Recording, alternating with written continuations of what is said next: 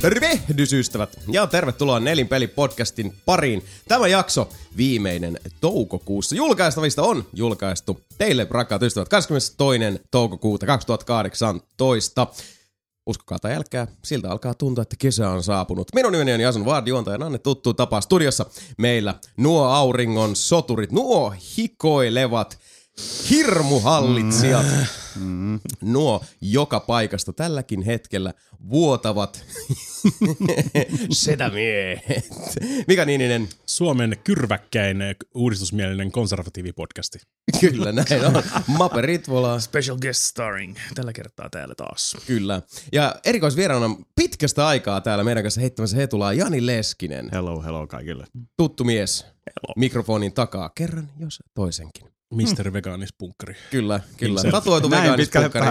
Näin pitkälle päästi.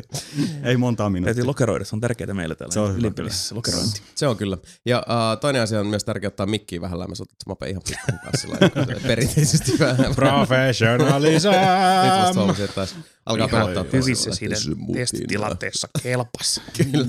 Niin se Mape. Se kelpaa joka kerta siinä testitilanteessa, kun me valvotaan, että sä oot siinä mikrofonin eessä, mutta sitten sä rupeat saman tien valumaan. Näin on. Tämä on tää sohvan syy musta. Se on se mutina intonaatio, se vaan se yllättää sieltä joka kerta. Paikkaansa, kateellista panettelua. Kyllä. Mut niin, kuten sanottu, kesä on saapunut. Niin. Tervetuloa vielä kerran Nelinpeli-podcastin pariin, missä tätä sitten kuuntelettekaan auringon alla tai jonkinlaisessa hikikopassa hikoillessanne. Näistä se jälkimmäinen on nyt meillä sitten tässä tänään kurimuksena, nimittäin täällä Nelinpelin podcast-pyhätössä täällä Helsingin Malmilla on jo tässä vaiheessa hieman lämpöiset oltavat, kun on 4 karvaista karpaasia kerran 2 vieläkin karvaisempaa kissaa saman katon alla ja vähän laitteistoa tässä päällä pyörimässä, niin ai että kun alkaa se marinaadi, kulkaisi nopeasti siinä sakeutua. Niin penaa vaan, että ne kunnon hiki ja kissa-allergiat rupeaa tulemaan päälle, niin sitten mä oon semmonen hikoileva, silmät murautunut umpeen, epämääräinen karvanen mölli vaan tässä sohvan reunalla.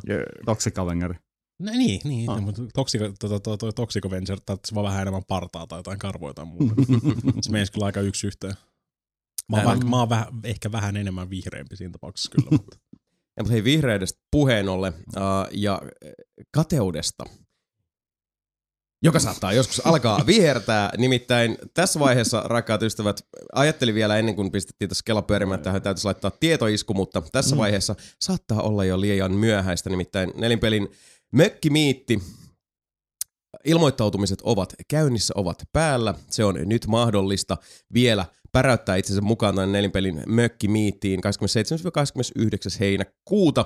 Löytyy nelinpeli.com/foorumit alueelta ja sitten tietysti meidän Nelinpelin Discordissa on myös sitten kaikennäköisiin käytännön järjestelyihin löytyy sitten oma alakanavansa sieltä.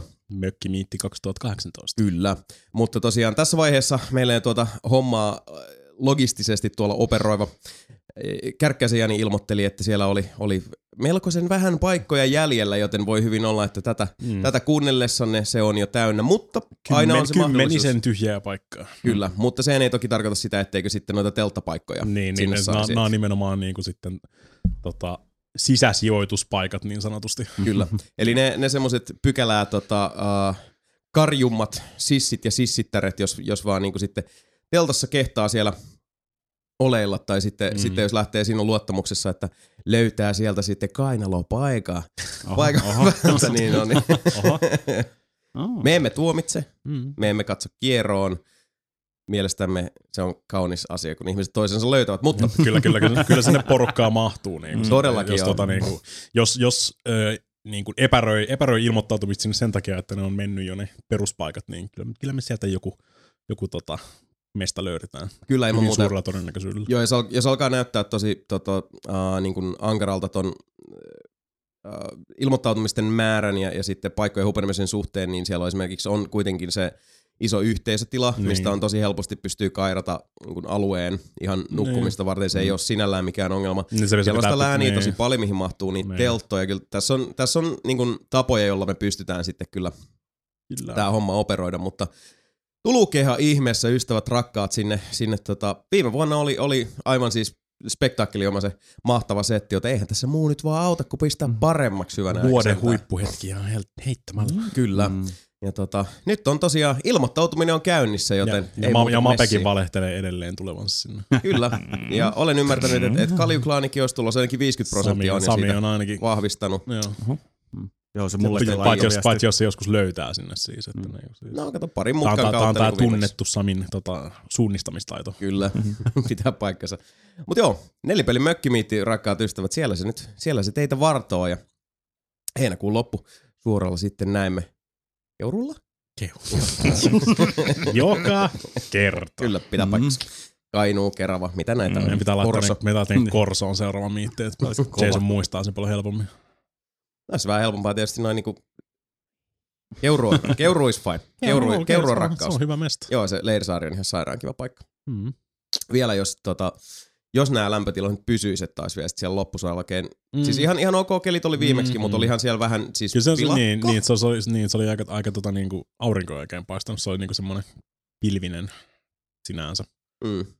Että niinku ei ollut semmoista niinku porottavaa auringonpaistetta oikein missään vaiheessa. Mutta siis se oli semmoinen varmaan coolit 17-20 koko ajan se. Joo, se oli ihan ok. Siellä, se oli ihan ok. Mutta toisaalta viime kesänä muutenkin oli semmoinen. Niin. Tää on nytkin ollut varmaan lämpimämpää kuin koko viime kesänä yhteensä. Näin on. Taskulämmin kesä. Sellaista on kuulkaas nyt sitten luvassa ja kesä on tosiaan koittanut. Mitäs jätkät, mikä meininki, mitä kuuluu? Mikä bugi? Tässä nyt koitetaan vielä viikko kestää. Viikko kestää. Mitä siitä tapahtuu? Kesää vai mitä? Sitten mä lähden Japaniin. Niin. Mape taas lähtee karkuin jättää niin meidät tänne kaksistaan tötöilemään ympäriinsä. Kyllä, tämä on viimeinen podcastini. Hyvästi. Ennen Japanin reissua. Kyllä. Eli mitäs huumeita? Se ilmeisesti siis lähdet sä tarkistamaan niitä sun opiumviljelmiä siellä? Kyllä, tai, just niitä joo. Mä oon aika varma, että mä tiedän mikä takia se on menossa, mutta me palataan siihen uutisosiossa kyllä. Aja. No, mä menen sinne vaan pelaan Tekkeniin. Se on Mene tarkistaa sun pikkuhousuautomaattien myyntiraportit. Ei siellä ole enää pikkuhousuautomaatteja. No, on siellä ne Mapen. On siellä jossain, mutta ei ole enää niin. Me lanseeraan se bisneksen uudestaan sinne. Make Japan great again. Make Japan pantsu again. Ehkä, joo. Mapen jarrutusjälki Oy. In the house. Mun kesällä ensimmäinen puolisko siis tulossa. Mulla on vielä vähän aikaa. Mä lähden heinäkuuhun asti. Joo, mulla on heinäkuun tokalta viikolta eteenpäin, sitten on 4 viikkoa. Sinne asti. Mulla on vasta juhannuksen jälkeen kanssa 4 viikkoa. Joo, mä en edes muista, milloin viimeksi mulla on ollut 4 viikkoa, jos koskaan työelämässä. Et se on aina ollut sit sillä 2+2 tai 3+1 tai jotenkin, mutta nyt kerrankin ajattelin, että nyt kokeillaan. Nyt tykitellään. Se on siistiä. Pääsee loman makuun. Olisi vähän parempi kuin viime vuonna mä vedin kesälomaa jossain maaliskuussa jo. Niin. ei jaksanut. Kelit oli. 4 viikkoa vaan suoraan. Sä oot viime kesänä nyt hirveästi kesää sillä tavalla niin kuin ilmojen pitelemisen puolesta sinällään ollut. Pelasin Final Fantasy 14. Aika pitkään. Kyllä se niinkin käy. Ei sinällään väärin. Kyllä mäkin odotan lomalla just niitä semmosia päiviä, että satoi tai paistoi ihan sama, mutta vaan niinku verhot pimeäksi ja pelit päälle ja semmonen 16 tuntia armotonta tykitystä. Joo, mä oon kahdessa setissä kanssa, että nyt on 2 viikkoa ja sitten on syyskuussa 2. Koitan jakaa kans pari reissuun sitten. En kyllä Suomeen jää, ettei pelaa hirveästi nyt, mutta... Toinen reissut syksymällä. Oletko Minna lähdössä sitten syssymällä? Oletko päättänyt vielä? New Yorkia ja Montrealiin. Okei. No. Hyvä, että joku menee meidän puolesta. Näin näppäläistä. No mitäs Jani, miten on kesä lähtenyt rullailemaan? No niin kuin kauniisti sanottu, jotain viestiteltiin, niin ei nyt kauhean hyvin ole lähtenyt. Niin, on ollut vähän tässä on tällaista vähän synkemmän puolesta välillä vähän. Että kyllä joo, vähän vaihdeltiin Janin kanssa tuossa messageja, että tietysti se on vähän konkreettisemmin, mutta ollaan Janin kanssa tuossa kirjauduttu vierekkäisiin huoneisiin Heartbreak Hotellissa. Niin, sinkku kesä 2018, wup wup, kato tästä se lähtee. No mä nyt on ollut sinkkuna tässä sillä niin kuin virallisesti niin, koko ajan, mutta vähän jotain pikku. Ainahan sitä jotain, joo. Joo, no ei vähän siis, pitää olla. Tapailin tuossa joku sen kuukauden yhtä mimmiä. Tosi upea likka ja kaikin puolin niin kuin hyvä meininki, mutta sitten vaan tuli se tietysti se inhottava hetki, että vaan tiedostaa silleen, että mut ei, niin kuin, ei sillä tavalla niin kuin se liekki roihua tuolla sisällä. Ja sit se on vaan niin kuin, siinä on pakko ottaa se real talk itsensä kanssa, että no ketä kohtaan se on reilua sitten olla siinä. Sit, upea likka. On niin kuin nyt jo tässä vaiheessa ikävä, mutta se oli vaan sellainen asia, mikä mun oli pakko tehdä. Ja tosi kypsä ja otti sen sillä tavalla niin kuin tosi, niin kuin aikoina ei meni täysin ymmärrettävästi ja halattiin lopuksi noin, että se oli vaan, siinä ei ollut niin kuin mitään semmoista konfrontaatiota tai kalabaliikkiä, se oli vaan tosi surullista. Ja se on edelleenkin tosi meilläkin surullista. Meilläkin meni just silleen, että kasvettiin niin kuin kavereiksi vähän, niin kuin, että se meni vähän. Sitten siitä on vaikea alkaa niin kuin enää mitään kasaakaan, niin sitten on sellainen. Se on paha just se. Se menee just sellainen sitten, että nyt meillä on tosi hyvät välit, nyt on periaatteessa, kun se suhde on sidottu pois sitä niin kuin alta, niin nyt meillä on varmaan paremmin pystytään puhuukin toisille. Totta kai joo. Pitkä aika, että se on niin kuin ihan eri. Vaan omat kämpät, jostain löytyy. Kämppiselämä on vähän raffia kumminkin vielä. No on se joo, sit kun on se suhde kuitenkin päättynyt sillä sit, tavalla. Niin. Mä joudun nukkuu ilmapatjalla, joka on se sinänsä hyvä, mutta se muutaman viikon tässä nyt oltu jo, vai mitä 1,5 kuukautta, 2, kun mitä tässä on levätty siinä, niin se lepäämiseltä ei tunnu aina. Joo, ymmärrän. Muistan silloin joskus, kun Saaramoeksen kanssa erottiin ja sitten mä jäin asumaan meidän sellaiseen kämppään ja mulla ei suuri osa niinku kamppeista, mutta Saaramokana lähti sänky. Ja mä aika helvetin kauan sain odottaa kyllä sitä mun omaa sänkyä sinne Leppävaaran kämppään, että olisiko se on 24:lla piti kestää 2 viikkoa, miksi 2,5 kuukautta suurin piirtein. Aika pitkään just tuolla sohvalla, millä herrat siinä nyt kuluttelee kannikoitaan, niin vedeltiin sikeitä ja ei se nyt niinku parasta mahdollista meininkiä ollut kokonaisvaltaisesti, varsinkaan tuolla niinku pitemmällä tähtäimellä. Mä vedän ihan vaan sen takia, että tulee tarpeeksi tilaa siellä mun kämpässä, niin mä nukun siinä sohvalla, missä mä otetaan videotkin. No, kyllä. Ja haluan tässä vaiheessa mainita, että tuo napsahdus, mikäli se mikrofoniin kuului, niin oli Monster Zero Calorie energiajuoma, ei öl. Niin. Vaikka tietysti näillä keleillä öl is quite a tasty. Vallan makoisaa on. Mä otan tässä vamppaan, kun Mape raiskaa mikkiä. Mape rupeaa kesken nauhoitusten rupeaa säätämään. Kukaan ei huomannut sitä. Ei tässä vieressä ainakaan kukaan huomannut. Se ei yhtään resonoi tuohon mikrofoniin tai mitään. Shhh nyt. Keksikää puheenaihetta. Pitääkö meidän puhua nyt päälle, että kuulutaan? Kaikki hiljaa vaan. Kaikki hiljaa ja katselee. Keskustelkaa jostain mukavista aiheista. Se on tosi häiriintynyt hiljaisuusta. No se on lämmin. Se on kyllä sanottava. Se on liian lämmin. Kyllä. Kaikenmoista, kaiken näköistä. Ja auringonpistosta odotellessa. Kyllä. Vieläkään en ole sitten näistä kesän viihdepläjäyksistä nähnyt kumpaakaan näistä isoista. Eli mulla on sekä Avengers Infinity War että Deadpool 2 näkemättä. Mutta mennään sitten tätä kuunnellessani huomenna, eli keskiviikkona. Vai torstaina? Keskiviikkona. Näinhän se oli, joo. Onneksi lukee mulla kalenterissa, niin ei tarvitse miettiä niin pitkälle. Tarkistaa sen. Kyllä. Mennään katsomaan Solo. Noniin. Tämä uusi Stava, joka on saanut hyvinkin, sanotaanko se käteen lämpöiseen vastaan. Ei välttämättä nyt sitten, kuten ounasteltiin, ei ole. Onko se tullut jo? Amerikasta. Joo. Sitten pressinäytökset ja muut pidetty. 2/3 päivää, eikö se ole täällä näin niin periaatteessa? Joo, tai siis muistan kaikki alkaa 2/3 päivää. Siinä on tullut tosi isot ennakot jo, tai viikon ennakko on tullut noin kaikki pressinäytökset ja muut. En edes tiennyt. Joo, ja vastaanotto tosiaan ollut sillain. Sillä mä oon koettanut välttää kaikki arvostelua, kun mä en halua lukea niitäkään, koska ne kuitenkin värittää sitä katsomusta sitten. Joo, ihan varmaan. Mutta joo, mä tuossa näin Jasoniakin tuossa, milloin se oli nautosta edeltävänä päivänä, toissapäivänä perjantaina käytiin katsomassa Housemarquen Name of the Game-dokkari, niin siellä kanssa kysyin, että onko se nyt nähty jos Infinity Waria.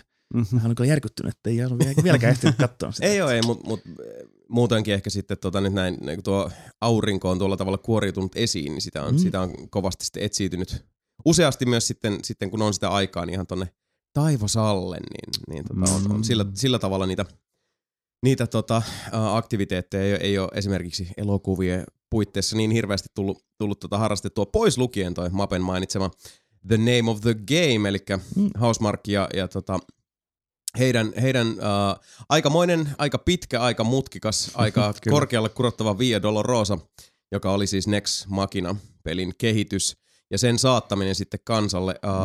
Leffa ei tosiaan tällä hetkellä ole vielä missään levityksessä. Ja se oli alun perin, elokuva oli lähtenyt tämmöisenä, että tehdään vähän niin kuin tämmöinen behind the scenes dokkari. Eli making of. Niin. Making of dokumentti Housemarquen arjesta, kun he kehittävät Nex Machinaa ja sitten siitä alkoi oikeastaan draaman kaarta sillä tavalla muotoutua, kun alkoi fyrkkä loppua kesken ja porukkaa jouduttiin sanoa irti ja myyntitavoitteet ja myyntitulokset eivät kohdanneet sitten millään muotoa ja siitä sitten sikisi ihan tämmönen koko illan elokuva, tunti 40 minuuttia. Siellä näkyy muun muassa Michael Haveri Productionsi paljas perse. Kyllä. Se vaan vaihtaa vanhojen nelinpelivideoita.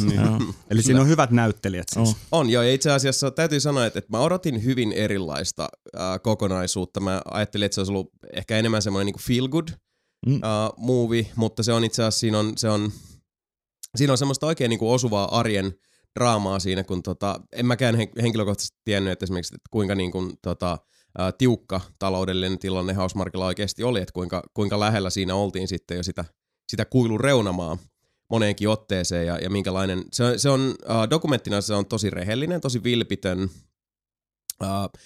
Enemmän se ehkä kuitenkin, tai siis aika paljonkin painottaa kehitystä niin kuin markkinoinnillisesta Joo. näkökulmasta, että vähemmän koodia ja enemmän nimenomaan sitä, että yritetään diilata eri tahojen kanssa, että saadaan näkyvyyttä pelille ja yritetään saada sitten se niin kuin saatettua sillä tavalla kansan tietoisuuteen, että se ansaitsisi paikkansa, mutta se, jotta se saadaan siihen pisteeseen, se täytyy jo niin kuin ennakkoon saada sille kairattua tavallaan semmoinen niin kuin, ansio, vai tässä tapauksessa nyt Sonin silmissä, ja siitäkin puhutaan hyvin paljon, että kun siellä vaihtuu sitten porukka, ja se enempää nyt niinku leffan tarinaa sillä tavalla nyt niinku paljastelematta tai muuten, mutta aika siis, kyllä oli korkea vuori siinä herralla ja daameilla kavuttavana, ja siitä kyllä sitten sikisi semmoinen elokuva, joka oli paitsi mun mielestä hyvin viihdyttävä, niin vähän semmoinen, että haluatko töihin pelialalle.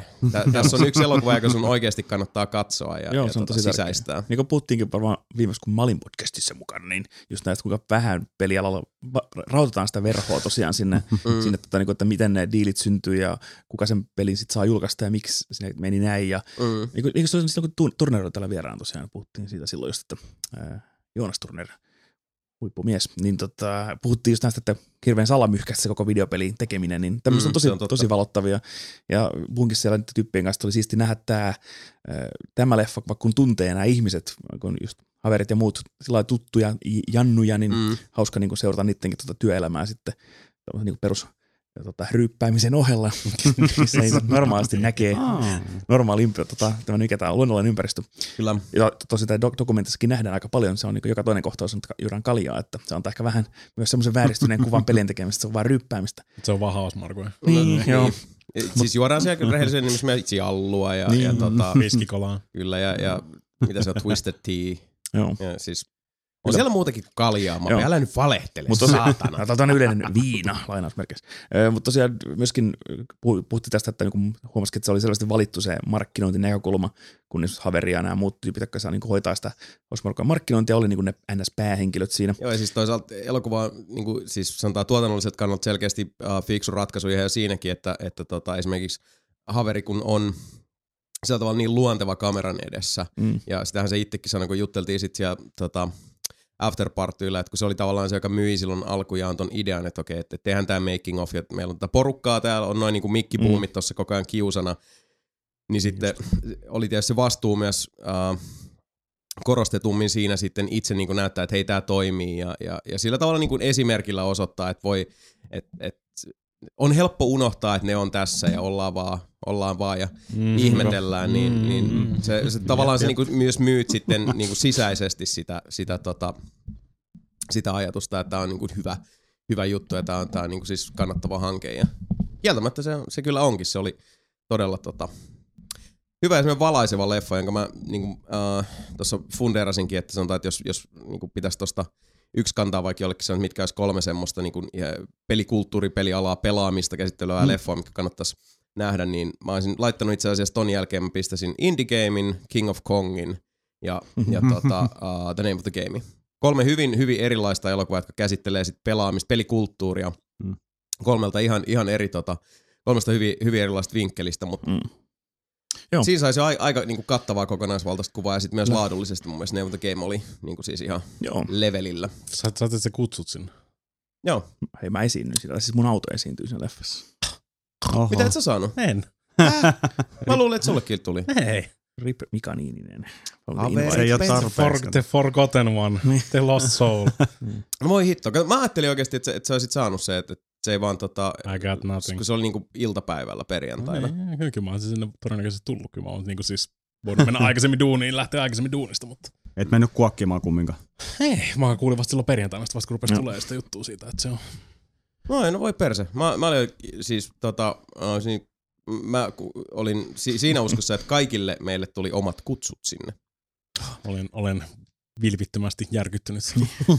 Mä en siis Nelinpelin kautta saanut tämmöistä kutsua, että mä olisin niin kuitenkin sitä kautta kutsuttu. Ja tosiaan yhdessä kohtauksessa... No en mä nyt susta ollut huolissaan, kun sä oot kuitenkin Unitin kautta, niin joka tapauksessa tulee noita kutsuja. No ei se tonne kautta tullut kutsua. Mä siis tosiaan viime kesänä oltiin E3:lla ja silloin tosiaan mulla oli tää Avo Mustangi vuokra-auto käytössä ja kun menin Housemarquen johonkin E3 bileisiin ryyppyjuhliin kanssa, niin yllättäen. Niin ne olivat, että hei, sulla on tuona hyvä Avo, että pitäisikö huomenna ottaa vähän sellaisia niinku fiilistelyshottteja, että ajetaan tuossa niinku Hollywood Boulevardia ja semmoisia niinku just luu ulkona tyyppisiä niinku tausta filrimatskua, niin B-reeliä, niin okei, voidaan. Onks nimi krediteissä? Ei. Auto mainittu krediteissä? Niin, nyt pistää, joo. Sponsored Avo Mustangi. No pääsit sentään katsoa leffaa ja juomaan ilmasta viinaa. Joo, se on aina hauskaa ja se on just hyvää supporttia. Taas muutama freimi näkyy, siis me kuvattiin joko päivä melkein ja sitten siinä 3 freimiä siitä niin fillerimatskua. Kyllä siellä aika monta tämmöistä yhden sotin bongausta Suomen pelialan eri vaikuttajista on mahdollista tehdä. Siellä mutta niinhän pojat sanoikin siinä, kun normaalisti onkin ihan tuttuakin, jos elokuvien tekemistä seuraa ainakin sanoo, että niillä oli 200 tuntia materiaalia, mistä leikataan. Ja väkisinkin jää hieman sinne leikkauspöydän lattialle sitä elanauhaa. No sä voit rupeat filmaa tommosta ja sitten niinku joku tietty suunnitelma päässä tai joku tämmönen roadmap päässä ja sitten sen materiaalin mukaan vasta niinku jälkikäteen rupeat leikkausvaiheessa huomaan vastaan niinku, että hetkinen, tässähän on ihan eri tarina. Joo, se punalanka löytyy jostain sieltä. Niin. Koska siinä on just se, että jos kuvaat, niinku hekin olisi 3 vuotta ollut tuossa mukana, niin narratiivi itsessään on, muuttuu niin, se on ihan mahdoton, koska siis elämä tapahtuu, life happens, niin, että voisi sillä tavalla niin kuin sitä ennakoida. Ja mitä sä kehittäjätkin, se tuotantotiimi, eli nämä 2 ohjaajaa tuumaili sitten siinä Q&A:ssä leffan jälkeen, että 200 tuntia matskua, joista 190 tuntia oli sitä, kun jätkät istuu kokoushuoneessa puljaamassa pelin niin kuin detaileja, just sitä semmoista, mistä nyt niin kuin sä nyt et varsinaisesti semmoista eheää dramaattista kokonaisuutta lähde oikein muovaamaan. Niin, sehän on joo. Se on tosi vaikea tämmöisen, varsinkin voisin kuvitella, en ole itse dokumenttielokuvaa tehnyt, että kuinka vaikea se on just yrittää käsikirjoittaa se homma. Että mitkä jutut pitää saada kuvattua ja mitkä niistä jutuista on viihdyttäviä niin kuin näyttää ja ihmisille. I don't know. Onko se dokumentti, jossa käsikirjoitat sitä?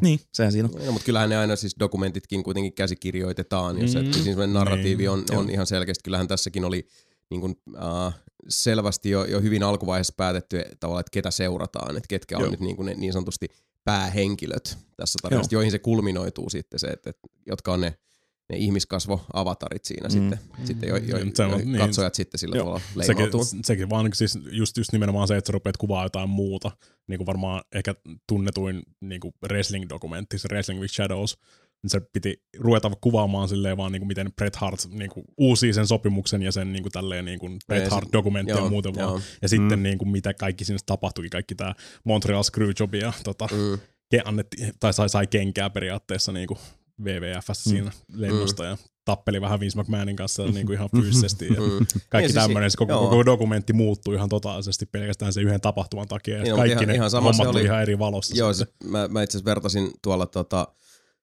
kun asiasta tuli puheeksi, niin just tätä Name of the Gamea kanssa toiseen dokkariin, missä kävi tää ihan sama, missä on enemmän sitten taas sitä semmoista niinku jenkkidraamaa, mutta Metallica on se Some Kind of Monster, joka lähti myös siitä, että ne menee tekemään leffaa. Ja sitten kuvataan elokuva niinku Metallica-meiningistä yleensäkin. Ja sitten yhtäkkiä Hetfield on katkolla ja äijät huutaa toisilleen. Sitten tulee semmoinen terapiaa. Ja sitten se oli yhtäkkiä ihan eri story, mutta sekin oli taas monta vuotta. Kaikki ihan hajoamisen partaalla, ehkä koko bändiä ei ole kohteena. Mutta sen takia se on siis helvetin hieno dokkari. Tosiaan hyvin semmoinen niinku raadollinen ja rehellinen. Ja. Joo, mutta tosiaan kun sanottiin, että se oli 3-4 vuotta seurasi tämän pelin tekemistä, kun se ei ihan valmistunutkaan ajallaan, niin sikin tavallaan tulee lisää haasteita, mutta myöskin sitä mielenkiintoista puolta sitten, että kun se tulee aina semmoinen niinku seuraava vuosi, kevät, talvi, se koko ajan aika vaan menee ja tapahtumia tulee, ja se tietenkin tekee sitä niinku, tavallaan mittakaavastaan niinku eeppisemmän jutun. Mutta tietenkin selvästi se punainen lanka oli joskus varmaan kirjoittu, että pelin niinku se idea, kun ne tapas sen Eugene Jarvisin ja halusi tehdä jonkun projekti hänen kanssaan. Oli idea jostain Robotron jatkosta, mutta ei ollut nimeä. Ja sitten varmaan se idea oli, varmaan lopettaa se sitten se dokkari siihen, kun se peli julkaistaan, mutta se ei tullutkaan ihan sitten niin kädenkäänteessä valmiiksi. Niin tosi siisti kyllä nähdä taas tämäkin tarina sitten, että ikimuistoisesti taltioituna. Kyllä. Joo, ja jännä nähdä sitten, että missä muodossa se julkaistaan. Tällä hetkellähän ei ole varsinaisesti mitään levitystä. Joo. Ja striimauspalveluista puhuivat paljon, että olisi tulossa. Teatterilevitys ei ainakaan Suomen kannalta vielä ole millään tavalla tiedossa. Yhdysvaltain osalta ilmeisesti hakevat nyt sitten enemmän levitystä, mutta Netflix tietysti sitten... sitten Netflix, Yle. Ajattelisin, että tämmöiset Steamit ja Gogit myös hyviä paikkoja, koska niistäkin noita ostoleffoja kuitenkin tätä nykyään löytyy. Ja olen mäkin sieltä joskus mielestäni joku Bilimin vuokrannut. Ainakin Kung Furun mä katsoin aikanaan Steamin kautta. Oli siellä sai muistaakseni vielä 4K-kvaliteetilla. Kuulitteko muuten, että Kung Furusta tulee 2, niin siinä on Arnold Schwarzenegger. Wow. Yeah. Hän on vielä manaasta, se on vielä tuolla Kickstarter-asteella taas. No, mutta näin ne väittää. No. Mutta joo, kyllä. The Name of the Game ehdottomasti suosituspeukku kannattaa tsekata. Kyllä. Hyvä Vilmi. Mäkin jopa ajattelin mennä katsomaan elokuvan tänä vuonna. Ei saa. Oi, minkä? Se ei vaan tullut vielä. Bohemian Rhapsodysta tuli se traileri. Kyllä. Joo, ensimmäinen traileri. The Story of Freddie Mercury. Kyllä. Ja Queen. Ja Rami Malek. Kyllä. Joo, Rami Malekki on ollut niinku pitkään siinä nyt framilla tästä. No, että... kolmisen vuotta muistaakseni. Ja niin odotan, että milloin toi Mape mikkistä niin napsahtaa. Jos sä kiristät sitä kiristämistä. Niin pitäisi varmaan vähän saada tämmönen samanlainen katapultti tuohon Mapellekin, koska ei toi niinku toi ei vaan pysy. Tää on se munissa koko ajan. Tänään haasteellinen. Mape, you're ruining the podcast. No sinänsä tää on meillä ainakin viihdyttävämpää välillä katsoa, kun mitä se säätää tossa vielä. Tää vaan välttämättä tälleen niinku tuu läpi. Se voi olla, että tää videoversio ei tuu tästä niinku ehkä esille kauhean hyvin. Niin jos pitää piirtää joku animaatio. Kyllä. Sä voit editoida kato sitten. Seuraavaan suunnitellaan sitten video. So many animatskis. Joo, tai tänään koko ajan valuutuneen mun muniin tää mikrofoni tässä. Silloin tänään semmoinen päivä. Kyllä. Lisää noita käsipainoja. Pitää mä saada tämmönen oma katapultti. On noita levypainoja tuolla. Löytyy 20 kiloa asti. Niin. No niin. Ehkä me tässä tauolla ruvetaan väsäämään sitten. Mutta... No niin. Koita nyt Mapeilla. Mutta kerro meille Bohemian Rhapsodista. Mä en mennä ennen traileria. Tiesin kyllä, että Rami on tässä pääosassa. No niin, sehän ihan alunperinhan piti olla, että se piti tulla 2011 jo. Oh. Se, joo, ne on pitkään pääsännyt sitä kyllä. Tai toi Freddie Mercury biopikki, ja siinä piti olla toi Sacha Baron Cohen piti olla. Joo. Freddie Mercury siinä. Se olisi voinut olla ihan hyvä. No niin, se olisi varmaan niin. Siis mä veikkaan, että se olisi voinut olla ihan hyvä Freddie Mercury. Niin siis... Näin, mutta ne Brian May ja kaikki tämmöiset muut sitten totesi, että se kiinnittää liikaa huomiota siihen pelkästään sillä, että se on siinä elokuvassa. Siis tuo vääränlaista. Niin. Että se olisi niinku Sacha Baron Cohen muuvit sillä tavalla. Niin, Boratit sun muut, niin ne sitten kippas sen koko homman siinä ja se on pari muuta projektia mennyt läpi tossa sitten niinku suunnitellut. Ja nythän se on sitten tää viimeisimmillään, tää on tietääkseni pisimmällä, mitä ne on ikinä ollut siinä kuvausvaiheessa, kun trailerikin laitettu. Mannerheim tuotanto sillä, joo ihan kohta tulee. Niin. Rami Malek tuttu vaikka Mr. Robotista ja vaikka mistä. Until Dawnista. Until Dawn videopeli, Rami Malek. As a teenage dude. Kyllä se on ollut monessa mukana ja se on hyvä valinta kyllä siihen. Melkoiset hammasimplantit kyllä kaverilla on ollut tässä. Että se näyttää tosi paljon Freddie Mercuryltä silloin, kun on lyhyet hiukset ja viikset. Ja siinä se on oikeasti melkein yksi yhteen. Niin siis kyllä jotain tietysti eroavaisuuksia löytyy, mutta ne kohtaukset taas sit, kun se on niin kuin nuorempi Freddie Mercury, pitkät hiukset ja ei viiksiä ja partaa. Sitten se vaan vähän näyttää mun mielestä, se on niin kuin silleen, että miksi Rami Malek on kokaiinihuuruussa omasta brittiaksentilla. Et miksi sillä on tommoset pilailupuotihampaat suunnassa? Niin, koska se näyttää ihan täysin itseltänsä.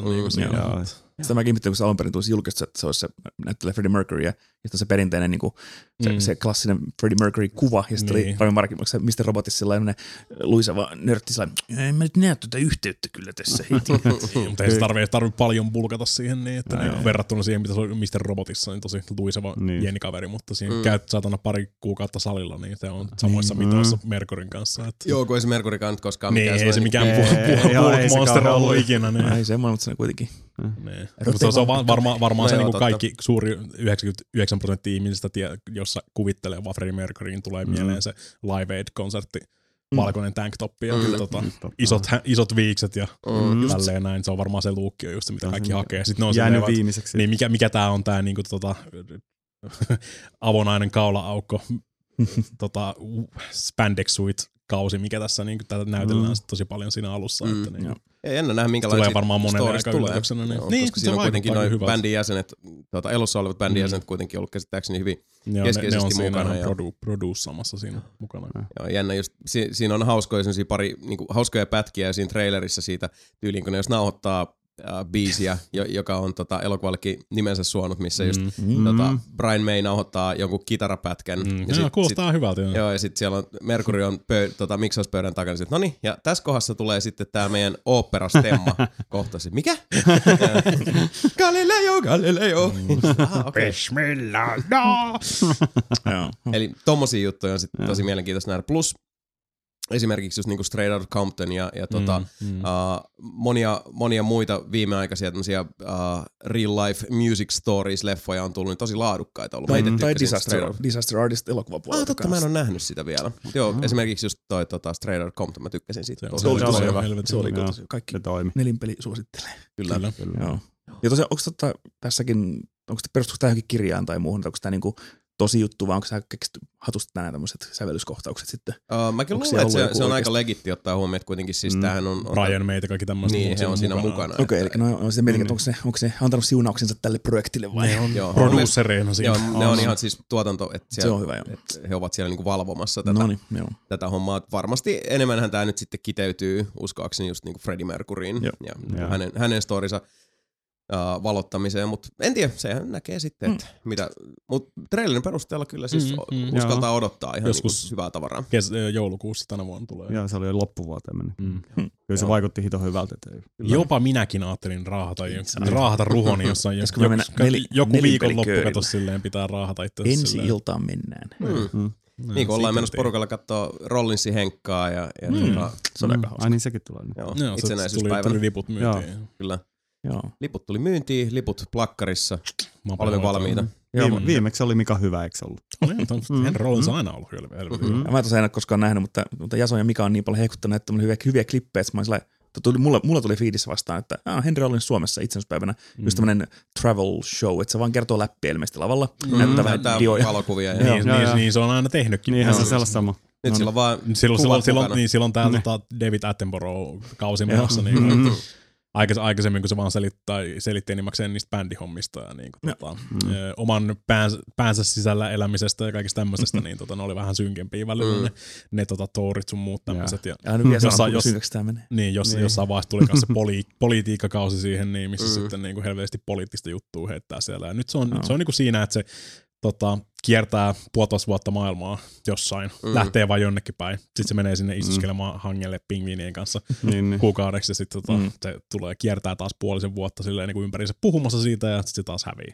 Joo, ja siis tosi jännä kuulla, mitä kaikkia storeilla on kerrottavana, että jos se varmasti niin kun just kertoo, reissustaa Pohjois-Koreaan, reissustaa Iraniin ja näistä, että miten se niin kuin lähellä se oli, että se ei välttämättä olisi päässyt sieltä pihalle, koska se oli just se, että älä kerro kellekään täällä, että sä oot niinku julkisuuden henkilö, koska sä et välttämättä pääse pois. Ja sit se on jonkun sen esiliinan kanssa sen perheen luona syömässä, ja sit joku soittaa silleen, että vittu, se jätkä on telkkarissa. Että niinku, hoitakaa se lentokentälle vittu nyt saman tien, koska sitä on vähän, niin tässä käy tosi huonosti. He's on TV! No, kyllä, oh shit.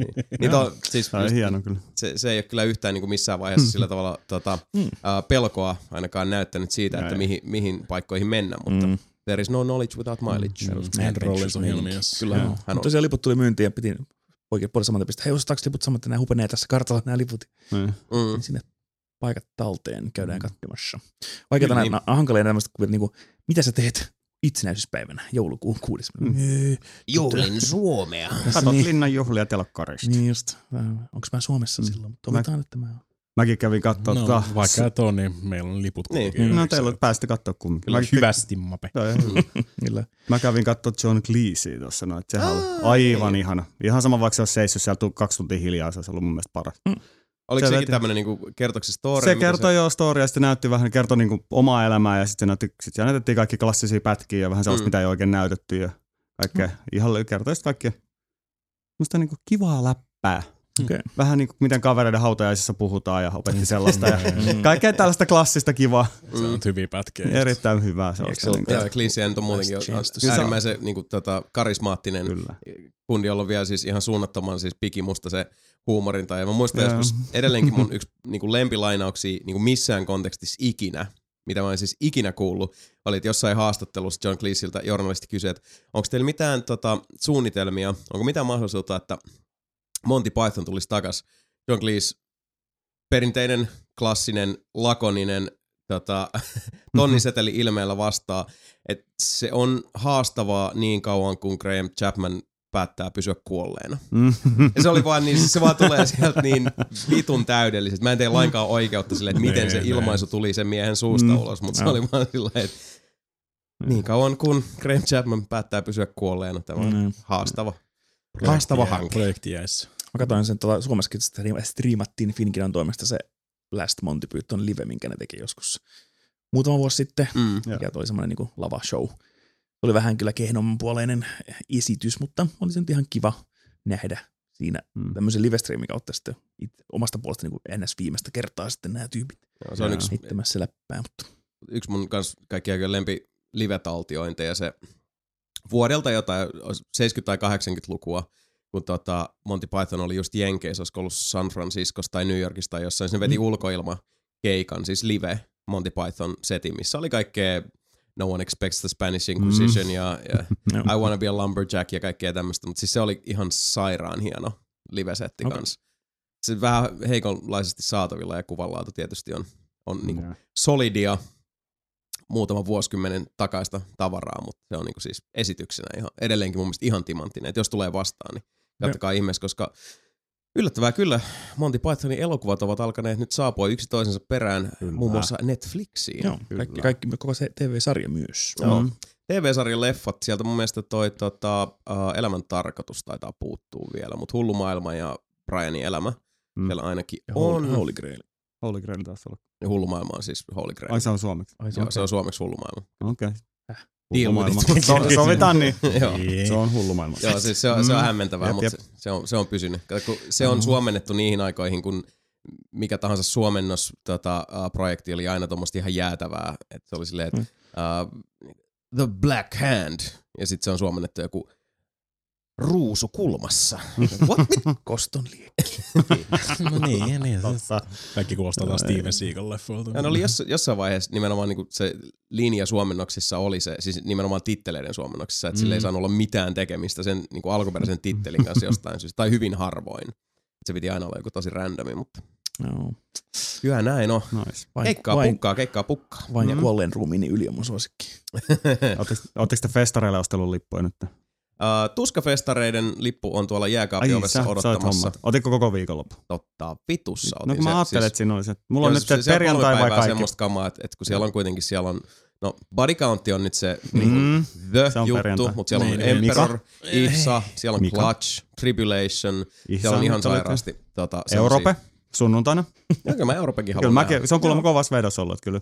Että se on nyt vähän, että kyllä mä saatan se 3 päivää ottaa. Mä katson nyt vähän tän rahallisen kesätilanteen, että onko se kuinka köyhä kesä vai ei. Joo, ja nyt tietysti tätä nauhoittaessa niin kuluvan viikon lauantaina on sitten Ulver on sirkuksessa. Ja ehdottomasti kyllä käyn kahtelemassa. Se on pakko. Ei tarvitse kyllä muuten festareille ainakaan vielä. En ole kyllä haalinut hirveämmin lippui. Tavallaan mun tulee joka vuosi tässä vaiheessa suurin piirtein se fiilinki, että musta olisi kiva mennä flowhun. Ja se syy, minkä takia mä olisin mennä flowhun, on se, että mä en ole koskaan käynyt flowssa. Ja nyt siellä oli ihan muutama ihan mielenkiintoinen artisti. Mua ehkä enemmän vaan kiinnostaisi just nähdä se flown flow, niin sanoakseni. Mutta hinnat on sen verran kuitenkin siis suolapitoiset, että on niinku sodiumia on sen verran siinä päällä. Mäkin olen ollut kerran, mä olin sen Morrisen vuoden, eli pari vuotta sitten. Niin. Kyllä se oli semmoinen, että siellä oli vaan tietyt kohdat, kun se vetää ihan tukkoon se alue, niin sitten siellä ei vaan pääse mihinkään. Mä oon kuullut tätä samaa. Että se on ihan niinku käsittää. Mä olin itse, että vedin vaan ainakin sivuun, sit seisoskeleen, unohdin mennä. Kattelin kauempaa asioita. Että se oli ihan semmoinen. Mutta minkälainen fiilis noin muuten sitten? Kyllä se toimi tosi hyvin. Että ei siellä ollut. Siellä oli porukkaa oli totta kai nyt, mutta sitten siellä on semmoinen, että hyvää ruokaa löytyi jopa tällaisen ruokavammaiselle, mutta se oli Morrison vuosi, niin siellä oli pakko olla kaikille joku vegaaninen ruoka esimerkiksi. Aivan, siellä ei muuten olisi ollut niitä, ei olisi ollut artistiakaan paikalla. Mutta siis siellä on, sit kun se on sillä, että no Jasonin niin mä voin kuvitella, että sä dikkaat vielä enemmän, sit, kun sulla on semmoinen musakorva, niin sä pystyt vähän kaikkea kuunnella, niin sä nauttisit siitä ihan eri tavalla vielä. Et itsellä kumminkin vähän semmoinen, että annoin mahdollisuuden ties mille jumputukselle ja kaikille, mutta ei se kyllä lähtenyt vieläkään. Kyllä se kun jengi vetää, ei nyt ihan glowstickit kädessä, mutta kumminkin se tamppaa menee. Niin, siis se oli ihan viihdyttävä käydä katsoa, että millaista se nyt niinku on se musa. Joo, no kun flow mua ehkä just tossa mielessä kanssa eniten kiinnostaa, koska hirveän usein myös festareilla, niin itselle ne kovimmat semmoset, ne niinku setit, jotka on kolahtanut eniten, on ollut semmosia, jotka on tullut vähän puun takaa. Mm. Että se on se, että hei mä oon kuullut tästä bändistä jotain, nää vetää nyt tää niinku pikkuteltas tuolla, että vois käydä kuuntelee. Ja sit 45 minuuttia myöhemmin just niinku korjailee leukaa sieltä lattiasta silleen, että vittu miten kova. Et ne on hirveän usein, siis mulle on ollut ehkä, vois melkein sanoa, että 9/10, joku semmonen, että voisi mennä kattoo, tai sit vaan niinku pysähtyy siihen silleen, mikä vittu tää on. Joo, no siis niin mä luulen, että flow voisi olla aika hienoa semmoista, jos niinku löytämisen riemuu. Joo, mä luulen, että se olisi jätkää kyllä semmoinen. Itsekin aika rohkeasti meni siellä, että kyllä siellä tuli semmoista aika jännää musaa vastaan, mitä jos ajatellut, että olisi kattonut. Esimerkiksi mistä mä hämmentyin itse tosi paljon, mä näin Sian, se oli siellä livenä. Se oli ihan uskomaton show, mä olin ihan se, että se oli vähän semmoinen leuka auki itsellä oikeasti. Että en ole odottanut, että olisin kattonut sitä silleen niin tämmöisenkin musiikin kuuntelijana kuin yleensä on, niin ehkä se olisi tätä kellarin ropinaa kuuntelee enemmän välillä. Etkä tullut mua kuuntelemaan, kun mä soitin samana vuonna siellä. No, mä lauttaa. Sä olit varmaan siellä, kyllähän mä käyn. Se oli just nimenomaan kävely siitä ohi, että vittu miten jumputusta. No niin, se oli varmaan se. Se oli just se. Ei, siis, siellä, siis kun siellä tarjontaa kumminkin on aika paljon, että se on se. Joo. Sitä mä olin sanomassa, että mä itse 2 vuonna käynyt siellä. Toinen vuonna oli itse soittamassa tosiaan Deinen, niin se oli koko viikonlopun lippu, ja toinen kerta oli Kavinskyä soittamassa, mulla oli 1 päivän lippu sinne. Yeah. Niin se on, kun siis flow toimii siinä hyvin, kun se on. Siinä on mitä se joku 6-8 eri lavaa, niin kaikissa on vähän erilaista ohjelmaa, niin just niin semmoinen monipuolisuus siellä kyllä. Yeah. Että se ei ole enää semmoista pelkkää indie-rockia tai jotain hipsterimeininkiä pelkästään, että sitäkin siellä on paljon, mutta sitten siellä on tosiaan niin kuin tämä, onko se musta lava vai musta teltta, missä on sitten enemmän niin kuin sitä sun osastoa ja sitten on näitä just, mua vähän harmittaakin, kun se on nyt tänä vuonna toi Tangerine Dream, ensimmäinen Suomessa ikinä siellä keikalla, niin mä olisin halunnut sen mennä kuuntelemaan sinne, mutta ei tietenkään vitsi sen takia pelkästään maksaa sitä 1 päivän lippua, että niin kuin pitäisi just. Tulee aika kalliiksi kumminkin siinä. Niin, että vähän niin kuin tekisi mieleen olla se useamman päivän show tai sitten useampi artisti samana päivänä tietenkin jokaisen parassa. Sen takia mulla on tuskaan se perjantai-lippu mulla löytyy, koska mä oon siinä pitää hommaa tästä. Tauolla hommaa sitten lippu. Kyllä, ainakin se perjantai, koska siellä on sitten body countti. Robar. Ark Enemy. Siellä on itse asiassa on se perjantai se Dead Cross, minkä mä haluan nähdä tosi paljon, että se on kyllä. Joo. Pattonia ja sun muuta sankaria siinä yhtiössä. Niin. Lokustista kaikkia hahmoja. Se on semmoinen all stars vähän kaikista genreistä. Kinda sorta edelleen haluaisin nähdä sen body countin, mutta haluaisin maksaa siitä sen 1 päivän lipun kantaa pelkästään body countin takia. Kyllä kannattaa. Mika, tää on tämmönen kesäretki. Ja se on semmoinen once in a lifetime juttu. Kesäretki tuohon Helsingin keskustaan. Niin. No, mutta se on just se, että totta kai se niin kuin, ei se ilmasta ole, mutta se on toisaalta se kokemus sitten taas. Kyllä, mä veikkaan, että se jää sua kuitenkin korpeamaan enemmän kuin se, että meni vähän fyrkkaa. Jos mietit sillä tavalla, niin kuin, että no. Joo, mutta tosiaan festarilippuja mulle ei muuta sitä. Mietin rauhassa. Mutta joo, tosiaan flöytä voin kyllä kans Jasonille suositella ainakin 1 päivän lippu. Jossain kohtaa kans ottaa se luoti sitten ja maksaa se 1 päivän lippu. Katsoa sieltä joku se, missä on niinku edes jonkunlainen etäisesti kiinnostava artisti. Mä luulen, että voisi ihan niinku tässä, jos ei muuten, niin tehdä tämmöisen niinku lupauksen itselleen, että voisi vaikka tänä vuonna käydä se 1 päivän verran katsoa sitä flowta. Ihan vaan siis, sit vähän on niinku tullut sillä tavalla niinku koeajettua, niin tietää vähän. Ainakin voi sitten haukkua tai kehua sitä tai mitä onkaan. Niin, on taas kokemus rikkaampi. Kyllä. Mieluummin kokemuksia rikkaampi kuin tyyli jotain päivän lippuun rikkaampi pankkitilin suhteen sillä tavalla. Siihen yritän itse nyt tässä. Mä tarviin pankkitiliä tuon mun satanan paskaa auton kasaamiseen. Kiinni. Ei, sellainen on pankkitili. Ja näin on. Joo, mutta vielä tapahtumista puhutaan tässä sivulauseessa ohitit tämän Deadpool 2. Niin mä sanon, onko tässä, no Mika nyt ei käy leffoissa, mutta onko sä ainakaan nähnyt sitä? En ole vielä. No niin, hävetkää nyt vähän kuitenkin. Mutta no vähän hävetään, mutta sillä ei niinku maltillisesti. Ei hävetä yhtään. Ei niin paljon kyllä, vähän se vaan. Niin just. Ei se on niinku tässä mieto. Infinity War, se on nähnyt 2 kertaa. Infinity War on nähty kyllä. 2 kertaa. Onko? Mitä helvetsiä mä oon päästänyt keulit siihen. Se on käynyt kaikkea meidän puolesta katsoa sitä. Ai. Se, että sä voit lähteä sun duunista vaan silleen, että ei mä nyt lähden leffaan, fuck you. No niin, siis niin, tää oli nimenomaan asia. Se yksi kerta, kun me ollaan menossa kuvauksiin. Ja että ollaan kokoontumassa Mikan luokse ja meikäläinen on aivan peräsuoli pitkällä duunissa väännämässä jotain silleen, että mä vaan pistän viestiä, että mun kestää tässä, mä oon vielä lähdössä. Tää mulkku laittaa kuvan puistosta lonkerotölkistä, että joo, täälläkin on kyllä rankat meiningit. Motherfucker! Kello oli kyllä jotain 5-6 illalla jo. Niin. Se mä oon töihin vähän yli saatana 6 ja sitten 7 nauhoituksesta alkaa. Mut niin, Deadpool 2, ei olla nähty, hävetään tässä kaikessa. No mä voin. Ei mua hävetä ollenkaan. You can go fuck yourself. Niin, minkälaista? Ihan jees. Oliko hyvä? Ihan jees. Ihan okei. Tääkö se oli nyt se tää? Tähän se halus. Mä kuulen, että se on erittäin hyvä elokuva. Joo. Oletko samaa mieltä? Ensimmäisen puolen tunnin jälkeen joo. Okei. Okay. Mä katoin Deadpool 1 vielä muistin virkistämiseksi siinä just ennen edellisenä päivänä, että miten se nyt menikään, niin se oli kyllä edelleen kyllä toimitti, vaikka se on se vähän pahisten puolesta muista kärsii. Vitsi toimii edelleen ja muut.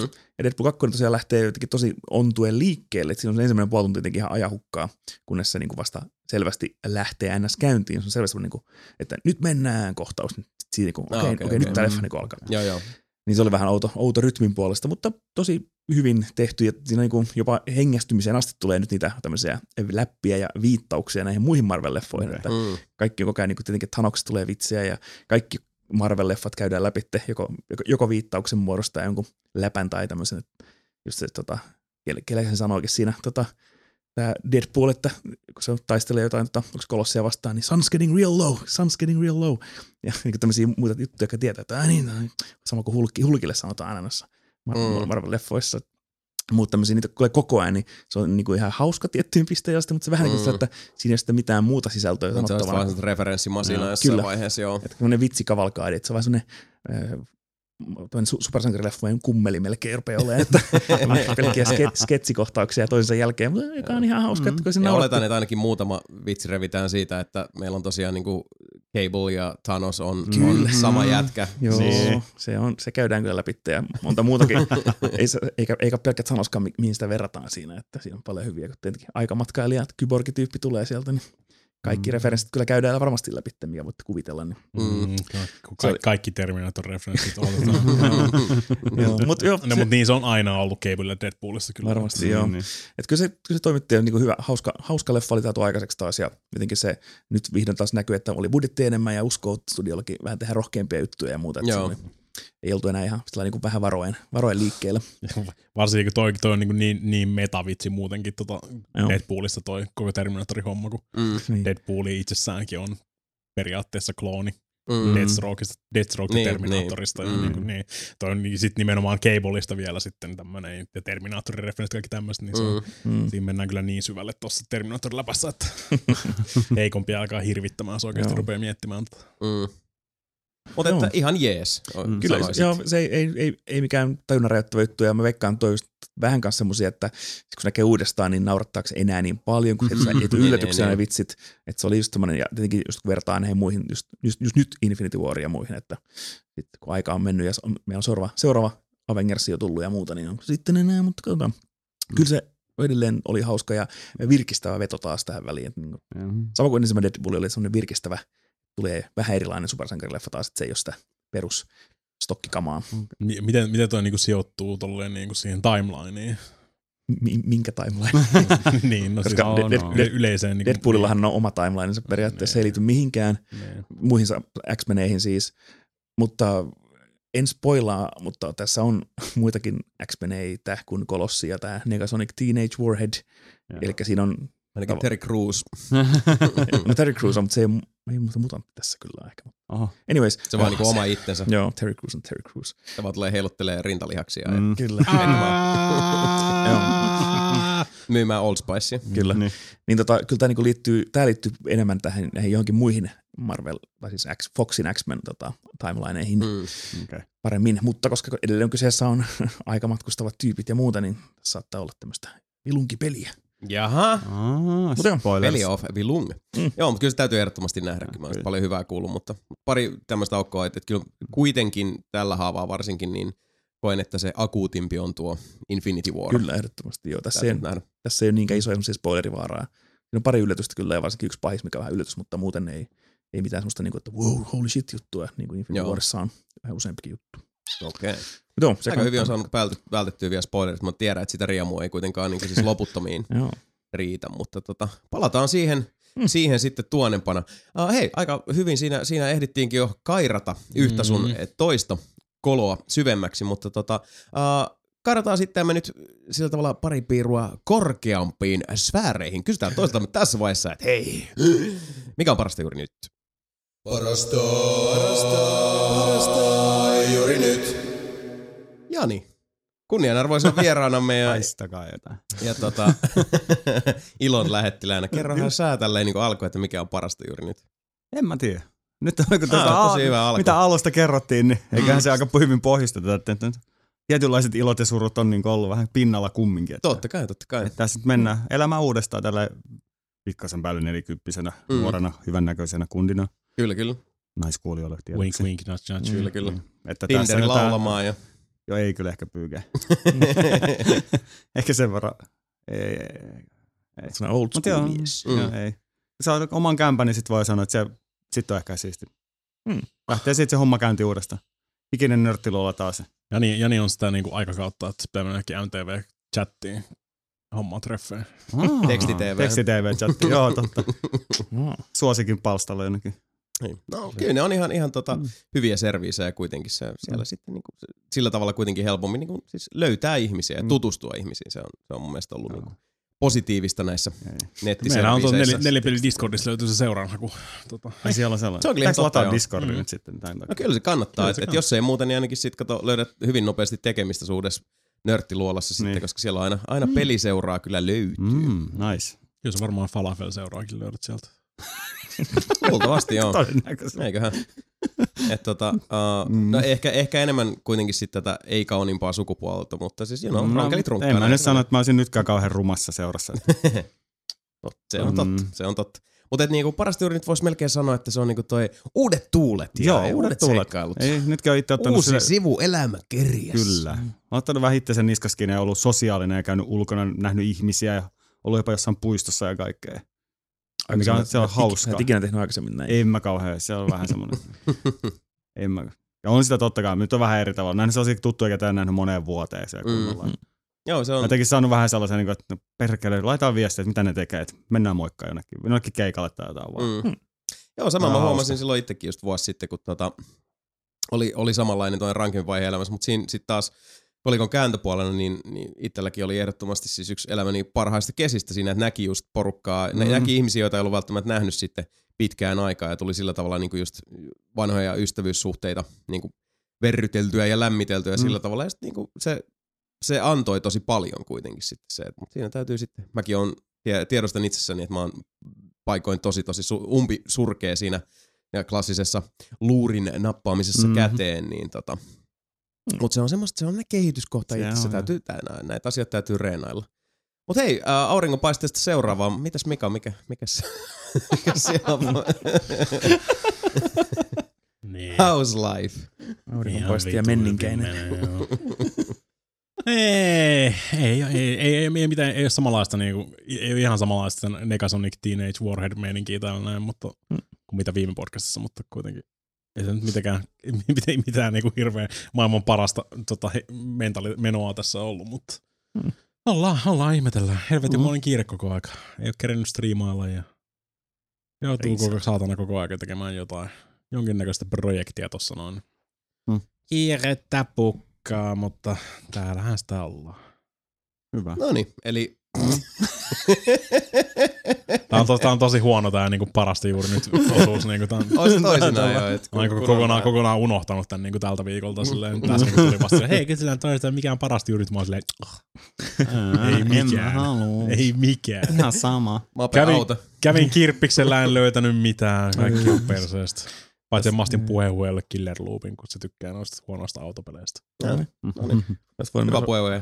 Sait herkkuja. Ei se vielä on niitä saanut, kun se on asunut Tampereella ja mä asun Helsingissä. Tuleeko se miittiin? Ehkä. No, siellä mä ehkä lähetän sen. Jos mä lähetän sen vaan niinku Tampere. Puheenhue, Tampere. löytää perit. Mä meikkaan sen. Olet voinut myös ottaa tässä tauolla ton tuskalipun, ne on ollut parasta juuri. Se olisi kyllä ihan totta. Niin. Semmosta se on. Mitäs Mape? Mikä on PJN? No mä tässä koetin kanssa kelaa, että mikä mä valitsen näistä parhaista. Vittu saatana soiko. Siellä on niin paljon kaikkea parasta. Mistä valita. Positiivinen kaveri. Hyvä näin. Hei, hyvä aloitus tälle. Mä rupesin jo miettimään, että olisiko pitänyt niinku Nelinpeliohjelma jättää PJ:näkin pois tästä lähetyksestä. Paskikään ei ole parasta juuri nyt. Joku sellainen ranting-päivä joskus, että saa avautua jostain aiheesta. Se on kyllä välillä ihan paikallaan myös. Välillä menee vittu.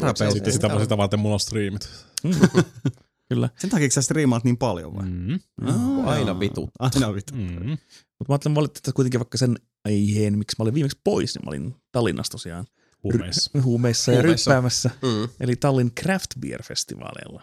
Aivan, joo, ne oli tossa. Joo. Ja meidän rumpali valitteli, kun hän ei sinne päässyt, kun hän on myös tämmöinen bisse aficionado.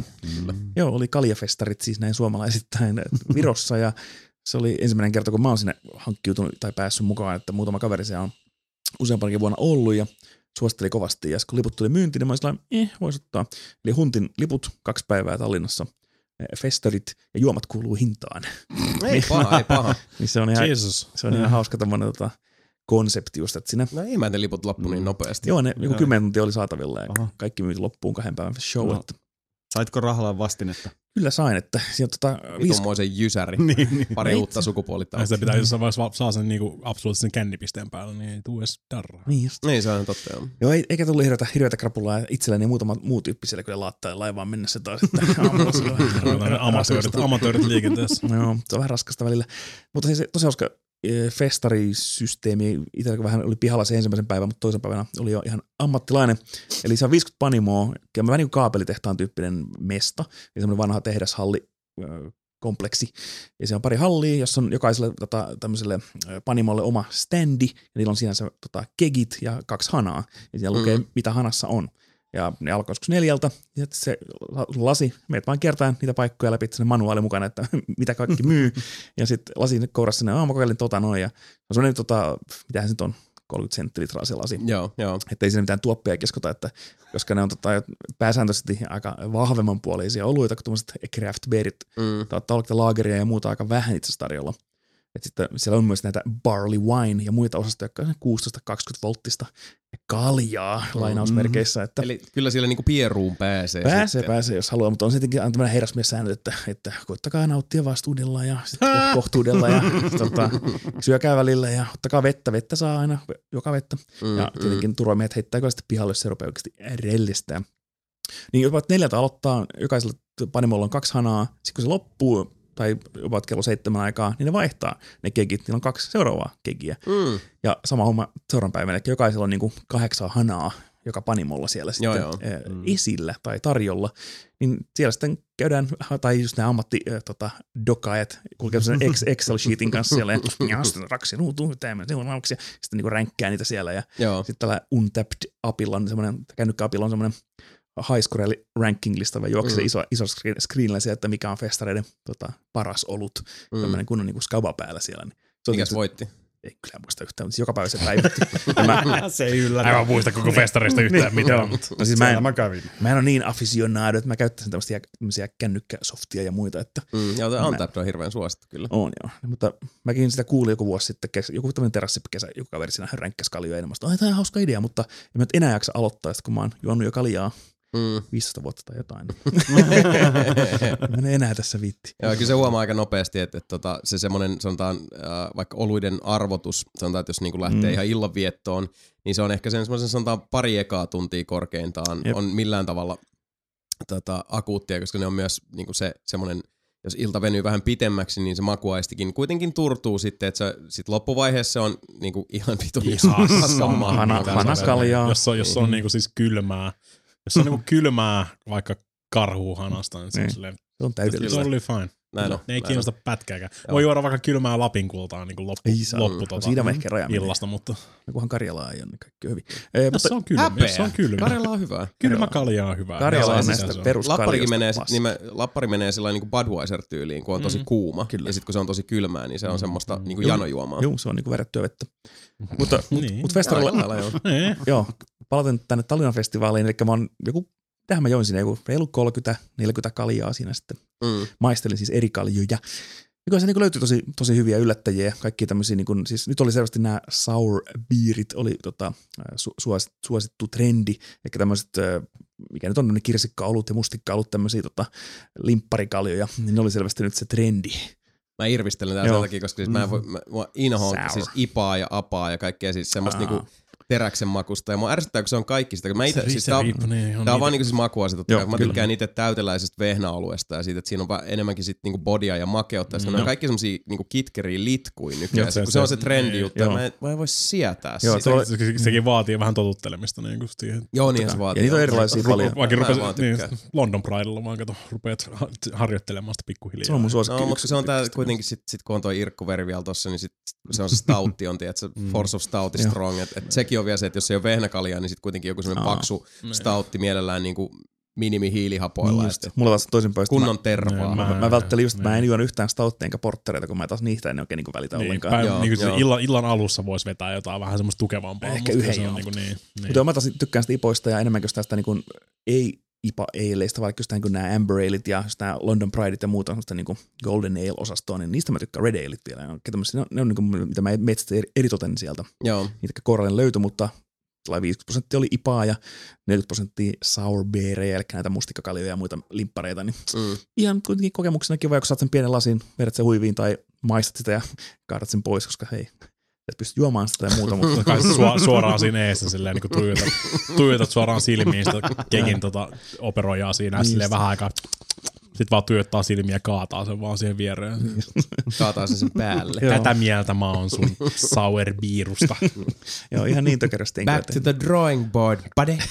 Ja yhden kaljan taisin vaan jättää kesken. Se on semmoinen joku kurkkuolut tai joku muu. Mutta muuten tosi hauska kokemus ja tykkäsin kyllä. Ja Tallinnan pääsi halvalla edelleen, tai tähän ainakin Pesteriin ja halpa yö siinä ihan naapurihotellissa. Joo, ja Tallinna on tosi kiva paikka. Joo, sen jälkeen seuraavana viikkona käytiin vielä uudestaan taas Tallinnassa katsomassa IMAXissa tämä Infinity War toiseen kertaan. Niin se oli IMAX experience. Joo, niin Tallinna tuli taas tutuksi tässä vähäksi aikaa, kun Tallinnan kesä, niin on sitten tosi kiva köpötellä siellä pitkin kaduja ja kujia. Joo, se on hirveän kiva paikka. No.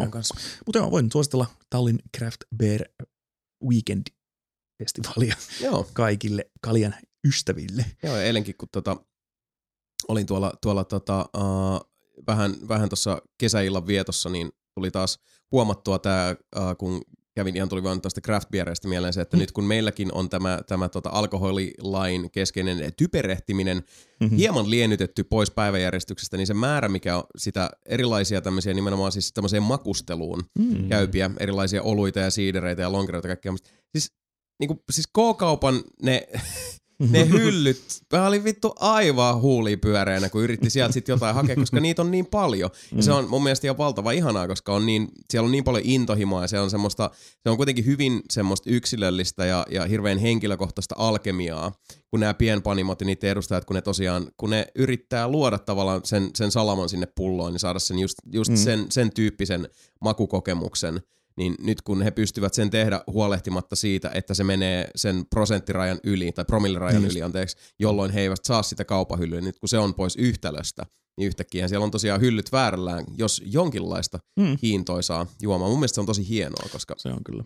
Varsinkin jos näissä sittareissa ja muissa isommassa marketissa näkee, että se on tosi paljon hyvä valikoima, että kaikki, että voi ottaa sen pari erikoispissiä ja kokeilla niitä, tai sitten jonkun siksarin karhua. Joo, siis se on puistoon. Taiteen lajinsa siinä, missä mikä tahansa meidän kulinaristinen projekti. Et kyllähän se siis niinku vaatii säätämistä ja osaamista.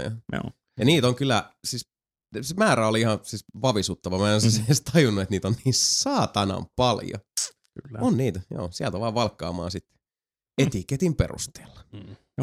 Mä just tajusin tässä näin silleen, että asioita, mitkä teoriassa voisi olla hyviä asioita, mikä on parasta juuri nyt, niin kääntyy aina mun elämässä just sit niinku, ne onkin negatiivisia taas vaihteeksi. Mietin just äsken tuossa lukenut tää niinku Berserk-mangaa, mikä on tullut siis niinku melkein yhtä kauan kuin mä oon ollut elossa nyt, niin tuli semmonen juonenkäännös tuossa noin just mitä on varmaan 10 vuotta odottanut. Sit se tuli cliffhangeröity ja nyt se Kentaro Miura on taas tauolla.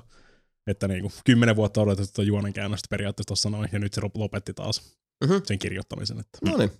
Niin, mä ajattelin tälleen, että sehän on positiivista, että niin päästiin tähän pisteeseen. Ja nyt se onkin yhtäkkiä negatiivista taas, koska me ei seuraavaan 10 vuoteen tulla näkemään jatkoa tuollaista todennäköisesti. Jälleen kerran mikä thanks for playing. I'm trying my best over here. Ei, yritit ainakin siis, yritys hyvä 10. Kyllä. Mutta on se, joo, täytyy kyllä sanoa, että itsekin siis sillä tavalla haastavaa, että ei niin kuin nyt varsinkin mikään sellainen huonosti ole, vaikka nyt tuossa aikaisemmin puhuttiin, että vähän ollut niin kuin itselläkin tämä ihmissuhde puoli nyt sillä tavalla, että se niin kuin vähän surettaa edelleenkin ja on sillä tavalla vähän ehkä ollut siipi maassa, mutta sellaista se on, se kuuluu asiaan, se kuuluu elämään, kaikille meille niitä hetkiä tulee vastaan. Ehkä kuitenkin tässä nyt niin kuin ensisijaisesti, jos jotain nyt pitää sanoa, vaikka mä tiedän, että se on vähän ehkä tylsä sanoa, niin kesä. Tää on ollut oikeasti ihan pirun hienoa, koska siis just se, että joka aamu mä pyöräilen töihin, mä aloitan päivän, silloin mä vedän tuolla auringonnousun kanssa, vedetään kilpaa Pasilaan ja sitten töissä on ollut tosi kova paine viime aikaa, joten sitten kun töistä lähtee, niin siinä on sitten se puolen tunnin tuulessa meditointi, kun mä viiletän edelleenkin auringonpaisteessa kotia kohti ja koko ajan tekee mieli just lähteä tonne niin kuin pööpöilee enemmän ja mä tykkään hirveästi tosiaan siitä, mistä ollaan aikaisemminkin puhuttu, että kun tämä meidän pohjoinen nuiva kansa on kuitenkin semmoista kävelevää aurinkokelloa joka ikinen, että kun me tiedetään miltä se pakkanen tuntuu ja se pitkä syksy ja se kun vettä tulee ja kaikkia vituttaa ja kun räntää tulee vaakatasossa suoraan sieraimeen, että kuinka hauskaa se on. Vastavuoroisesti sitten, kun nämä kelit menee tähän pisteeseen, niin juman kautta täällä saa ihmiset arvostaa sitä ja ottaa ilon irti siitä ja se on mun mielestä hirveän ihana nähdä joka paikassa. Ja kyllä sitä odottaa kaikkea, mitä tähän niinku kesään just tulee keikat, festarit ja tossa just sovin, pääsis pitkästä aikaa taas ottaa leimaa nahkaan. Tämä on odottanut nyt tosi pitkään, koska se on taas jäänyt.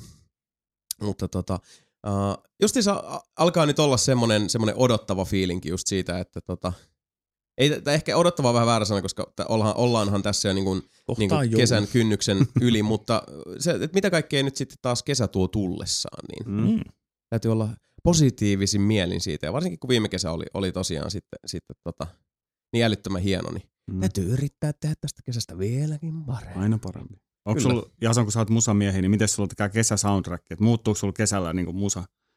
Onko sulla jotain sellaista iloisempaa vai onko se vieläkin sitten sellaista Norjan suomusiikkia vai mitä? No itse asiassa hauska kysymys, kun sanoit, koska kyllä mä huomaan, että itse asiassa kesäisin mä kuuntelen usein, on parin viime vuonna huomannut, mä kuuntelen tosi paljon synthwavea. Okay. Et se on jotenkin semmoista niinku kesämusaa ja sitten semmoista energisoivaa niinku räntänttää, että paljon just niinku soilworkia ja semmoista niinku menevämpää. Ja pakko sanoa kiitokset tässä vaiheessa, mä en muista oliko se Ukkosen Jumala vai kuka, joka laittoi Discordissa tämmöisen musasuosituksen. Mä oon kuunnellut sitä ihan helvetisti, pakko suositella kaikille. Intialainen bändi nimeltä Bloodywood. Ai se oli se. Ne on ihan vitun hyviä ne niiden biisit. Ne omat biisit, mitkä on siis, niissä on sitä semmoista intialaista perinnemusaa ja sit periaatteessa niinku tienttiä, räntäntänttä, heavy-osastoa yhdistetty tosi osaavasti ja sit niillä on myös hauskoja covereita Backstreet Boysia ja muiden biiseistä. Mut just semmoista niinku... Tai Tunak. Joo, Tunak on myös huikea heavy-versio heillä. Niin siinä on vaan semmoista hyvän mielen niinku heavyä, mitä on sit tosiaan niinku hauska luukuttaa. Löytyykö se Spotifysta ja tollaisesta? Löytyy. Eli kannattaa kertoa Bloodywood yhteen kirjoittaa. Oletko kuunnellut sitä uutta Ghostia?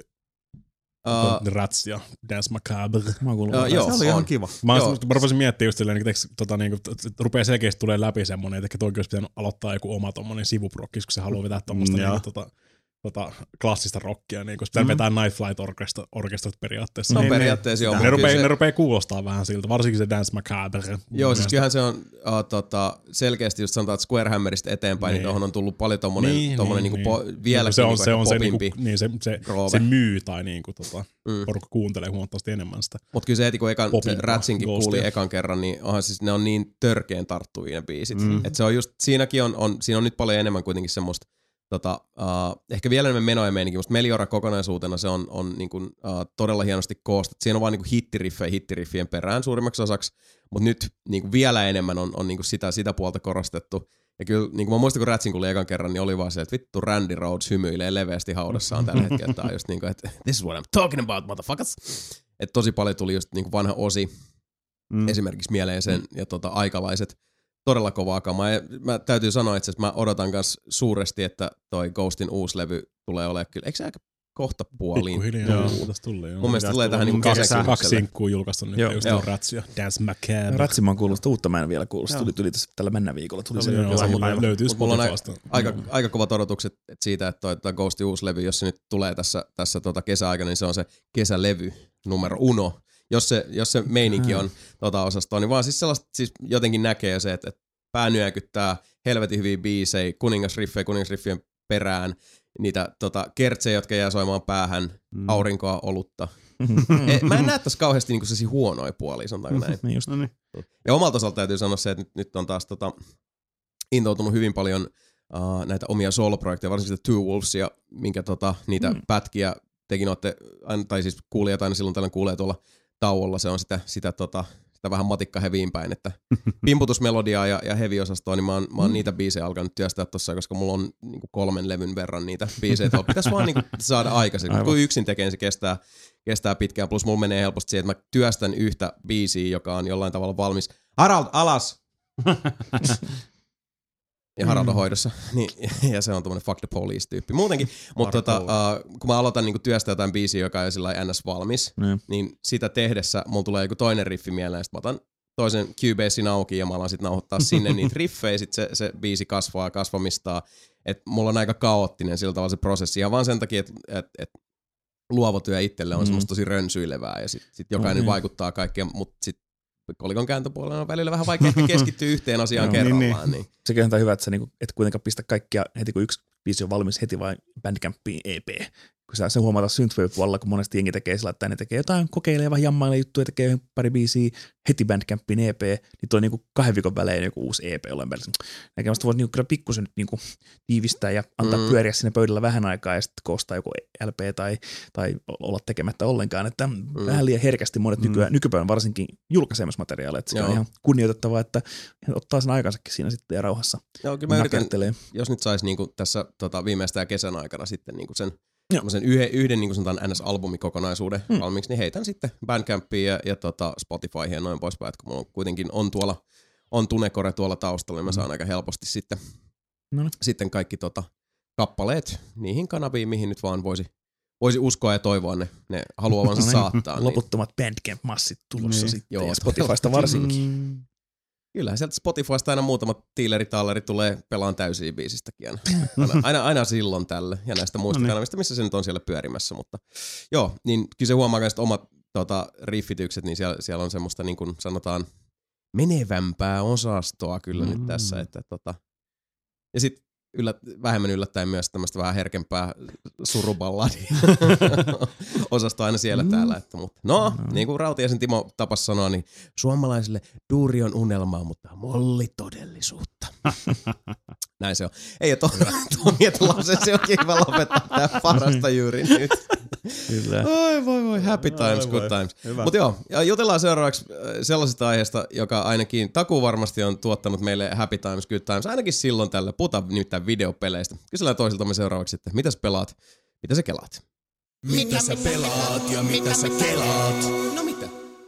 Jani, sinä kun olet meistä 4 pelannut, sinä ja Mape olette se 50% meistä 4, jotka ovat pelanneet Far Cry 5, niin aloitahan nyt kertomalla meille, että miltä tuntuu. Ja tuntuu ampua amerikkalaisia valkoisia miehiä. Onhan se hauskaa välillä niitä ampua. How dare you? Että on se ollut ihan hauskaa. Se on semmoista mukavaa. Kaikki ei aina kehu niitä pelejä, mutta kyllä mä oon aina tykännyt, kun se on semmoista vapaa maailma. Ja huulet vaan menee siellä. Aina ohi menen huomaa, että yhtäkkiä jahtaakin jotain hitoa kaurista sieltä. Jotain. Ai niin, että tässä on noin beissejä, mitä pitää pelastaa. Ai en mä. Tuossa on toi tyyppi juokse tonne. Niin siis ammattitaidolla koostettua viihdettä hän. Joo, semmoista. Just semmoista. Just mulkisuussakin Mikan kanssa käytiin sitä vähän läpi, niin Mikakin taas vähän innostuskäyrä nousta ylemmäs verrattuna 4:een. Verrattuna mitä 4 oli silleen.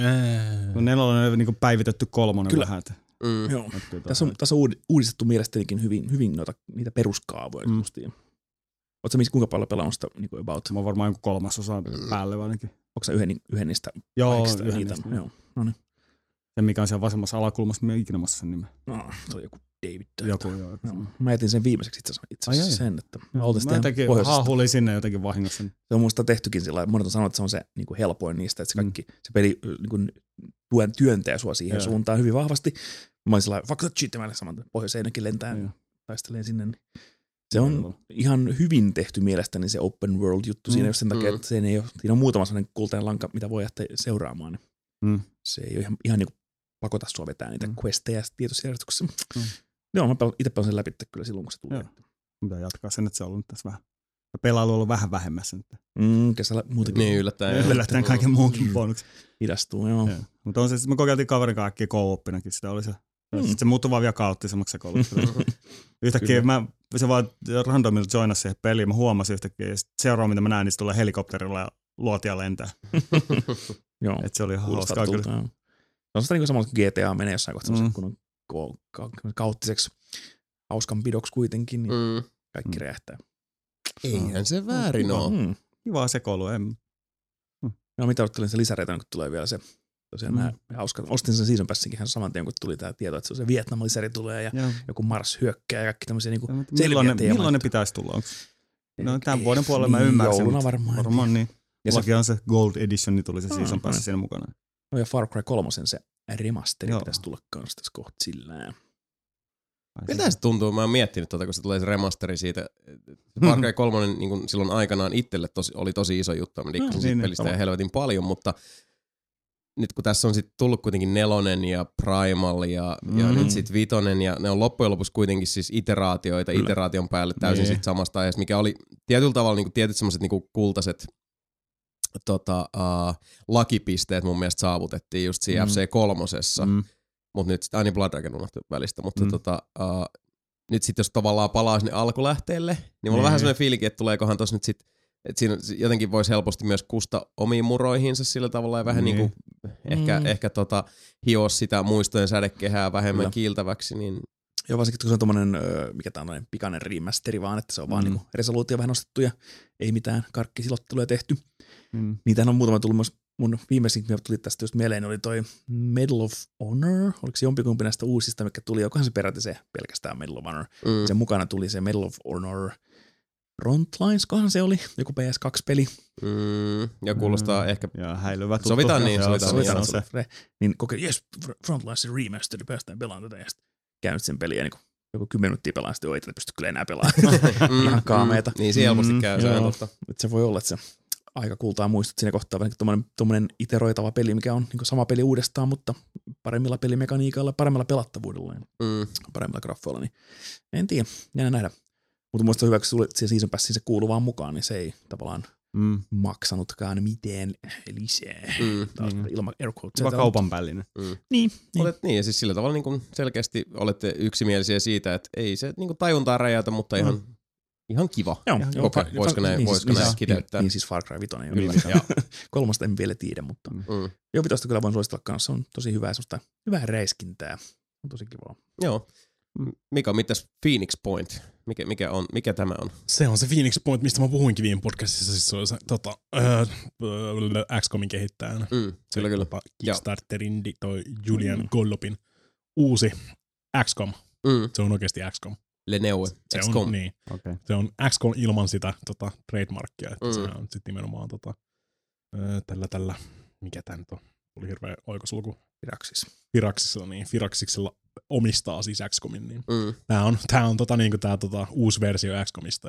Ja hommasin sen backeri homman siitä, että periaatteessa preorderasin sen, niin mä sain sen kehitysalfan sieltä nyt ja sitä pelailut tässä näin, vaikka siinä nyt olekaan tällä hetkellä muuta kuin yksi kenttä ja random generoituja tommosia niin kuin encountereita, mutta se on kyllä jos mä laittaisin niinku periaatteessa vierekkäin niinku vaikka jommakumman niistä Firaksiksen Enemy Unknowneista ja ton se näyttäisi siinä itse taistelukohdassa, se näyttäisi ihan niinku melkein yksi yhteen, että UI:ta myöten kaikki on melkein niinku identtisiä. Ainoa mikä Phoenix Pointista tekee mun mielestä paremman ainakin vielä tässä tapauksessa, mitä mä nyt oon kokeillut, niin just se tähtäyssysteemi, mikä siinä on. Ja ballistiikat ja tämmöiset niinku oikeasti rakennuksia pystyy tuhoamaan, Apokalypse, mikä oli tosi huikeata siinä, niin, ja varsinkin sieltä tulee vähän isompaa Alien, Alien Mother Queenia tulee sieltä ja se vaan juoksee seinistä läpi siellä sitten, niin se vähän monimutkaistaa sitä strategista puolta siitä. Joo, varmasti.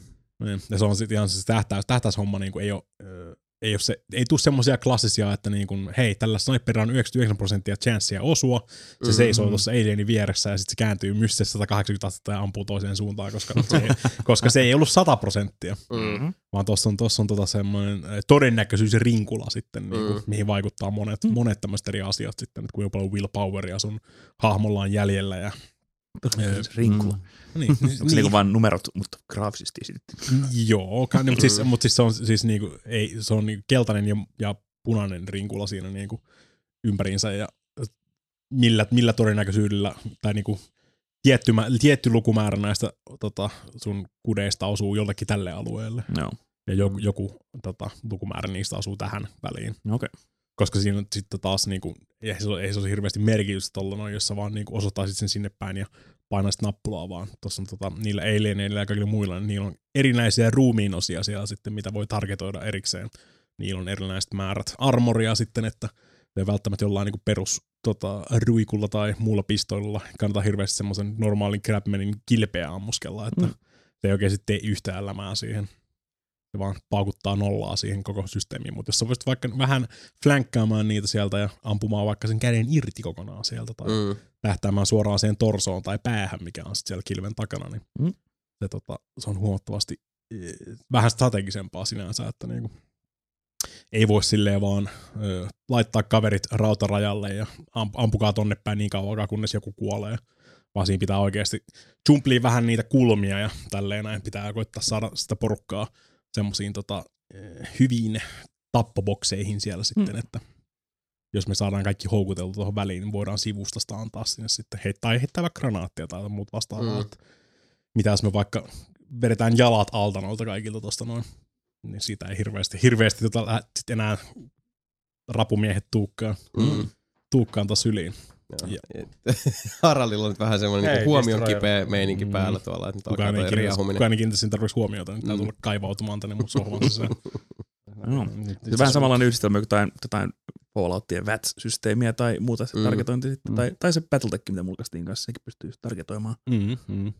Mutta niin, just tohon on jäästä perus XCOM-tyylinen 2 liikettä tai 2 actionia per vuoro ja tämmöinen cover-systeemi sitten, että oot sä niinku puolen, se on kirjaimellisesti, että oot sä niinku puolen kilven suojassa vai oot sä täyden kilven suorassa. Oliko tämä se juttu, missä Firaxis haastoi sen XCOMin tekijän oikeuteen siitä, että se kopioi XCOMia, sitä uutta XCOMia liikaa, se valikko on samanvärinen ja just tämä half cover, full cover juttu on suoraan lainattu siitä uudesta XCOMista tähän. Niin se oli semmoinen, että tämä tyyppi kuitenkin keksii alkuperäisen XCOMin, niin eikö tässä ole vähän niin kuin tämmöinen? Niin, no mutta ei alkuperäisessä XCOMissa ollut. Ei niin. Käytännössä tätä samaa hommaa, ei missään niin apokalypseenkaan. Muistaakseni toi ihan apokalypseen asti oli toi Gollup siinä tekemässä niitä alkuperäisiä XCOMeita. Apokalypsi se vähän vähemmän pelattu mun mielestä, niin kuin, mutta joo, siis sekin oli helvetin hyvä kyllä, että niin ihan tuhoutuvia rakennuksia ja vähän tämmöistä niinku isomman skaalan, isomman resoluution XCOMia. Ja mä en koskaan päässyt yli sitä graffatyylistä.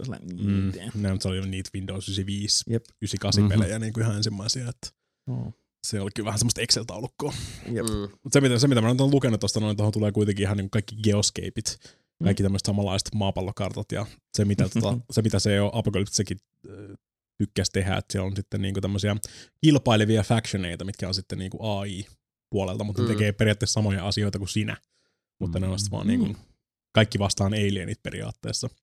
Ne alienit voi evolvoitua pelin aikana silleen, että jos sä vaikka jatkuvasti ammut niiltä jalat alta, niin se varmaan todennäköisesti jossain vaiheessa kasvattaa lisää jalkoja tai jonkinnäköistä panssarointia sinne sitten niin kuin alaraajoihin tai muut vastaavaa. Ja jos se toteaa, että niin kuin, okei, tämä mutaatio oli toimiva, niin sitten se jatkuu, sitten se ne kasvattaa sitä mutaatiota sitten niin kuin enemmän ja enemmän sieltä. Se vaikuttaa kyllä helvetin mielenkiintoiselta ainakin tähän mennessä, että pääsee taas. Se on vähän niin kuin kieltämättä ikävästä niin kuin apokalypsen meininkiä. Tietysti noin Firaxiksen ainakin, Firaxiksen 2 ensimmäistä oli ihan jees. XCOM 2 oli vähän turhan samaa iteraation perään, mutta se ei oikein jotenkin iskenyt missään vaiheessa. Se, että niin kuin hommasin sen, pelasin sen, sitten mulla oli silleen, että ei tässä tee mitään sanottavaa. Tämä on tämä sama Tämä näyttää vähän enemmän karkilta, mutta niin siis ne ei keksinyt oikeastaan mitään uutta siihen. Paras uudistus oli siinä X2, että sä pystyit yllättämään ne alienit vihdoin. Joo, ei sitäkään oikein ikinä seurannut yhtään mitään. Niin, mutta aikaisemmin se oli, että sä näet vihollisen, että tulee enemy encounter, ja vihollisen ehti meneekin suojaan. Nyt sä pystyt sanoa, okei, mä näen tuon alieneita, sit sä voit mennä asemiin ja ampua sitä ekan laukauksen. Niin se oli se tosi kiva. Se oli ihan jees, mutta sekin vaikutti oikeasti tosi monessa kentässä vaikutti siltä, että se on tarkkaan yksi oikea reitti vetää tää silleen, että sä pystyt yllättämään noin. Tai niin kuin sun pitää mennä just silleen, mitä ne pelintekijät on suunnitellut sen encounterin menevän. Tai sit se ei tuu onnistumaan ja niin kuin siis menee koko homma. Tässä on tarkoitus, sun on pakko ambushaa niin tässä näin. Jos sä taat yhden askeleen eteenpäin, niin sä missäis sen tilanteen ja sit niin kuin koko peissi herää sieltä henkiin ja sitten taas imetään paskaa ja ihmiset kuolee ja vaikka mitä. Yeah. Joo. Se on niin. Siinä pitää kyllä taas nyt päästään taas näihin varaslähtöjen makuun, niin pitää vähän demota sitä. Mikä tämän pelin nimi siis oli taas? Phoenix Point. Mistä se nimi tulee? Se on se mitä mä oon ymmärtänyt, niin se on sun basin nimi vaan siellä. Okei, niin et sanoo. Se XCOM. Niin, se on se Phoenix Point. Ei ole XCOM Initiative, vaan todennäköisesti Phoenix Initiative tai jotain muuta vastaavaa. Mut tulenkatkuista siivekkeestä puheolle ja strategiasta itse asiassa. Tämähän on hyvin strategiapainotteinen lähetys. Mites Warhammer 40K Deathwing? Anteeksi, on Warhammer 40K Space Hulk Register Trademark Deathwing Enhanced Edition ulos. Onko se 40 000 siellä jossain kumminkin? Ei, no siis pienellä. Ei, mutta Space Hulk-pelihan se on. Ei ole titlässä Warhammer 40K:ta, mutta niin kuin kaikki muutkin Warhammer. Space Hulkit eivät vaadi erikseen sitä 40K-monikirjaa. Okay. Oma brändinsä, mutta sijoittuu samaan universumiin yllättäen. Joo, sain Street Rated rikottua ja sain tämän pleikkaversion Space Hulk. Ixnay on the snuffnay. You shut the fuck up about the street date. Nee, mä hain sen nimemättömästä peliliikkeestä. Ja, olin tässä odotellut kovasti tätä Deathwingia. Se tuli PC:lle jo pari vuotta sitten tai jotain. Joo. Sanotaan nyt mixed reactions. Se ei ollut hirveän hyvin optimoitu videopeli. Ei. Eikä se ole vieläkään. Joo, mä oon kuullut vähän, että... Me yhdessä vaiheessa suunniteltiin, että me pelattaisiin porukalla sitä Deathwingia, mutta se on silleen, että okei, tää ei toimi kenenkään koneella. Niin mutta nyt se toimii kuitenkin PlayStation 4-mallisella videopelikonsolilla. Onko mä ymmärtänyt oikein, että tää on siis vähän niin kuin Vermintide, mutta 40K maailmassa. Sama Vermintide. Cook-versio Vermintidesta. Onko se samalla moottorilla? Tämä on Unreal Enginellä, ei tämä sama firma mun mielestä tehnyt kuitenkaan, okay, niin. Ei ole siinä mielessä sama, vaikka Vermintide on siis Warhammer Fantasy Battle versio samasta, eli Left 4 Deadin, jos olette pelannut, niin on 4 henkilöä tai muutama, tässä tapauksessa yleensä 3 yksin pelissä, 4 multiplayerissa. Space Marinea, eli näitä avaruuden jättimäisiä terminaattoreita, saa valita hahmoluokkansa ja sille torrakkoa käsiin. Sulla on 2 kättä, tässä on ihan kiva systeemi, että saat valita, että niin, 2 kättä, can you believe it? Next fucking jam. Kyllä.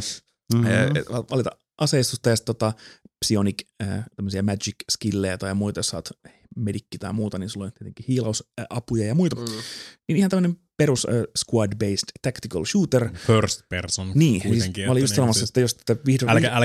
Älkää sekoittako siihen Ascensioniin, mikä on se Space Hulkin Ascension. Tai Death Watchiin, joka tuli kanssa. Tai näitä tulee niin perkeleesti, kaikennäköiset firmat tekee, niin, kun se on vaan kato se niinku emo-lisenssi on se niinku Warhammer. Eternal Crusade tai joku tulee. Niin, porukka tekee niitä, Ascension tulee kans ihan justiinsa, Ascension on sit se Diablo-tyylinen. Joo, sitä vartaan kans kovasti. Koska mä oon tosiaan tosi kova Warhammer 40K-fani, ja viimeksi mä oon päässyt pelaamaan tämmöstä toimintapeliä, 2016 joskus tuli kans tää, vaikka 11 peräti, tuli toi Warhammer 40K Space Marine, jossa Black 3:lla päästiin pelaamaan third person räiskintäpeliä. Mark Strong ja kumppanit siellä. Joo, eli ihan perinteinen niin kuin third person Gears of War -tyyppinen räiskintä, mutta Warhammer 40K:ssa, jossa räiskittiin kaikki örkit kappaleiksi. Löytyy nelinpeliarkistosta. Joo, tosi kiva. Semmoinen hyvä, just semmoinen solid double A-tason räiskintä, koska Warhammerista ei vieläkään saada mitään jättieeppisiä pelejä tehtyä. Nyt paljon tosi tyytymään, että Deathwingikin tuli, joka on siis tosiaan first person shooteri Warhammer-maailmassa, eli pääsee vihdoin räiskiin bolterit laulamaan. Joo, jean stealereita ja muita möllejä naamaan. tuolla Space Hulk, eli Space Hulk-terminä olisi tämmöinen avaruusromu, eli joku jättimäinen avaruusalusta ja muu asteroidi, mihin mennään, nämä Deathwing-jäsenet lähtee tsekkaan, että what's going on over here. Ja, mikä meno, mikä meininki. Joo, mutta pelin aika siis keskiverto siitä eteenpäin, eli se on random generoituja dungeoneita ja random generoitu joku objektiivi käy painamassa nappulaa tuolta ja sitten menet kartan toiseen päähän, painaa toista nappulaa ja sitten suojaat tätä nappulaa 3 aaltohyökkäyksen verran. Ja se on vähän semmoinen niinku horde moodi videogame. Eli vähän niin kuin Left 4 Dead ja nämä muut, mutta kun tämä on aika pieni tiimi, niin se on aika köpöstä se meininki. Left 4 Deadissä kuitenkin oli enemmän aika paljon suunnitelmallisuutta ja kentät pystyivät, sellaisen juttu oli se, että ne kentät oli niinku aina identtiset, loppujen lopuksi ne oli isot. Mutta sitten taas, mistä sieltä tuli sitä tavaraa ja millä volyymilla, kun siinä oli sitten se AI-direktori siinä taustalla. Niin sieltähän se tuli se pelin suola, koska you never knew. Joo, tässä näkyy suoraan kartassakin vihollisen spawnipiste, että mistä ne voi tulla, mutta... ei näin. Eikö ne on siis random, siis sä näet kaikki ne vaihtoehdot. Mutta silti. Miksi sä näet ne kaikki vaihtoehdot? Niin. Mä en tiedä. Mutta... What the fuck is the point? Tuo on vähän niin kuin Doom. Se on vähän niin kuin Doom 3:een vaan silleen, että kaikki nämä kaapit loistaa tässä. Ehkä jostain niistä tulee, niin zombit kävelee ulos sitten. Mutta joo, mä olin ihan tyytyväinen kuitenkin, että saatiin Warhammer 40K-räiskintäpeli. Se pyörii Pleikka 4 Prolla noin 15 fps.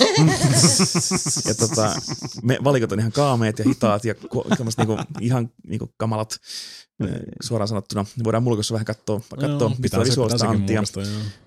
Se perusräiskintä on kyllä kivaa, kun siihen pääsee, varsinkin multiplayerissa 4 hengen tiimissä se toimii tosi kivasti. Sulla on 2 Terminatoria, jolla on ne isot Gatlingin kanit ja yksi on medikki ja joku vetää jollain niillä poltterilla. Spesialisti. Se on ihan siisti meininki kyllä, kun tulee loputtomasti niitä Gene Stealereita, tyrannideja sieltä seinistä, niin se on hyvä meininki kyllä. Kyllä mä siis jossain vaiheessa tarkoitus, että me striimataan se porukalla sitten, mutta se on vaan just niin kuin se tila, missä se nyt on PC:llä. Niin. No, PC-pelasta tämä Enhanced Edition on ilmainen pätsi, niin on. Mutta ei ole mikään Witcher 2 tyylin Enhanced Edition, että olisi tosiaan kaikki pystytty kunnolla uusiksi. Tähän tuli yksi klassi lisää, niin kuin näitä hahmoluokkia. Tai Dark Souls tyylinen. Asepätsi tuli, ja sitten tosiaan ne sanoi, että ne on päivittänyt tosiaan latausaikoja ja frameratea, mutta ei ainakaan tähän konsoliversioon mulle mitään verrokkia, että uskon kun näin. Se oli vielä kaameempi silloin aikaisemmin. Et olisiko toivonut, että se pyörisi edes 30 fps tasaisen tai jopa 60, koska se ei mikään supernätti peli kuitenkaan ole.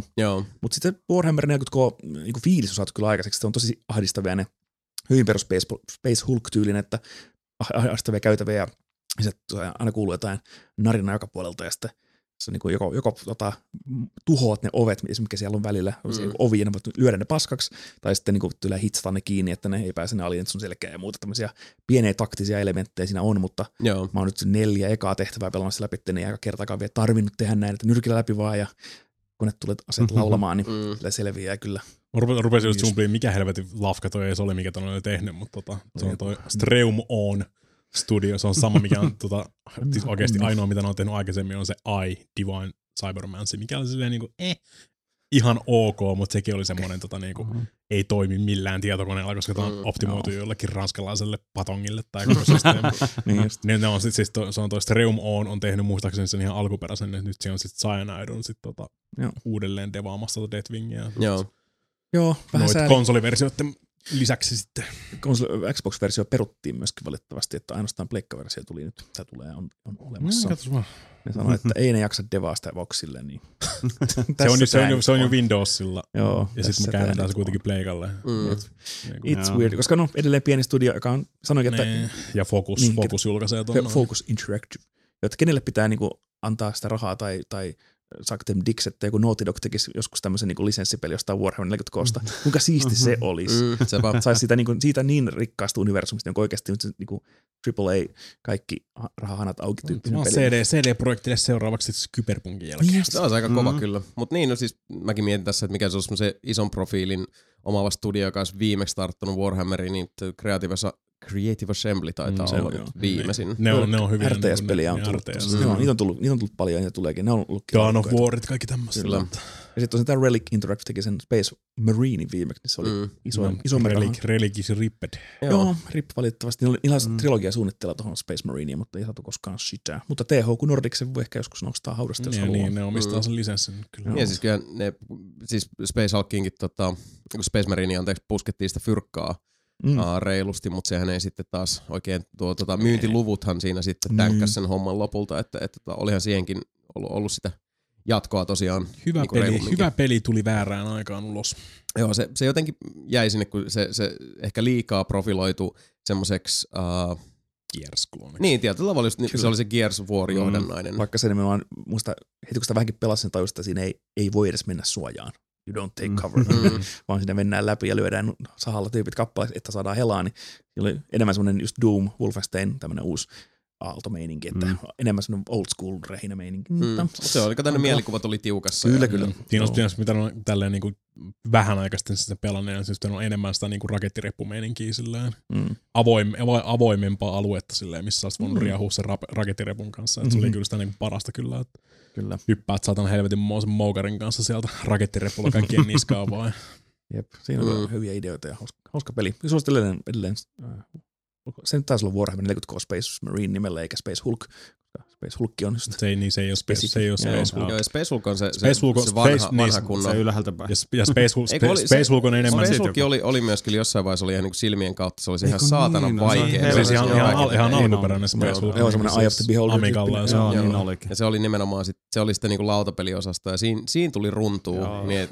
No sen ei tarkoitus koskaan ollakaan reilu. Siis Space Hulkit nimenomaan oli epäreilu, ja se oli se koko pointti. Kyllä, ja se on se eka peliversio, että mä muistan siitä. Muistan vielä jossain vaiheessa sen Nirvi-arvostelun Pelit-lehdessä siitä, kun se oli niin hauska, kun se just alkoi jotenkin silleen, että taas aamuyöllä se kolmoskerroksen hullu riehuu ja huutaa ja kiroilee tuolta, mitä se tekee. Pelaa Space Hulkia tietysti. Aloitan läpäisyyrityksen numero 137. Space Hulkit on enemmän sitä avaruusalus- tai avaruusasemameininkiä. Niin, se on se Space Hulkin termi nimenomaan, se Space Relic. Ja tosiaan Space Hulk -nimellä tuli muutama vuosi sitten kanssa, tuli tämmöinen isometrinen taktiikkapeli kanssa, missä mennään käytävää pitkin ylös. Siis se oli se remake periaatteessa siitä alkuperäisestä. Se ei ollut hirveän hyvä. Mä teistin, että hommasin sen silloin kanssa. Hommasin kanssa PC:lle sen pitkästä aikaa silloin. Vita-versio myös tuli musta, by the way, siitä. En uskalla koskaan ostaa sitä sen frameraten takia jo pelkästään, koska Vita-porttaukset on ollut perinteisesti aika kaameita, jos ei ole ollut ihan Vita-tekijä paikalla. Se on se nimenomaan alkuperäinen Amigan Space Hulk, mitä me mentiin silloin friendin kanssa vanhalle ruskean sanan postille kopioimaan sitä manuaalia, kun siinä oli katsottu copy protectioni. Sitä katsoo tietyltä sivulta. Katso sivulta 67 kolmas lause tässä ja tässä rivissä. Piti käydä kopioimassa se koko, tai monistamassa se koko manuaali. Aivan. Ja mulla on edelleen vanha kunnon Space Crusade-lautapeli löytyy vielä. Pitäisikö ottaa tuonne Nelinpeli-mökkimiittiin mukaan? No mikäpä ettei. Mut niin, Deathwing siis... Varauksella suosituspeukku, koska... Born to be mild. Tämmönen niin beggars can't be choosers -tilanne. Jos haluaa Warhammer 40K:ta nyt pelata FPS, niin tässä on ainoa vaihtoehto tehdä niin. Se on just sitä, jos pitää vaan hyväksyä ne kaikki kaameudet siinä, niin... Tätä vaan hyväksyä, että se eka on hyvä peli. Taas pelata vaan Vermintidea ja kuvitellaan. Niin. Ei siinä ole niitä minikuneja eikä tämmöisiä liikeheittimiä. No, se on ihan totta, mutta niin. Kuten sanoin, niin ei kerjäläisellä ei ole varaa valita. Että se on, mutta ei ole kyllä hintalapulkaa pilottu 35 € uutena, että ei niin kuin... Niin se ei tullut sen täysin. Ei rasita lompakkoon. Se on enhanced edition. Ai niin. Ei ole 60. Ei se alkuperäinen 60 PC:llä, mutta oli joku vajaa 400-500. Ei kyllä cyanide kytkökset yleensä tupaa olla sitä, että tulee sen fokuksella ja tarpeeksi niinku ne on heti alkuperäisesti silleen niinku, että ei kukaan kuitenkaan. Focus Interactive ja Big Ben on tyyli näitä meidän B-tier -julkaisijoita muutenkin, mutta se on ihan hyvä, että sitten tulee niinku ihan hyvää semmoista niinku ihan ok kamaa, ihan kohtuu hintaa. Mutta OK kamasta ja en tiedä sitten hinnasta puheella. Mites mikä Punch Club? Punch Club tuli jo aikoja sitten PC:lle itse peliin. Niin mitähän se selittää, semmoinen ysäri cameo kautta fiilistelysysteemi. Alunperin VHS-tori-nimellä siis kehityksessä ollut. Mitähän se on se niinku urheilumanager-simulaatio periaatteessa, paitsi niinku siis tappelu liittyen. Että ei ihan MMA-meininkiä, että mitään niinku mattopainia ja muuta siinä ei ole, mutta siis tämmönen niin kuin elämä kautta urheilumanagerointisimulaattori, missä on sitten niin kuin cameota ja tämmöisiä featureita putkeen. Onko tämä siis samanlainen kuin se ihme karate-peli, mikä me silloin tsekattiin? Joo, mutta siis se on parempi. Se on kuitenkin parempi vielä. Mikä sen nimi oli? Siis, mistä vitusta minä muistan? No, sä hehkutit sitä vaan kuinka paljon. Se oli joku kakkonen se oli. Niin oli. Karate Club 2. Ei ollut Karate Club 2. Mikä se oli? Knockdown Fist. Kakkonen tai jotain muuta vastaan. Se on tyyli varmaan joku Karate Champ kakkonen varmaan mä luulen. No oli mitä oli, mutta Punch Club oli päivää polttava puhe. Eli elämäsimulaattori. Kyllä. Se tulee Switchille 25. päivä. Se on vähän niin kuin se syy, minkä takia mä rupesin kattelemaan. Mä pelasin sitä alkuperäistä Punch Clubia, kun se julkaistiin. Ja sit siihen tuli lisärikin vielä. Tuli se Dark Fist-lisäri, mikä tuo vähän semmoista niinku supersankarimeininkiä siihen mukaan sitten. Okay. Sieltä löytyy sitten katsoa teini-ikäisiä mutantti ninja alligaattoreita löytyy muun muassa siinä sitten tässä lisarissa, että mitään ei voi siteerata silleen niinku suoraan, koska maksaisi lisensointirahoja, mutta sieltä löytyy sitten niinku Stompy-julisteita, mitkä on selkeästi Rocky-julisteita ja kaikki tämmöisiä, että niinku löytyy epämääräisiä trailerparkkeja, missä on ehkä joku Miki-niminen tyyppi, minkä koirat viedään koko aika ja kaikkea tämmöistä. Se on semmoinen niinku siis, kaikki on jotain pientä vihjausta johonkin tämmöiseen niinku. Tai niinku Deadpool 2 on video games tyylisesti. Tai Bloodsportti on vaan Sportsport. Tämä on mielestäni aika paras sportti. Se on aika hyvä. Deadpool ilman sitä, että oikeasti käyttää sitä oikeaa termiä. Aika pitkälti joo. Mä en tiedä, mistä mikä raja menee, että miksi eihän Deadpoolkaan varmasti maksa niistä kaikista, ne menee johonkin satiirin piiriin. Siis niin satiiri ja parodia. Niin, mutta miten tämmöisessä indie-videopelissä yleensä ei taas näy semmoisia suoria viittauksia. Niin ei niitä ei oikein uskalla laittaa. Niin, onko se joku tämmöinen, että ei. Lainopillisesti varmaan paljon enemmän harmaata aluetta ja sitten ne varmaan jää just sen takia, kun ei ole pelisäännöt. Se ei ole sen vääntämisen arvosta. Joo, koska esimerkiksi trailerissakin nähty semmoista parasta läpistä Deadpoolissa on se, kun se Cable kuristaa sitä Deadpoolin. You're so violent, so dark. Are you sure you're not from the DC universe? Okei, ne saa niinku ihan hyvä suora puukko, mutta sillain rohkeasti vaan. Koska monet muuthan on Marvel-vitsejä, niin ne saa Marvelta varmasti luvan tehdä niitä. Ja sitten Ryan Reynoldsin siinä parodioida edelleen taas sitä vanhaa Deadpoolia, X-Men Origins Deadpoolia, niin siitäkin varmasti Fox tehnyt itse, niin saa käyttää omaa leffaansa, mutta ja mutta tommoset, niin. Hyvä kysymys. En kyllä osaa sanoa. Kyllä ajattelin vaan tässä näin niin valmistautua siihen Switch-version tulemiseen sieltä, että mä vähän uudelleen lämpäilen sitä tälleen nopeasti. Ja sittenhän se meni siihen, että mä oon niinku, en oo vetänyt loppaan, mä oon lopettanut sen niinku siis jossain tietyssä vaiheessa, koska mä en just halua pilata itseltäni sitä niinku päivityksen tuomaan niitä lisähommia siihen sitten. Mun pitää aina lopettaa johonkin tiettyyn. Sun pitäisi vaan niinku periaatteessa käydä just niinku salilla ja töissä ja treenata ja taistella ja nousta turnauksia ylöspäin. Ja tämä on vähän niin kuin Jones in the Fast Lane. Kuka se on se? Mikä Fast Lane? Mikä nimi se oli? Vanha kunnon. Kyllä. Se oli kuuminta hottia.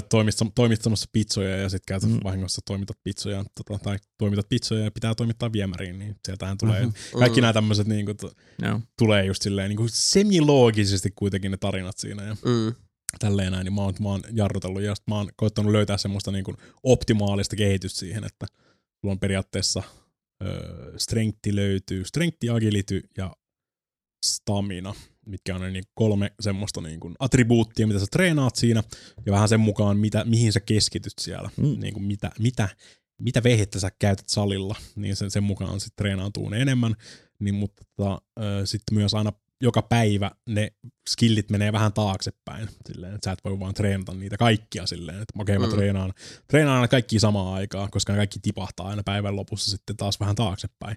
Sun pitää oikeasti valita joku skilli, mihin sä keskityt, ja sen mukaan sitten rakentaa sun kykypuusta sitten sitä taistelutyyliä, mikä on sitten niin kuin Way of the Bear ja Way of the Turtle ja Way of the Tiger muistaakseni. Taisi olla ne eri vaihtoehdot siinä. Että se oli hauska näköinen, mä katson tässä vaiheessa vaan. Se on tommoinen superretropeli. Niin siis. Onko se semmoinen 2D-pikseli? Joo, no tästä tulee mieleen just tämmöinen, niin siis ihan kun katsoo näitä kuvia, missä on tämmöistä sanotaan vähän isometrisempää kuvakulmaa, niin siis tämmöinen modernisointi muun muassa muuan Double Dragon-pelisarjasta mulla tulee mieleen. Mikä se oli se yksi, se venäläinen mättöpeli, mikä me silloin joskus mulkaistiin, pelattiin 300. Niin siis toi Mother Russia Bleeds. Yeah. Joo. Joo, siis graafiset tyyli, tai se on kyllä hyvin paljon samannäköistä. No joo, siltä näyttääkin. Siihen sitten päälle semmoinen managerointisimulaattori. Joo, niin tuossa varmaan Jason katsoi just noita itse tappelukohtauksia tuossa noin, missä näkyy niinku health baarit ja tommoset. Elikkä sulla on ihan niinku siis osumat healthpointit siellä, mutta sä et itse tappele ollenkaan siinä, vaan sä nimenomaan just keräät sen, että niinku mitä tyyliä tää käyttää sun tyyppi. Käyttääkö se niinku potkuja ja lyöntejä ja torjuntaa ja käyttääkö vähän enemmän dodgea tämmöistä. Niin sä vaan niinku laitat sinne niinku mitä kykyjään käyttää ja sitten ne itse tappelut menee sitä automaattisesti siinä. Niin, sä et itse ole. Niin, se on se managerointipuoli siinä, vaikka sä pelaat ns. Sitä hahmoa kuitenkin siinä, niin, mutta siis saat se itse pelaajana, saat se vaan se harmaa eminenssi taustalla, mikä päättää sitten ne, mitä taitoja me käytetään tähän kilpailuun. Ja. Tämä näyttää kyllä ihan siistiltä. Katsotaan sivusilmällä videoa tästä, missä on tätä kaikkea, mitä tuo voi tehdä. Make new friends, learn new abilities. Onko toi parempi kuin Delfin koulupeli? Mä tiedän, kun se ei tullut vielä. Ai, se ei edelleenkään ole tullut. Hei. Tässä on vuosia nyt ooteltu nämä kaikki vuodet. 2014 lähtee varmaan venattu jo. Classroom Aquaticia. Hitto meinasi itsekin unohtaa.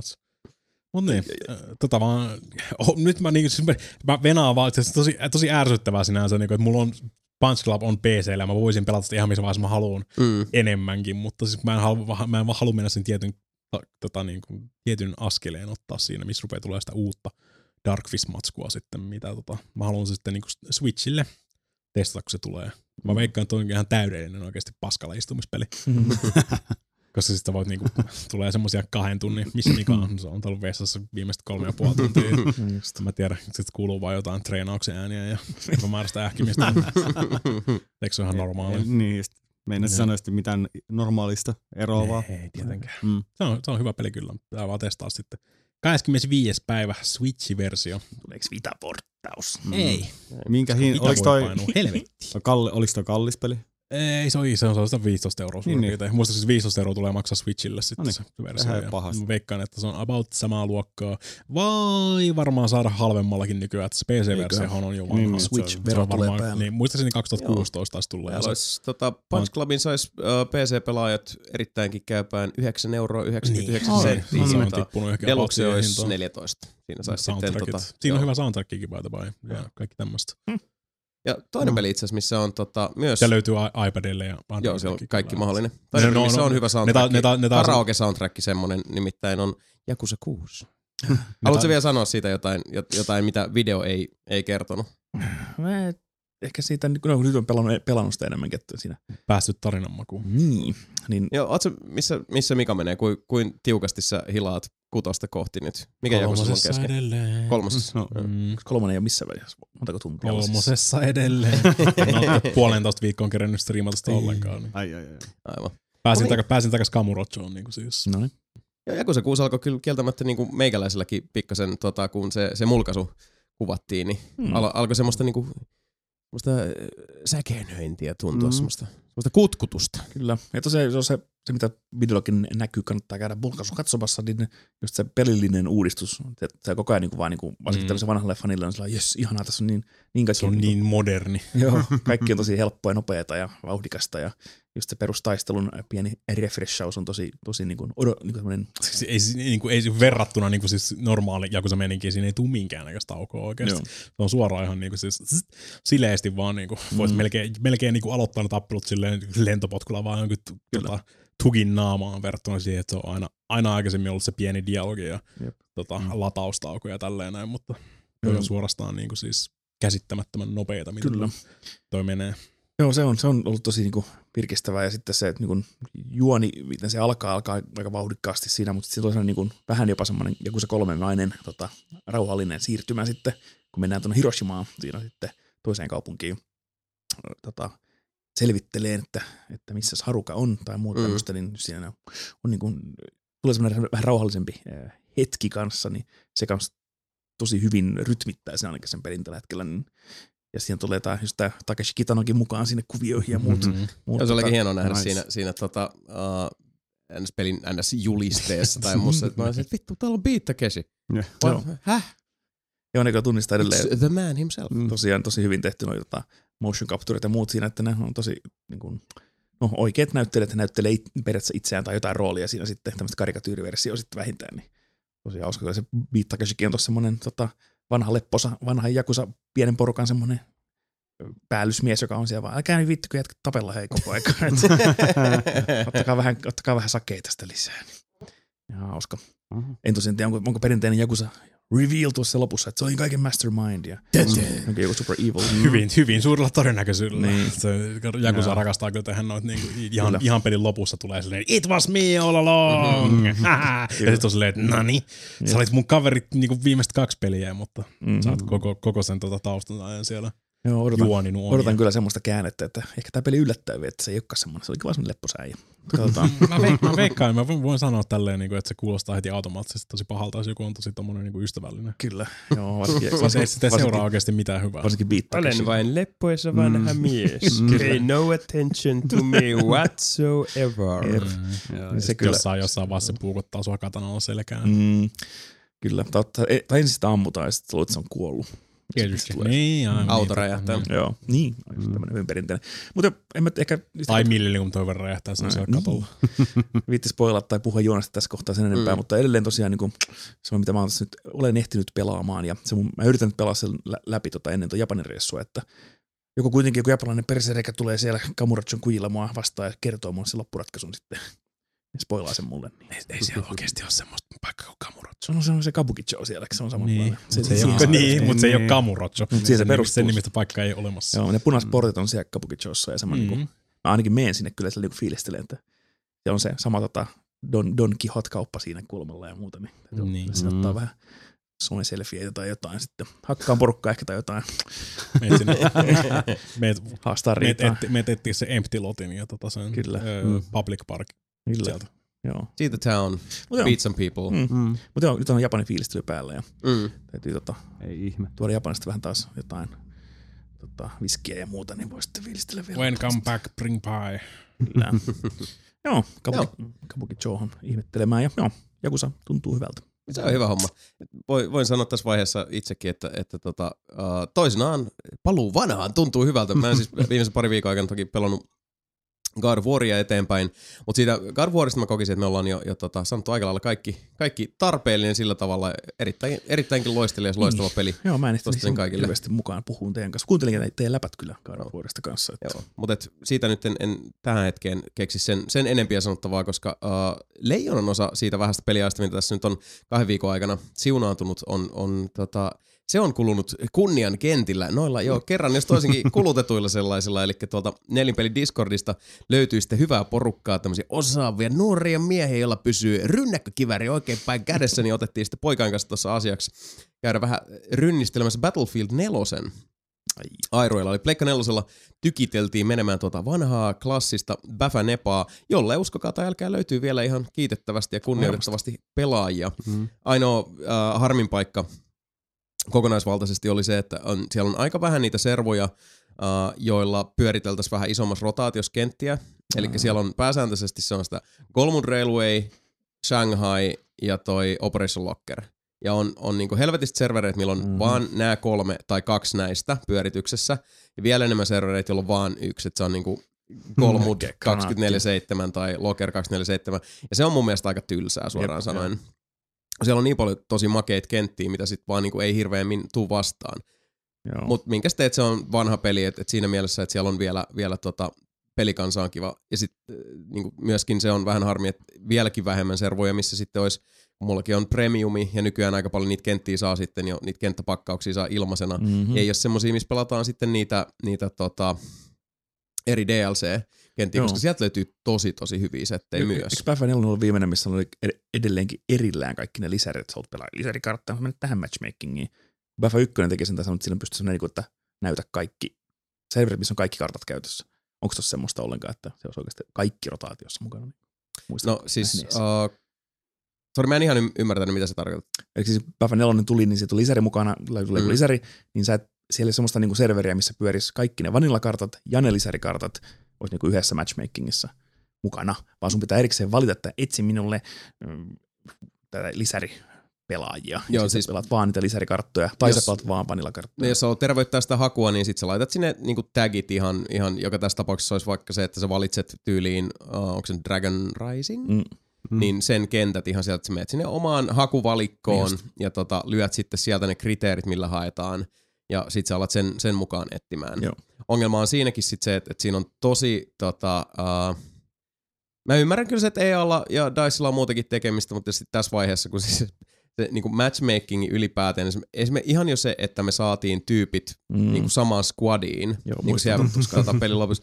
Ihan siis niin kuin holtitonta, että jonkun kautta, esimerkiksi jos niin kuin parin muun pelaajan kautta, että ne pisti niinku team leaderin pystyyn ja me nähdään toisemme kyllä siellä pelissä, mutta et sit ei ole mitään squadia mihin joinin, joten aina piti mun tehdä se squadi, johon muut sit joinaa, koska muutoin niin kun mä en sit nähnyt niitä, että siellä on squadit valmiina ja muuten siis, ja se oli ihan siis semmoinen jatkuva ongelma. Ja sit se matchmakingi noitten se serveriselaimet ja muut, niin siellä on puutteita. Siellä on vajavaisuuksia. Se asiat voisivat edetä ja toimia myös huomattavasti sutjakkaammin.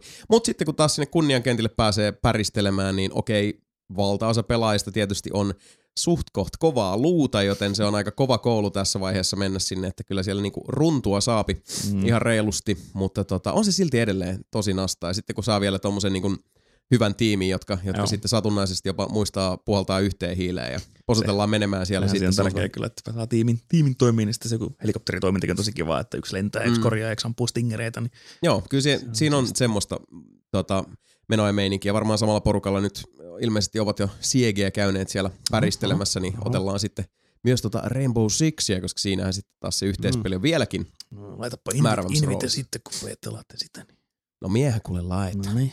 Mape pelaa remotella Japanissa sitten. Hyvin se toimii, kyllä. Koska tästä podcastin nauhoituspäivästähän, tai siis podcastin julkaisupäivästä seuraavana keskiviikkona, eli huomenna mehän tulee myös Battlefield V reveal. Eli nähdään, onko Battlefield 5 vai onko Battlefield Victory, mikä on Vietnam, mikä tämä V on, ja onko tämä tosiaan Battlefield World War 2 vai Battlefield Vietnam vai Battlefield Modern Warfare, vai mikä tämä on, koska Vietnami olisi kyllä hieno. Ne ei ole vieläkään julkistanut sitä, joka on tosi siisti, hyvin pidetty. Siistiä, että hyppää tälleen uutisiin, tälleen niin kuin kesken peliä. Koska hyvin salassa pidetty tieto. Kyllä. Mutta joo, Battlefield 4 on edelleenkin oikein toimivaa, kun on sitten semmoinen hyvä posse ympärillä. Ja ehkä siihen nyt on enemmän, kuin sekin on nyt helppo hypätä sitten messiin. Ja vastaavasti sitten taas, kun on ollut semmoisia hetkiä, että odottaa, että muut pääsee sitten lankojen päähän tai muuta, niin pari matsia Overwatchia edelleenkin musta helvetin nasta. Ja se oli tosiaan, niin kuin sanoin viime vai toisessa lähetyksessä, vaikka ei ollut pitkään aikaa pelannut, niin heti kun hyppäsi taas mukaan, niin jotenkin siis se oli vaan iskostunut selkärankaan, niin että se oli saman tien vaan, näin tämä toimi, muistan ihan täysin. ja tavallaan, jos tuli kuokkaa, meni ihan omaan piikkiin, ettei ollut sillä, että hitto, kun ei nyt kontrollit oikein iskostunut. Ja se on tosi nastaa. I like it.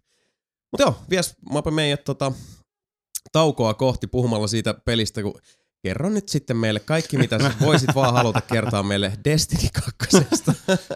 No niin, ja otetaan vähän mukavampi osa nyt. Eikö Kärkkäs Jani kertonut viimeksi kaiken Destiny 2? Ei se kyllä hirveästi kertonut, eli ihan väärin muista, niin se vaan vihassa. Jani on luovuttanut jo. Kyllä. Joo, siis se on mitä mä oon taas ollut tommonen peli nyt taas tämän viimeisen lisärin myötä, mikä Jason on ottanut bäfä, että ihan kiva hypätä välillä sinne reski ja pelaan kavereiden kanssa jotain tehtäviä tai PvPtä, niin se on nyt ihan ok asemassa taas toi Destiny ton vikan pätsin jälkeen. Joo. Eli tämän Warmind-lisärin. Että se kampanjahan on ihan haista paskajuttu ja sen pelaa niinku, oliko se niinku 4 tehtävää tai jotain. Se on niinku noin nopeasti tehty. Ja ne on vielä lyhentänyt se sillä, että ne 2 vikaa tehtävää on ne strikeit siitä, mikä tulee, niin siinäkin on tosi paskakamaa. Mutta se peruspelaaminen, sen niinku, se grindaaminen, niin se on taas tullut ihan mielenkiintoiseksi ja viihdyttäväksi siinä. Niin se on pelastanut taas sen Destiny siinä mielessä, että nyt se on taas jotain tekemistä. Ja semmoista, kun se monella Destiny 2 pelaajalla oli ongelma, koska se Destiny 2 tuli, niin se pelasi sen ekan viikon ja sitten oli sillä, jaha, oli tässä ja mulla ei mitään tekemistä enää. Niin se koukuttava elementti puuttui sieltä täysin. Jotenkin hyvässä ja pahassa ehkä tämmöisessä online heroinissa, että pelistä peliin haluaa pelata ja täytyy pelata joka viikko, että se kehittyy niin sun hahmot ja muuta. Ja sitten se pitäisi olla kivaa kuitenkin, niin se puuttui siitä. Tai pitkään puuttukin Destiny 2. No nyt onnes pikkuhiljaa se laivaa käännettyä sitten oikeaan suuntaan. Nyt kyllä se räiskintä on ollut kivaa, mutta se, että se on niin jotain tavoiteltavaa sitten kaikissa niissä eri modeissa ja muissa, niin se on nyt saatu taas vihdoin jotenkin oikeaan suuntaan. Niin varsinkin se Crucible, eli tämä PvPkin, niin siinäkin on ne uudet ranking-systeemit ja kaikki muuta aikaiseksi, niin siinäkin on jotain mieltä, että miksi pitäisi pelata ikinä PvPtä siinä. Se on kyllä nyt taas semmoinen, että sitä on tullut sitä mulla läpitulta sitä iltaisin, että onko pojat linjoilla ja olisi vähän pelaa Destinyyn. Jotain tavoiteltavaa siellä Marsin kentillä sitten. Mutta edelleen tässä lähinnä odottelee sitä syksyn pätsiä, eli niin sanottua Taken King-lisäriä, eli Destiny 1:kin tuli semmoinen isompi muutos sit siihen suuntaan, että joo, silloin korjattiin paljon asioita, niin nyt ilmeisesti taas semmoinen syksyllä tulossa tämmöinen Taken King-lisäri, niin katsotaan sitten, jos Destiny taas siinä kohtaa. Tuossa on kyllä aika vahvasti taas vaimon hakkaajan mentaliteettiä kyllä Destinyn kanssa elämisessä. Niin se on I know he'll change. Joo, mutta kun tuossa puhuttikin keväällä, että tässä kesällä ei oikein hirveästi tuu mitään pelejä, mikä tarvisi sillä nyt on pakko pelata God of Warin pelasi läpi, ja kun se kutonen vielä kesken, tämmöisiä Deathwingeja ja muita nyt tulee, mutta ne ei ole semmoisia niinku must-juttuja, että syksyllä sitten taas on se portit aukeaa, kun tulee Red Dead Redemptionit ja Riderit. Niin, ja sitten mikä tää on, jos puhuttiin jostain pelistä, mutta mä unohdin kaikki niitä tässä, mutta niin, Battlefieldit ja muut tämmöiset jotain niin kuin isommat nyrkit tulee sitten syksymällä, niin nyt vaan läpsytellä kesän taas Destinyä vaikka, niin miksei. Ei tässä niin kuin muutakaan tekemistä. Eli kaljaa juoda pihalla ja tältä Destinyä pitää. Heittelee vaikka tikkoja puuhun. Eikä Destinyä tikka heittämäänkin hauskempaa sentään siellä avaruudessa. Treenaat koordinaatiota. Ja mitkä se sieltä Japanista tai pantsupelejä tuon, oli jotain muutakin pelattavaa. Niin just. Mitä sieltä? Joo, videopelejä on pelattu ja osa niistä on ollut selkeästi ihan hyviäkin. Se on aina ihan mukavaa. Mutta joo, eiköhän vedetä pojat vähän kofeiinia koneeseen ja ladataan ihan momenttiakku ja pistetään tuosta vähän rakettirollia soimaan kansalle ja päästellään sitten tuo meidän ukkosmetso avaamaan noita uutisotsikoita, joita Mape ei vielä ehtinyt spoilata. Ja tosiaan niin kuin tuli viime lähetyksessä sanottu, niin tällä kertaa jätetään toi Dear Nelinpeli väliin. Ensi jaksossa sitten saatetaankin ehkä tehdä asiat toisin, koska siellä olisi meillä vähän vierahia tuloilla. Iteroidaan sitten vielä, mutta eiköhän me keskustella tästä lisää siinä lopussa. Kyllä. Otetaan loppusuoralla sitten tää homma vielä tapetille. We shall expand the possibilities. Kyllä, mutta otetaan tähän väliin pieni tauko ja jatketaan sitten Höpinälationin parissa. Voidaan mennä pissalle. No mene pissalle.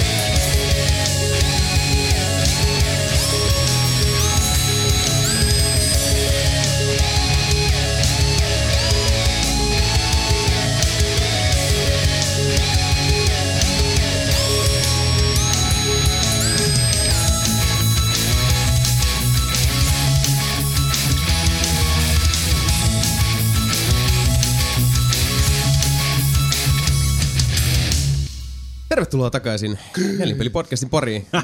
Täällä ollaan taas, olemme asemoineet. Mä en pääs pois vieläkään täältä. Et päässyt. Ollaan asemoitu vähän studiota uusiksi. Mä pääsen pois tuolta. Niin. Kyllä. Elikkä vähän siirreltiin juttuja. Stinkisohva. Mika halusi hajurakoa tähän meidän. Joo, ihan siis hyvästä syystä myös, että saatiin tuossa vähän nyt tänne läpivetoa paremmin aikaa. Ja kenties tässä voidaan kaikki nyt vähän paremmin. Sohvalle tuli enemmän tilaa. Just. Mika jätti märän sohvan tuohon. Se on, mutta se ei nyt syövy enää sitten loppuaikaa sohvasta läpi, mikä on taas niinku täällä asuvalle, eli minulle erittäin positiivinen juttu. Ja Mika lähti itse asiassa tonne beta-testaamaan nyt rahia tonne toiselle puolelle huonetta. Beta-testaamisesta ja märistä länteistä ja läpivedosta puheenjolla piti vielä mainita Onrushin beta, mitä kokeilin tuossa nauhoitus viikonloppuna. Eli tämä Motorstormin tekijöiden Motorstorm ja Drive Clubin tekijöiden. Joo, okay. Eli vanha Evolution Studios, nykyinen Codemastersin joku sivuhaara. Pojat ja tyttäret siellä. We don't have a rubber band technology in our video game. Niin kokeilevat uudestaan tätä tämmöistä arcade-raaseri-rälläystä. Niin mä sitä betautossa niin jauhoin muutamia matcheja, niin en tiedä, onko aika kypsä vielä tuoda takaisin tätä arcade-kaahausta, varsinkin tämmöisellä uudella multiplayer-otolla, että se on tiimipeli 5 vastaan 5, joo, ja sitten siinä ei ole alkua eikä loppua siinä radassa, vaan sä spavanaat sinne radalle, ja se on tämmöisiä NPC-muukki-ajoneuvoja, ja sitten Burnout-tyyliin sä saat turboa, kun sä niittaat niitä autoja pois radalta, joo, ja saat turboa, ja yrität tietenkin takedowna niitä vihollisia joukkueen tyyppejä myös, mistä saat pisteitä, ja se voittaa se tiimi, jolla on enemmän pisteitä, kun aika loppuu. Se on vähän semmoinen, että no joo, ehkä tämä on vähän outo pelimuoto, kun se on semmoista jatkuvaa semmoista niinku rälläyskaailua. Että se on niinku jatkuvasti se Burnout 3:n niinku se kamppailutilanne. Niin se on semmoinen, mä en tiedä, onko tämä nyt ihan se juttu, mutta ja sit saat semmoisen superin sen on-rush-abilityn jossain kohtaa, kun semmoinen palkki tulee täyteen, saat semmoinen niinku turbomoodin tai sinun motorstamme tyyliin moottoripyöriä, dunebugeja ja tämmöisiä raskaampia ajoneuvoja. Joo. Kaikilla eri ominaisuudet, niin muista hauska oli se moottoripyörän tämmöinen Tron valovana, mikä tulee sen mopon perästä. Ja sä pystyt kokkaan edestä, niin sitten törmät siihen seinään ja räjähdät. No, aika siisti. Se oli ihan hauska skilli-idea. Mutta muuten se on semmoinen, että paljon hyppyjä, paljon tätä 90s extreme, that's pretty fucking cool, man. Asennetta, joka mä en ikinä jaksa sitä kuunnella hirveän pitkään, varsinkin se on aina näitä ääniklippejä. Wow, dude, what did you do? Gnarly waves, man. Wow. Niin se on aina, saksantaa jostain voice pois päältä. Niin se vähän niin kuin tämmönen kiikunkaakun. Tässä on nyt kaksi betaa, oli Dark Soulsin beta ja sitten tämä Onrushin beta. Niin se Dark Souls vakuutti enemmän kuin tämä Onrush, mutta joten kun Jason on kanssa näitä tämmöisiä kaahailufaneja, niin se voisi ehkä olla, mutta ei nyt ihan lunastanut tämä Onrush vielä. Joo, siis kaahailu ehdottomasti on lähellä sydäntä ja sanotaan, mutta mäkin osaan olla aika sillain niinku pikantti näissä, että mä niinku siis mulle esimerkiksi toi Forza Horizonin ajotuntuma on ihan briljantti. Mä rakastan Wipeout-sarjaa ja näistä vähän arkaidemmista tapauksista, mutta sitten taas niin kun, varsinkin niissä aiemmissa iteraatioissa Drive Clubista ja Motorstormista oikeastaan kokonaisuutena mä en ole koskaan välittänyt nimenomaan sen takia, että siinä on se kuminauha on mun mielestä ihan kammottava, se on siis maskattu todella huonosti. Drive Club oli toisaalta kyllä semmoinen peli, joka niinku parani paranemista, että nehän jatkokehitti sitä ihan valtavasti. Se oli siis niinku uskomattoman paljon. Ja sitten loppuvaiheessa se on, siis ei sitä voi verrata niinku Drive Club 1.0 siihen, mitä se oli sitten loppuvaiheessa. Että se oli siis valtavan eri peli. Mutta joo, siis sitten taas tämmöiset flatoutit sun muut, niin ei ole mulle koskaan kolahtanut. Joo, vähän sama juttu. Ei niinku olleskaan. Tiettyyn pisteeseen asti. Niistä ei vaan flatouteista, niin yleensä on pari semmoista pelimuotoa tai muut vastaavaa, mitä jaksaa pelata jonkun aikaa, mutta se on siinä, eikä tää. Niin. Okei, nyt sä oot aika pitkälti nähnyt kaikki, mitä tällä pelillä on tarjottavana. Joo. Ja sit mä muistan, että silloin yhteen aikaan tuli vaan tästä mieleen se, kun oli se semmoinen niinku yhtäkkinen hirveä just tämmöisten arcade-kaahailujen invaasio. Että et meillä oli tietysti Ridge Raceri, oli Pure, sitten oli Split Second, ja siis ne tuli kaikki niinku siis ihan siis liukuhinnalla peräjälkeen. No, se oli PS3 360 joku tämmöinen pari vuotta siinä. Joo, se oli se Midnight Club LA. Mä haluaisin sanoa, tuli Rockstarilta ja sekin oli vähän niinku sinne suuntaan kallellaan. Ja se oli ihan vitu hyvä. No Midnight Club oli kyllä siis niinku poikkeussääntö, että se oli hyvin omanlaissa yksikkö näissä, mutta sitten tietysti Need for Speedit siihen päälle. No niin, kaikki Need for Speedit. Joo, no, siis sen takia niitä just tulikin. Need for Speedit rupesi myymään kaikilla undergroundilla sun muilla. Joo. Just se gridi oli siinä lisänä, sekin tuli siihen. No gridi on enemmän kyllä sitä kanssa. Joo, gridi oli sitten lähempänä sinne niinku. Joo, se oli se niinku Codemastersin oma tavallaan osasta pyhää kolminaisuutta, kun niillä oli sitten taas, taisi olla Pure oli niitten iteraatio sinne siihen maailmaan. Eiku, mä unohdan nyt jonkun, koska tossa oli kans joku nelikirjaiminen. Blur, joo. Blur, Mario Kart. Joo, oli hyvä. Blur oli se, sori sitä mä tarkoitin, mutta Pure oli sitten taas, se oli se Codemastersin, se hengataan aavikolla ja dunebugeilla pyöritellään. Jo, kissat leikkivät lelulla. Ei mitään hätää. Päässä soi. Niin Jani ja Mape on silleen. Kenen kännykkä? Kummankin päässä soi yhtäkkiä.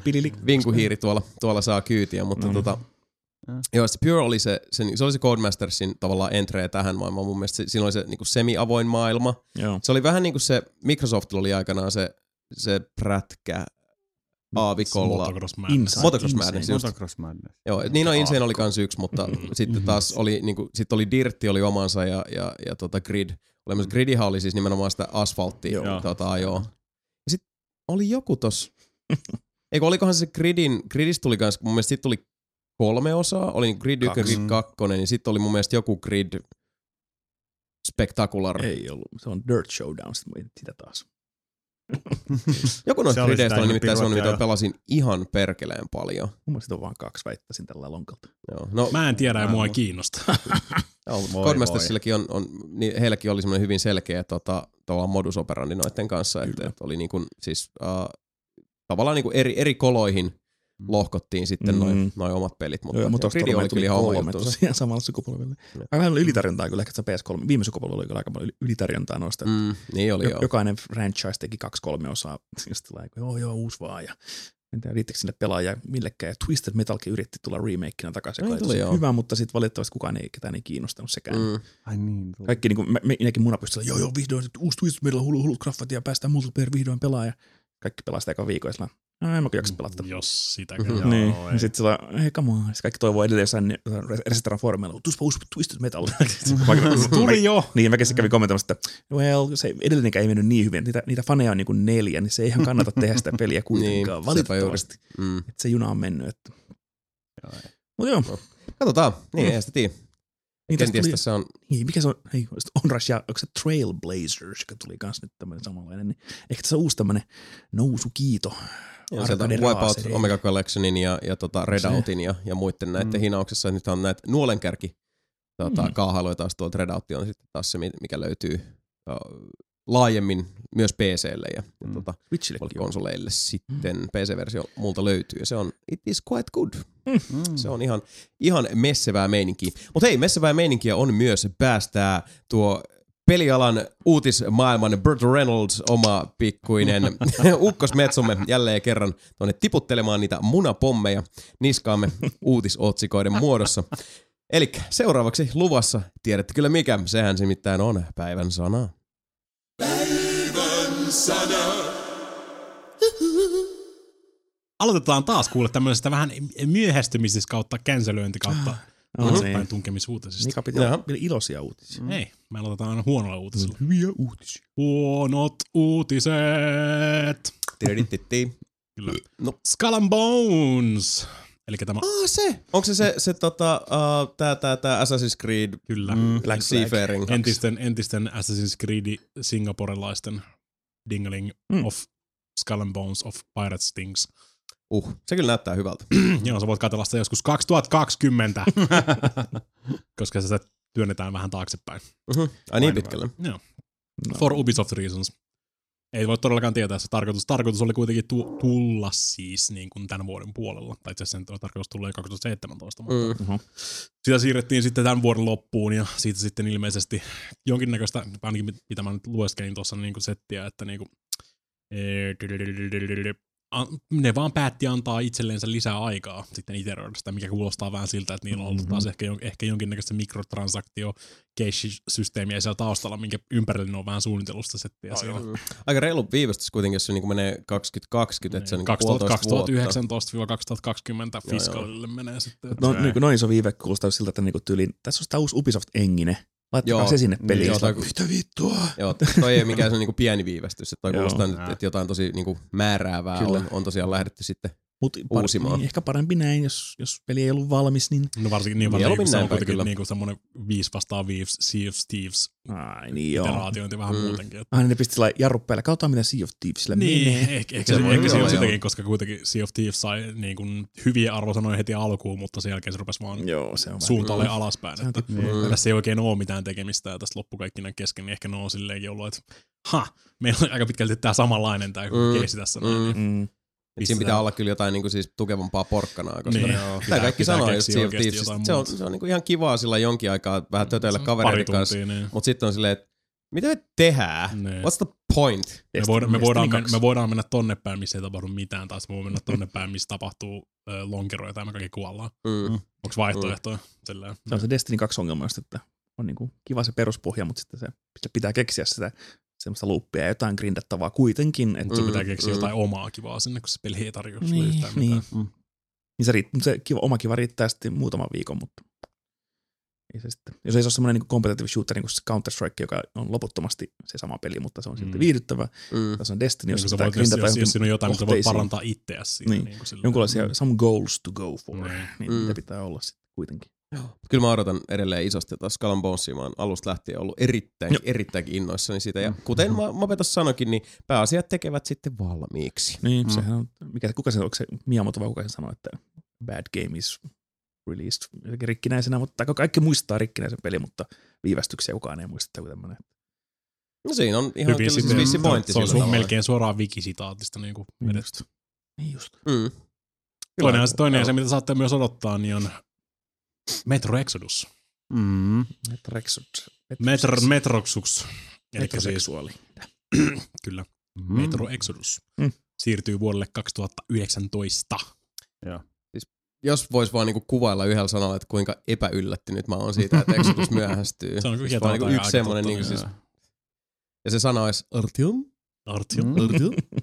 Joo, ei siis, ei kyllä yllätä millään tavalla. Ei ne kauheasti aivan takuu varmaan juttu. Eihän ne kauheita kohua tai mitä ole pitänyt koko ajan, pitkää aikaa siitä pelistä. Ne, se tuli 2017 E3.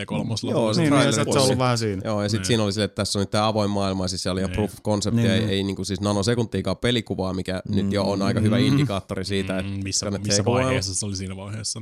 Ja sitten toi 4A, nyt on muutenkin semmoinen, että pieni studio. Niin. Vaikka Deep Silverikin on laittanut sentään vähän rahaa tuohon. On, mutta sitten se on taas, kun ne on siellä korruption mekassa, missä niiden pitää salakuljettaa itselleen työtuolit, ettei kierrot virkamiehet vie niitä välistä, niin. Sitten taas varmasti omia tämmöisiä päivittäisiä pulmia heillä siellä kehitystyössä, josta me emme voi kuin etäisesti maalailla painajaismaisia kuvajaisia, mutta jälleen kerran tässäkin tapauksessa pääasiat tekevät valmiiksi, koska 2333, 2033 ja Last Light mun mielestä molemmat ihan helvetin hyviä pelejä. Joten siis tehkää pojat ja tyttäret rauhassa valmiiksi. Kyllä meillä täällä pelejä riittää ihan. We want everyone to be able to experience what is the most ambitious Metro game to date at its absolute best, and therefore we have taken the decision to move the release date to Q1 2019. Artyom.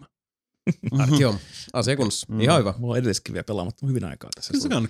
Kyllä ne kannattaa pelata. Niin siis varsinkin ensimmäinen, siis 2033, niin se on ehkä semmoinen viikonloppupeli. Joo, siis sä saat Plegelle sen setin, missä on ne molemmat. Mulla on se. Last Lightin sä pelaat ehkä viikossa, niin silleen, jos sä pelaat kasuaalisti. Eikö nekin ollut, eikö ne jotenkin high-endattu ne versiot, mitkä on Plegelle? On, siis ne on vähän paranneltu. Joo. Verrattuna siihen, mitä ne on silloin, kun ne julkaistiin ne konsoliversiot.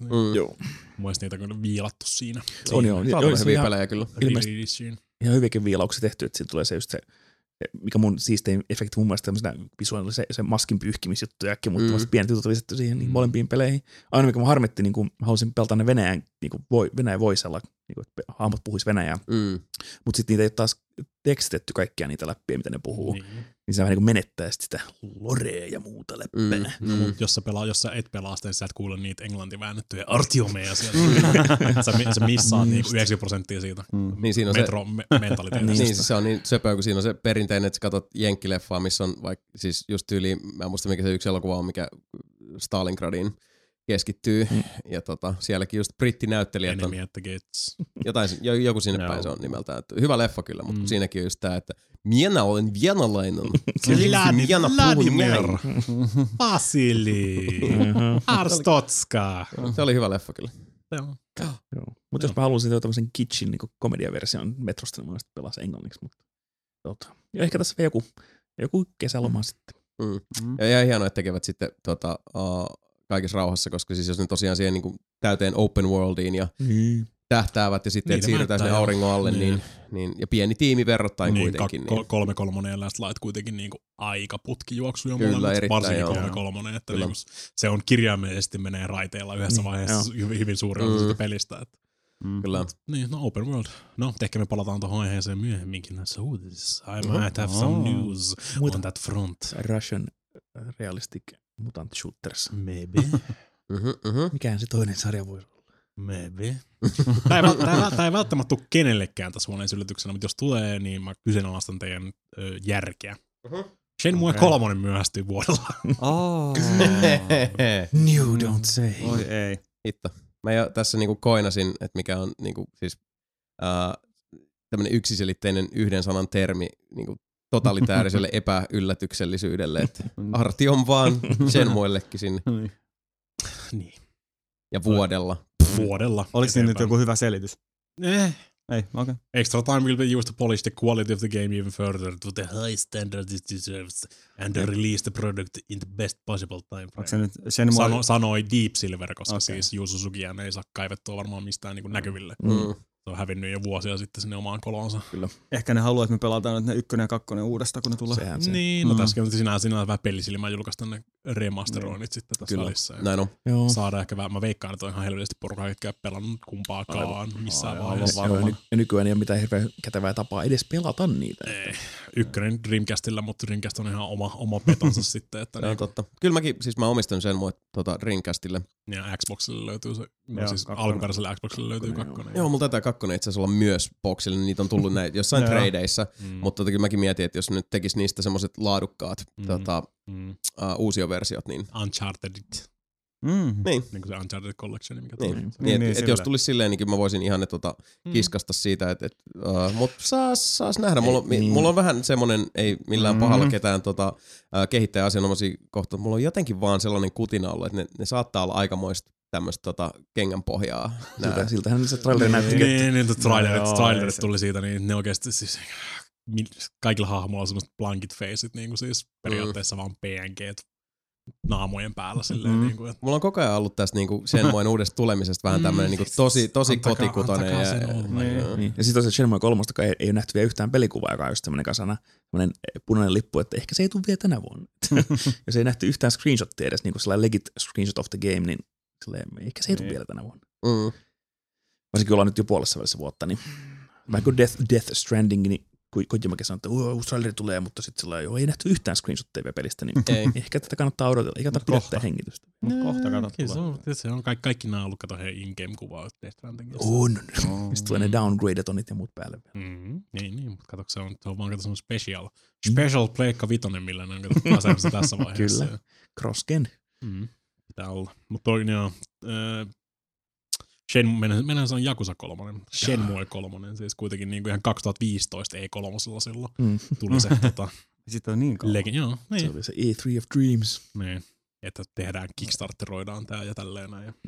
Keräs kuitenkin niinku tuplasti, reilusti yli tuplasti sen, mitä ne suunnitteli jo siinä vaiheessa. Joo. Vaikka kickstarterointit on mennyt huomattavasti alaspäin verrattuna aikaisempiin vuosiin. Se oli vielä sitä kulta-aikaa oikeastaan kickstartereilla. No, katsotaan mitä siitä sitten tulee. Niin, tulee kun tulee. Mä edelleen uskon, että sit, kun tulee semmoinen 3 tunnin chapter 1 tyyppinen juttu. Vähän niin kuin se Final Fantasy VII Remake chapter 1, niin silleen, I don't know man. Niin, mutta itse asiassa mulla ei edes uutisia koko siitä hommasta. Pitää jossain vaiheessa antaa teidän Talk Amongst Yourselves, mutta pitää kaivaa se sieltä. Joo, Last Guardian tuli sieltä E3 of Dreams, sit se on julkaistu niistä 3 jo. Luojan kiitos. 1/3. Se olikin nimenomaan sen arvoinen. Kyllä. Boski Productions. Tämä Mapen lemppari pelistudio Lawbreakersin ja Radical Heightsin takana ei ole enää olemassa. Just. Elikkä tää oli kuule aikamoinen ralli. Aikamoinen ralli Mapen tunteilla kyllä tässä näin, että Lawbreakers tuli ja sitä kuule hirveällä hypellä tuli, hehkutettiin sieltä, että tässä tulee kuule FPS-pelien uusi messias. Ja kyllä. Sit se oli silleen 2 pelaajaa. Oli meitä siellä, Mape. Ainakin, mulla on muutama videoklippi YouTubessa, ainakin 10 pelaajaa oli joskus linjoilla. Can confirm. Mape. Let it go. Niin, I have to. Mä uninstalloin Lawbreakersin. Tässä vaiheessa itse asiassa mä pyydän Nelinpeli-yhteisöä. Voisiko joku, vaikka Selinin Patrick tai joku, niin siis please photoshoppaa Mapen naama johonkin Frozen sen mimin kroppaan ja sit lentää kädestä toi Lawbreakersin levyt. Ihan vaan sen let it go. Soundtrack on tosi hyvä, kannattaa kun Spotifysta. Mick Gordon. Siis Frozenin soundtrack. Se on kyllä ihan hyvä. Vaikka sekin. Onko se Mick Gordonin säveltä? On joo. No nyt mun pitää editoida se video, niin missä on vaan se Elsa pyörimässä siellä, mutta se on Rip and Tear. Hirveet tuplapasarit siinä tykittämässä. Mut niin, siis tosiaan Lawbreakers ei oikein myynyt jostain kumman syystä. Ja ne tämmöisenä paniikkiratkaisuna sitten siirtyi siihen Radical Heightsiin, mikä sitten päätti, että hei, oletko se koskaan kuullut semmoista pelistä kuin Fortnite tai PlayerUnknown's Battleground? Me halutaan tehdä semmoinen samanlainen, Kyllä. Koska me ei keksitä mitään muuta, mitä me tehtäisiin tällä hetkellä. Niin se on semmoinen selvä cash grab. Niin, epätoivoinen cash grabi vielä, että mennään free-to-play-linjalla ja ehkä saadaan sitten jonkun verran massia siitä, että saadaan pyöriteltyä, jatkoiteroitua sitten ehkä vaikka Lawbreakers ja jotain muuta siinä sitten hommassa, mutta pari viikkoa eteenpäin, niin ilmeisesti sen verran punaista linjaa tuli vaan sieltä, että Cliffy B päätti vetää koko firman alas. Joo, niinku. Kannattaa muuten katsoa se, me kurkattiinkin semmoinen videopätkä, joka oli tuolla Nelinpelin Discordiin tullut, ja löytyy YouTubesta, kurkattiin sitä tuossa, kun oltiin kuvaamassa viimeksi, en tarkkaan muista sen nimeä, mutta se on käytännössä semmoinen niin kuin, kertomus hubriksesta, kertomus ylimielisyydestä, kertomus uskosta, joka on tietyllä tavalla ihan kunnioitettavaa, mutta sitten kun se usko omaan tuotokseen vähän niin kuin ehkä ei vuotaa missään tekemissä realiteetin kanssa. Niin, vähän vuotaa liikaa sinne ylimielisyyden laariin, niin siitä seuraa asioita kuten Lawbreakers, joten se on lähinnä niin kuin siis Cliffy B tämmönen nousuuho ja Lawbreakersin tuhotyyppinen setti. Kannattaa katsoa, se oli joku 10 minuutin video. Siis, on tämä Crow B Cat, eli Crow pehmeä Bertta, Crow B Cat, sen niminen tyyppi tekee tämmöisiä piikitteleviä videoita, kaikista tämmöistä, niin kuin, mikä nyt tämmöinen, ja tämmöinen niin tulee tämmöinen kohu jostain, mistä tekee tämmöisen koosteen sitten aina kaikista, mitä ne on möläyttänyt jossain. Perus mutta se oli ihan hyvin tehty video sillä tavalla, että tietysti siinä se, niin kuin sanotaan, tuo piikittely on kyllä ihan sanoisin osuva termi, että ei siinä nyt hirveästi se sympatiaa välttämättä suoda, mutta otetaan vaan ne yhdet asiat ja pitää tehdä semmoinen kooste siitä. Niin, kyllä Cliffy B ihan niin kuin ansainnut sen niin kuin tässä näin. Se on semmoinen. Se omalla niin kuin siis Lawbreakersin hekuttamisellaan ja oman perseensä sisällä olemisessa. Kyllä siinä jätkässä ja Romero Johnissa on kyllä hyvin paljon yhtäläisyyksiä, täytyy sanoa. Tai siis vanhassa Romerossa. Se on just vähän tätä samaa, niin kuin nyt rupeaa jumpliin tätä niin rockistara-pelikoodaa ja systeemiä. Että niin kuin, nyt tämä rupeaa olemaan vähän enemmän tätä niin kuin Sveryn ja näiden muiden kaltaisten aikaa, silleen, niin kuin, että on semmoinen eksentrinen niin kuin, ja jokotaro ja kaikki tämmöistä. Niin kuin, joo, enemmän tommosia outoja tyyppejä. Joo, siis mystisiä vegaanihipstereitä, niin, jotka on just jossain tommosia Janin näköisiä tyyppejä, jotka jossain kellarissa istuu just pinkit spandexit päällä sammakon kudussa ja koodaa jotain ihan vitun hämärää. Oottakaa vaan, kun tuutte ekan kerran mun kuuteen kotiin sitten. Niin. Kukaan ei jaksa katsella enää semmoista niinku Peter Molyneux. Niin.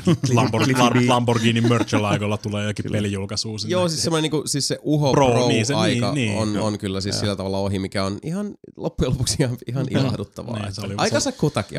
Se oli vähän sitä niinku viime konsolikautta just sitten, että oli Gearsit ja kaikki tämmöistä. Kun mietitään niitä niinku idin todellisia kultakausia silloin, niin kyllä, ja vastaavasti kyllä sekin on sanottava Cliffistä, että kyllä niin kuin tyypit on sillä tavalla myös ansainnutkin kannuksensa, että siellä on niin kuin kova setti. On se hyviäkin pelejä julkaissut. On, joo, siis ollut monessa ei mukana. Niin se on ehkä nimenomaan just se, että se on ollut mukana. Mä väittäisin, että lähes kaikki Cliffin pelit on hyviä. Jazz Jack Rabbitista, Unreal Tournamenttiin, Gearsiin, Lawbreakerskin on hyvä videopeli. Tämä viimeinen, niin tämä Radical Heights on sellainen vähän niin kuin desperation move, että se ei nyt ollut videopelejä eikä kummonen ilmeisesti. Mutta siis hyviä pelejähän ne on. Mutta ei se niitäkään yksin ole. Ei, se on se niiden se suukapula siellä. Niin. Sitten, vaan. Se on se aina se näkyvä, mikä se on se termi tämmöiselle niin kuin, no niin, no siis se on se johtohahmo. Konepellin koriste, mikä sanotaan? Tämmöinen konepellin koriste. Ornamentti. Tämä on just tämän niinku se suukapula. Se ei tosiaan mikä on se näkyvä osa sitä hommaa. Niin. Se on spokesperson. Niinku Cliffy B on silleen niinku videopelialan toi, mikä se on Lady of... Kaikki sanat puuttuu meiltä. Se mikä on noiden Rolls Royceen siinä. Niin, se akka joo. Se on hood ornament. Mikä se oli se joku Lady of... Se oli joku Lady of... laittaa joku tämmönen. Joo, siis niin se on. Mutta joo, siis fakta homman on totta kai se, että eihän yksikään näistä, ei Sid Meier, ei Miyamoto, ei Warren Spector, ei tietenkään näistä kukaan niin kuin yksin siellä on vuorenhuipulla sitä tekemässä, mutta ei David Cage, ei ketkään näitä tyyppejä, mutta totta kai ihan sitten joku Todd Howard tai joku muu, niin vastaavasti myös kyllä noihin rooleihin myös niin kuin ymmärtää sen monelta osa-alueet, minkä takia tuommoiset ihmiset sitten ajan saatossa päätyy tuommoisiin rooleihin, koska ne on selkeästi on vahvat vuorovaikutukselliset taidot ja ovat sillä tavalla viihtyvät esimerkiksi helposti niin kuin isojen ihmismassojen edes, mikä on sitten taas niin kuin esimerkiksi ohjaajan kannalta. Sehän on ensiarvoisen tärkeää, että sulla on siinä paljon porukkaa, mutta sä pystyt niin kuin että sulla on semmoinen auktoriteetti ja karisma, että sä pystyt tavallaan niin kuin hallita semmoisia isoja massoja ja niin kuin viedä niitä sitten yhdessä tuumiin johonkin suuntaan, ja sellaiset ihmiset myös etsiytyy just nimenomaan tämmöiseksi konepellin koristeeksi siihen eteen, että ei, varmasti heillä itselläänkään ole minkäänlaista semmoista kuvitelmaa siitä, että he jotenkin yksin olisivat siellä nyppylän nokalla, mutta he taas sitten vastavuoroisesti myös profiloituvat sitten sen pelin niin kuin avatariksi tietyllä tavalla, että kyllähän jos puhutaan ekasta Assassin's Creedistä, niin jos on silleen, että no kuka tulee mieleen, Jade Raymond. Se on kaikille. Ei se todellakaan yksistä kohdannut, mutta hän oli kuitenkin se, joka oli valikoitu siihen rooliin, että hän on se, joka tämän pelin niin kuin haastattelutilanteessa tulee 99% aina. Siis se on hän.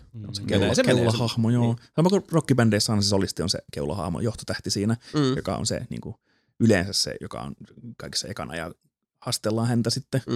Elokuva-ohjaaja tosiaan toinen ja sitten pelien yleensä joko tuottaja tai sitten pelin niin kuin, joku creative director on sitten. Se on kuitenkin se... Myös se syntipukki sitten siellä toisessa päässä. Ja se on pitemmän päälle tosi inhimillistä, että semmoinen tietynlainen niin henkilökultin vaaliminen, sehän on kuitenkin meille hyvin tärkeää. Ja se on varsinkin tämmöisessä niin kuin julkisessa foorumissa, niin se ajautuu siihen vääjäämättä. Ehkä just niinku mikä osuvin kritiikki, mitä mä tuossa sanoin, että niinku luovutti ihan liian nopeasti tuon Lawbreakersin kanssa. Niinku sit tossa oli helvetin muista maasta laittu tuohon kehitykseen. Ja sitten just tommonen niinku, varsinkin nyt kun se oli niin lyhyt toi koko Radical Heights-homma. Että se oli niinku siis vielä niinku siis läpinäkyvimmin tulee ilmi se sieltä, mikä toi oli toi muuvi. Ne koitti epätoivoisesti vaan saada jotain aikaan niillä asseteilla, mitä niillä oli jo siellä sitten valmiin tehtynä. Joo, musta toi toinen hyvä. Olisi vaan pitänyt niinku siis, niitten olisi pitänyt iteroida enemmän sitä Lawbreakersia, että jatkaa sitä vaan silleen. Varsinkin verrattuna siihen, kuinka paljon ne siis niinku Cliffy B hypetti sitä silloin. Ja kaikki se niinku, tää on uusi FPS-pelien kuningas ja niin, tästä tulee niinku e-sportsia ja e-sportsia. Overwatch ja muuta. Overwatch on ihan ok, mutta siis niinku nee. Mutta kun meillä on näitä Lawbreakers, siis that is where it's at, ja sitten niinku ne samantien luovutti sen kanssa. Niinku. Ei yhtään taistelumentaliteettia tuossa hommassa. Toinen video, mikä katsoa, niin on toi Level Cap Gaming teki kanssa tuosta Lawbreakers semmoisen niinku analyysivideon, että se vaan tuli väärään aikaan. Jos katsoo muita arena-shootereita kuin Quake Champions, ei sekään pärjää, se on Quake-nimi vielä siinä, ei sekään ei pärjää.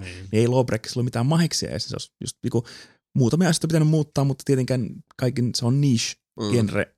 Tällä hetkellä on arena shooter. Joo, siis tuossa on niin kuin, tosi vissi pointti, koska toinen hyvä esimerkki pelistä, joka sanotaan niin kuin, olisi mun mielestä tässä tapauksessa täysin vertailukelpoinen Titanfall 2, joka jonka EA siis julkaisi vielä niin kuin kilpailemalla itseään vastaan, että Battlefield 1 ja Titanfall 2 tuli samana päivänä, niin kun mä rupesin miettimään tätä nyt, kun Exodus myöhästyy, vastaavasti verrattain kuitenkin siis pienempi peli. Markkinointibudjetti varmaan siis niin kuin, joku siis prosentuaalisesti ihan pieni siivukakkuu verrattuna siihen, mitä nyt EA tai Activision tai Ubisoft voisi laittaa ton tyyppiselle pelille, niin se, että ne ei julkaise myöskään sitä sit syksyllä, niin varmasti sekin on semmoinen asia, mikä sit, vaikka se olisi valmis siinä vaiheessa, ne voisi heittää sen kultaan tyyliin, että se olisi niin kuin marraskuussa pihalla, niin me ollaan nähty nyt aika moneen kertaan tässä se, että ei, niin kuin en mä sanoisi Lawbreakersinkään tapauksessa, ei se pelillisistä arvoista ole yksi omaa kiinni. Ei se ole siitä kiinni, että Cliffy B päästelee sammakoita suustaan vasemmalle ja oikealle haastatteluissa, vaan just se, että se tuli, siellä oli hirviö nimeltä Overwatch. Muun muassa, ja monia muita pelejä, jotka oli siinä vaiheessa silleen, että okei, no hyppää tonne lampeen, mutta siis, niinku, niin siis onnea matkaa. Tällä hetkellä varsinkin tämä NS-kompetitive PvP on tosi kilpailtu ala. Oli siellä hero-shootereita, tai siis kaikki nämä on edelleenkin hero-shootereita, mun mielestä Rainbow Six on hero-shooteri ja Overwatch isompina siellä, ja sitten tämmöinen Lawbreakers yrittää sinne vielä hero-shooter kautta arena-shooterilla, ja sellainen ei nyt oikein mahu. Niin, kun Battlefield porskuttaa edelleen ihan hyvin, Rainbow Six Siegellä taitaa pelaajamäärät kasvaa edelleenkin kuukausi. Call of Duty myy joka vuosi eniten kuin aikaisemmin, vaikka kaikki muut parataan Call of Dutyä, niin se edelleen myy ihan helvetin. Battlefront tuli tähän mukaan. Näitä pelejä on vaan niin paljon tässä nettireiskintätilassa, että ei, nyt ei kyllä tähän saumaan oikein. Et sen takia tämä Battle Royale tulikin ehkä virkistävänä tämmöisen niin pelimoodi uutuutena tähän. Mutta sekin vielä sitten siihen, että kun sulla on niin Battle Royale ja sitten PUBG tuohon päälle, jotka on siis kuitenkin PUBG nousi siis ennätysajassa maailman suosituimmaksi peliksi, niin kyllä ihan yhtä lailla Lawbreakers niin siis taisteli elintilasta myös siis sekä Fortnitea että PUBGia vastaan. Joo, ja sitten jos tämä, mikä näiden tämä Radical Heights yritti tulla sinne vielä mukaan, mutta jos tässä Level Capin videossakin sanoi, että miksi sä ikinä pelaisit sitä Radical Heightsia, kun Fortnite on siinä vieressä ilmaisena kanssa, ja se on huomattavasti hiotumpi, valmiimpi peli. No, miksi sä ikinä pelaisit Lawbreakersia, kun Overwatch on siinä vieressä? No, on, sama, mitä me sanottiin mulkassa. Joo, joo, mutta niissä sentään on sama ongelma kyllä, mutta jos niinku Lawbreakers on kuitenkin se, että yhtään enempää nyt parjaamatta sinun palavaa rakkautta silloin Lawbreakersia kohtaan, mutta tuossa on kuitenkin se vissipointti, ihan siis kumpi kysymys tahansa, kun se esittäisi, niin kun esittää ton kysymyksen, niin seuraavaksi sitten, että no, niin kuin, siis sitä ei voi vaan jättää sillä niin kuin ilmaan, että jos nimenomaan, toi on mun mielestä se hyvä kiteytys tässä, että jos kysymys on, että miksi sä pelaisit, mikä Heights se nyt oli? Radical Heightsia, kun tuossa Fortnite vieressä. Niin miksi? Että kyllä siis niinku kehitysvaiheessa, kun miettii niinku markkinoinnillisesti ja pelin kehityksen kannalta, jos nyt taas niinku kanavoidaan vaikka The Name of the Gamea ja esimerkiksi itsekin kun tämmöisiä asioita puljaan sitten niinku päivätöissä paljon, niin no miksi? Niin. Siihen on oltava vastaus valmiina. Sulla on pakko olla se oma killer feature siinä, se mikä on parempi, joku on tehty paremmin tai eri lailla. Että Lawbreakerskin se oli se just se arena shooter, se low gravity juttu, oli niin kuin key selling point, tätä ei ole Overwatchia. Ja halvempi hintalappu ehkä, mutta se on kaksi ilmaispeliä, kaksi täysin identtistä, niin NS-identtistä third person Battle Royale-kopioon, niin tämä toinen on vaan parempi, niin mikä tässä Radical Heightsissa on sitten, niin kuin, että miksi siihen pitäisi siirtyä Fortnite, jos kaikki sun kaverit pelaa Fortnitea nyt, niin sepä juuri. Se jäi puuttumaan ehkä. Missä se on se vastaus? Joo, se unohtui kirjoittaa siihen vihonkulmaan se killer feature. Kyllä, se on totta. Niin se jäi se vastaus uupumaan. Varsinkin vaikka mä oon Radical Heights, tykkäsin tästä niin kasari-inspired synthwave-designista, niin se muassa taas kääntyy sen pelin vastaan, koska se on taas semmoinen niche lähestymistapa siihen, että hei, tehdään tämä sama peli, mutta cowboy-teemalla. Tai tehdään sama peli, mutta kasari-teemalla. Niin aika niinku halpa tavallaan tapa tehdä siitä erilainen, vaan visuaalisen identiteetin kannalta. Ja sitten se uppoo vaan siihen tiettyyn segmenttiin, joka tykkää kasari-irvistelystä. Tai sitä, varmaan niinku tässä on puhuttu varmaan veikattukin, niin, että Red Dead Redemptionin tulisi myös Battle Royale ja Call of Duty julkisti, että sen tulee Battle Royale ja kaikki, niin se on niinku tietty teema, mutta vetääkö se teema sitten niin hyvin kuin semmoinen NS-geneerinen Fortnite tai geneerinen PUBG. Ja tietysti siis kyllähän noikin vuorostaan tämäkin on niin kuin osa tätä suurempaa kehityskulkua, koska sit osaltaan varmasti Fortnite ja kumppanit tulevat sit jatkossa kärsimään aika paljon siitä, että iteroidaan pelimuotona kaikkiin muihin niin kuin monin peleihin. Ja se, en usko, että niin kuin Fortnite tai PUBG sillä tavalla niin kuin siitä kuolee, mutta totta kai ne sitten niinku, siis vuotaa pelaajia reilusti siihen. Mutta sitten sit taas tulee osa tätä niinku suurempaa niinku, pelimekaanista nukleusta. Ja sit kyllä niinku CTF ja Team Deathmatch ja kaikki nämä on, niin ajan saatossa hyvin monet on lähtenyt siitä, että ne on ollut kantava idea jossain pelissä. Mutta sitten ne iteroidaan siitä sitten osaksi tämmöisiä suurempia kokonaisuuksia. Niinpä. Joku hullu pelaa edelleen Team Fortress 2. Pitää paikkansa, joo. On paljonkin porukkaa pelaamassa. Yllättävän moni, joo. Ja sitä CS1.6 tai jotain CS-variaatioa, niin kyllä. Ei edes go-ta vaan. Ja edelleenkin, kuten hyvin muistamme, Xbox Live oli helvetin pitkään nerfattu sen takia, että jengi oli niin paljon porukkaa pelaamassa Halo 2. Ja ne ei voinut päivittää sitä, koska Halo 2 toimivuus olisi liiskattu siinä. Niin. Ja ne kyllä kunnioitettavan pitkään Microsoftilla oli silleen, että ok, me nyt pidetään täällä jarrupolin pohjassa, koska tuolla on ihan helvetisti jengi edelleen Halo 2. Ette saa lisää friendlistalle kavereita, koska jätkät pelaa vielä Halo 2. Niin. Vittu, se oli se friendlista. Se oli osa sitä. Joo, kyllä. Oli siellä paljon kaikkia muutakin. Ihan sikana. Mitä ne ei voinut tehdä sen takia, että ei voida tiputtaa tuota originaalia Xbox pois sieltä. Niin kuin. Joo, originaalia Xbox Liveä. Joo, mutta se oli hienoa kyllä, että Microsoftikin siinä sitten niin kuin, niinkin pitkään antoi hommaa olla sieltä. Okay, no, pelaajia on paljon, joten me mennään nyt näillä ehdoilla. Mutta kehitys on kuin panssarivaunu, se jyrää kaiken alleen. Kehityksen panssarivaunusta puheen alle. Tarjosinko? Nice. Kyllä. Eikö tämä Final Fantasy VII Remake, mitä Mapekin tuossa siteerasi ohimennen, niin tuli tuossa pari viikon sisään tuli näitä juttuja, että ilmeisesti tämä remake ei ole läheskään niin pitkällä kuin mitä porukka on kuvitellut jo sen olevan, että niinku, onhan tässä 4 vuotta ollut jo töitä takana tämän homman kanssa, että jossain vaiheessa olisi, että me julkaistaan tämä 3-osasena tai niinku, silleen, niinku, monissa osissa, niinku, että saatte tämän Midgar-arkin tähän ensin ja sen jälkeen sitten taas meillä on pari vuotta aikaa iteroida eteenpäin sitä peliä ja olette sillä aikaa pelata tätä näin. Niin ilmeisesti Square Enix ei ollut hirveän tyytyväinen tuohon Cyberconnectin tekemään hommaan sitten, että ne periaatteessa veti sen homman takaisin itsellensä ja aika pitkälti aloitti alusta koko tämän homman. Että... Oh no.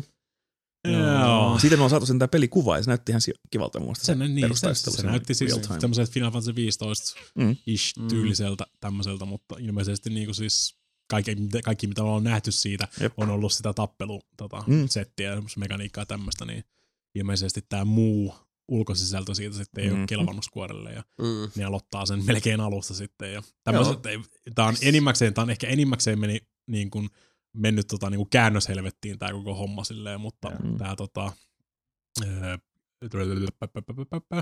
Yoshinori Kitase ja toi Naoki Hamaguchi niin jutteli siitä, miten tää homma tulee menemään ja ne vähän tälleen ohimenen sanoi, että se voi ehkä tulla joskus Final Fantasyn 35-vuotis synttäreiden aikaan, eli vielä mikä olisi 2023. Joo.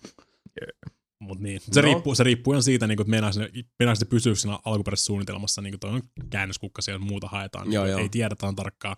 Meinaisi ne vielä jatkaa sitä kolmen chapterin systeemiä, että siihen voisi tyyliin tulla just ensi 2019 voisi tulla ensimmäinen ja sitten pari vuotta tai vuosi väliin siihen, niin viimeinen osa tulisi sitten 2023. Mutta porukka otti tämän nyt sitten silleen, niin että se koko peli tulee sitten. Niin, tai tuleeko se peli 2023 sitten. Niin. Jos sä haluat sen Complete Collectionista, varmaan tulee silloin. Niin, aivan. Mä en tiedä. Tää oli vaan niinku, siis mä näin jotain, tästä oli tosi paljon puhetta, oli just Twitterissä heti kun toi käännettiin toi keskustelu näiden kanssa, niin silleen, että joo, Final Fantasy 70 tulee 2023, what the fuck? Onhan siinä ihan kunnioitettava tommonen niinku lisäsiivu kehitystä. Oikeasti mitä enemmän mä nyt ajattelen tätä hommaa, niin toi on niin mahdoton. Kukaan ei tule tyytyväinen tohon remakeen. Ei tietenkään. Ei, tää on ihan siis niinku ilmiselvä asia. Final Fantasy 7 on niin yksi niistä peleistä, mitä sä et vaan oikeesti pysty remakeilemaan. Joo, se on niin eeppisen iso peli, ja se on niin paljon pikkujuttuja äkkiä semmoista niitä tekemistä, ja se tehtiin siihen aikaan niinku niillä rajoitteilla niinku yli 2 splittä tausta, ja sitten 3D hahmot, simppelit 3D-modelit ja pyörii siinä kartalla. Ihan jees, hyvin pystyy tekemään muutamassa vuodessa. Nyt kun päästään tommonen niinku 4K, super high-res, kaikki. Niin, vertaat Final Fantasy 5. Tuosta remake kuitenkin kilpailee ihmisten tunnevastetta vastaan. Sekin vielä, joo. Se on että se on ihan sama kuinka niinku erinomainen se olisi, mut kun sitä jos sä muutat sitä ensimmäistä kertaa niin, kun se on niin kun se on ensimmäisen kerran tehnyt ihmisiin sen vaikutuksen, kun ne on ollut vielä tyyliin niinku 20 vuotta nuorempia vai mitä hän siitä nyt on aikaa, niin ei sitä voi toisintaa. Ei ole mitään, siis sillä osa-alueella toi taistelu on aina jo hävitty. Niin kuin joka tapauksessa. Sillä mäkin olen hoskin, että tässä on niin kuin vuoropuheinen taistelu, niin sillä get out here, ei tule. Että siellä on olemassa se pleikka nelosen, se Final Fantasy 7 porttaus on olemassa sitä varten, että voit pelaa sen alkuperäisen. Mä itse oletin vielä, tai odotan edelleenkin, että tästä tulee semmoinen putkijuoksu, single player, 10 tunnin seikkailupeli jossain kohtaa. Että siinä on se pääjuoni, se juonikehys tulee oleen siinä. Sä menet niistä kaupungeista ne kohtaukset, ne ns. Pääkohtaukset läpitte. Niin, World Mapi kokonaan puuttuu. Se World Mapi puuttuu, minipelit puuttuu. Ei ole Chocobon kasvatusta. Ei, kaikki tämmöinen puuttuu. Ne varmasti leikkaa ne pois. Kaikki ne, se on ehkä yksi weapon taistelussa. Kaikki ne siis puuttuu. Varmaan ne, mitkä tulee pelkästään tarinan muutona. Niin mä veikkaan, ne tekee jossain kohtaa, kun koituu anyway-skaalaa sen takas semmoiseksi. Okei, siinä on mitään järkeä tehdä sitä. On siinä musta, kun kuitenkin sä pääset tavallaan fiilistelemaan sen juoneen ja se pirottyy ja ne kaikki klassikkohtaukset uudestaan. Ei. Mä olisin kelpaa. I refuse. Mun mielestä leffakin on ihan roko. Siis, joo, mutta... Ei. Ja Crisis Core on ihan hyvä peli. Ei. niin mulle kelpaa kaikki tommonen... Sano nyt vielä, että Dissidiakin on hyvä peli. En mä pelannut Dissidioita. Mutta mikä se oli se Vincent-peli? Se oli ihan ok, se räiskintä. Mikä oli Vincent-räiskintä? Se, missä pelataan Vincentillä FPS. Vincent on vampyyri tosta Final Fantasy 7. Dirgeo Kerberus. Se. Miksi mä muistan näin tyhmiä asioita? Koska sekin oli hyvä peli. Ei ollut. Niin mun mielestä kaikki tämmöiset niin uusinta kertomukset ja just se Crisis Corenkin tavallaan se prequeloimista toimii ihan hyvin ja ne hahmot oli ihan jees ja siinä on niin kuin kiva nähdä ne samat jutut in high res. Kyllä mulkin on edelleenkin siis monia frendejä just silloin Vantaalta siihen aikaan, kun Final Fantasy 7 tuli. Ne ei oikeasti pelannut mitään muuta kuin siis ne hommassa Final Fantasy 7 silloin tuhansia tunteja Final Fantasy 7 ja kaikkia näitä muita, mitä siihen liittyy. Ja sen jälkeen oli silleen, että Ei ole mitään, ei mulla ole enää lisää Final Fantasy 7. Se oli kirjaimellinen killer app kyllä PS1. Sitten ne myy pleikkansa ja kaikki niinku siis. Niin porukka halusi pelata vaan Final Fantasy 7. Joo. Se oli sen verran mullistava kyllä siinä vaiheessa. Mikä jatko-osa edes päässyt samalle tasolle. Niin se oli niitä massiivisia vedenjakajia hetkiä sitä ja se on taas se on sitä perimää, mitä vastaan tuossa nyt sitten Remaken kanssa myös joutuu sen kanssa nuottasillemmin. Niin, kuten sanottu, tämä on tietyllä tavalla kuitenkin hävitty tämä peli. Sä häviit, jos sä teet sen, sä häviit, jos sä et tee sitä. Damned if you do, damned if you don't. Ei tässä koskaan pitänyt kyllä julkistaa sitä. Olisi koko maailmalla parempi, jos ne on sanonut vaan, että pelkkaa sitä porttausta. Niin, mutta taas niin, mutta jos ne ei julkista mitään, niin sitten porukka on ikuisesti siellä silleen, niin miltäkin ne ei tee. Siis tää on oikeasti ollut jo ihan niin kuin siitä, varmaan Pleikka 2 ajoista lähtien ollut jo sitä, että minkä takia ne remakeaa Final Fantasy 7, minkä takia ne uutta versiota Final Fantasy 7. Niin, ne voi sanoa vaan, että se on liian iso projekti tällä hetkellä, niin kuin ne sanoi pitkäänkin, että se on se oli kyllä se, mitä ne käytti. Please play Final Fantasy 15. Plus se oli niin loppupeleissä, tai aikamoinen purkkaviritelmä muutenkin se koko peli. Että. Mutta joo, edelleen kyllä odotan sitäkin innolla. Mikä tahansa versio se tulee olla. Katsotaan sitten joskus 2023. Sitä päivää odotellessa. Ehkä 22 saadaan joku playable teaser. Tuleeko se ennen Cyberpunk 2077? Tuleeko se ennen Pleikka 5 vai Pleikka 6? Niin. Toivottavasti Pleikka VR 3 versio. Sen mä voin sanoa, että se ei ainakaan tule vitalle. Vittu. Tää on se syy, minkä takia Jape on lähdössä Japaniin. Se menee nyt täyttämään sen fyysiset vitapelilaarit. Kyllä. Vaikka Sony on lopettamassa 2019 vuoteen mennessä fyysisten vitapelien tekemisen. Paitsi Japanissa. Niin. Koska Japanissa ne oikeasti myy. Visual novels gotta go. Niin. Japanissa sentään ne niinku suurin piirtein maksaa itsensä takaisin niinku niiden tekeminen ja myynti. Joo. Missään muualla maailmassa ei lähde sinne päinkään. Japani on muuten käsikonsoleja luvattu maa, kun ei saa tilaa missään pitää tämmöisiä telkkareita. Se klassinen tilan saatavuus plus koko aika kaikki jossain transitissa paikallansa, niin käsikonsolit sun muut, kaikki tämmöiset myy 3DS:stä Vitaan lähtien. Kyllä. Joo, niin suuret overlordimme Sonylla päättivät sitten vetästä nämä hanat kiinni, että tästähän tulee pelkkää paskaa, pelkkää miinusta tähän listaan. Ja niin, no siis se ei Mape riitä, että pelkästään sä ostat sen yhden fyysisen kopion. Limited Run on mennyt kaikki vitapelinsä pois. Se on semmoista, ainoa mikä mä tässä odotan, koska eihän tommosia niinku Borderlandsia ja muita ei tullut pitkään aikaan, että olisi oikeasti muita isoja pelejä, mutta Limited Run Games on julkaissut tosi paljon näitä indie-pelejä, joka on digital only, niin nyt uudestaan fyysisenä Vitalle. Niin se on tosi siistiä, että mä oon saanut niinku Lamulana EX. Huomaa sen sanan jo siinä niinku itse firman nimessä, mikä on vähän niinku se pointti. Niin. Kyllä. Se on se limited run. Joo. Mutta siis tämäkin nyt estetään, että ne ei saa enää ensi vuoden jälkeen mistään digipelistä tehdä fyysistä, joka on sääli. Ellei ne saa jotenkin diilattua sitten Japanin kautta. Joku tämmöinen ehkä voi olla, koska siellä on paljon tosiaan just tämmöisiä. Mutta sitten taas toinen osapuoli meikäläistä on silleen, että minkä vitu takia te teette vitapeleistä niitä limited runeja. Koska ne myy meille 5 000 vitafanille, ne menee kaupaksi. Mutta on transitoinut myös jo limited runilla herännyt siihen ja ne on vaihtanut Switch-peleihin, että niitä rupesi tulee nyt. Tulevista siis uusista digipeleistä tulee nyt Switch-versioita. Tähän mä oon kattelin, kun aikaisemmin oli joku Switch-peli, mistä mä olin kanssa. Olisiko se ollut just Punch Clubista? Punch Clubista on vissiin tulossa niinku limited run. No. Fyysinen versio. No, meillä odottiin, että saa sen Valhalla, sen baarimikko-simulaattorin. Niin Val1. VA1. HA1. Joo. Niin mä ostin sen PC:lle. Hän on vielä korkannut, mutta se asensinkin sen jo, että se ei ole vaan siellä kuolemassa backlogissa. Se tulee myös fyysinen vitaversio ja sitten Nuclear Throne on toinen, mikä mä haluan vielä. Se on ikuisella pelilistalla oikeastaan se Valhalla. Se on niin mun pitäisi pelata. Mä voisin pelata sen nyt, mutta sitten pelaan Nuclear Thronea taas viikoin. Sen mä haluaisin Valhalla on semmoinen kanssa, se on visual novel, se olisi kiva käsikonsolilla, niin just siellä paskalla tai vessassa tai junassa pelata sitä, niin se olisi kiva. Mutta joo, näitä muutama kourallinen tulee vielä, niin Limited Runin kautta varmasti. Mutta sitten se loppuu, niin se on niinku selvästi semmoinen kanssa end of an era, että mikä se on se farmarisimulaattori se? Stardew Valley. Se tulee vielä Vitalle kanssa. Tänä vuonna niin fyysisenä joo. Se on aika pitkälti sit viimeisiä. Jep. Eurooppa kautta jenkki. Ja se on siis viimeisiä.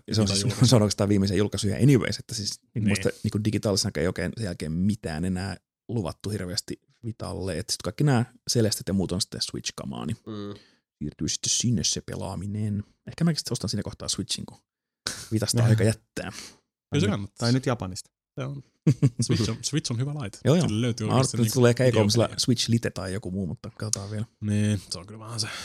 Ehkä vähän kannattaa. Tässä vaiheessa on mennyt niin pitkälle, kannattaa ehkä vennotaa seuraavaan iterointiin. Joo, ei mulla mikään kiire ole. Paitsi, että se on taas myös Nintendo, että ne vaan niinku ratsastaa sillä niinku rupisella hevosella sinne. No eikö se tehdä kuitenkin hautaan asti? DS-versio käykään aika nopeasti. Niin, mutta se DS on DS.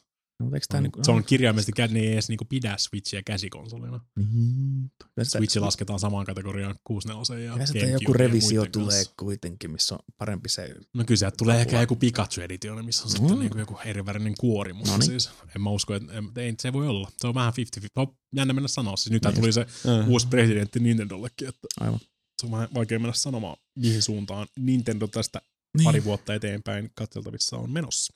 Mutta joo, mä itse on varmaan ehkä tässä selvinnytkin pikkusen ilta, mä oon tämmönen Vita-fani, koska mä tykkään käsikonsoli on mulla tosi usein käytössä, että matkojen tai käyn porukalla Tampereella moikkaamassa, niin pari tuntia junassa, niin on kiva läpsyttää jotain kunnon videopelejä, ei mitään kännykkällä peliä. Näinpä. Se on kyllä itselle hyvä. Olin kohderyhmää siis käsillä. Älä dissaa kännykkäpelejä.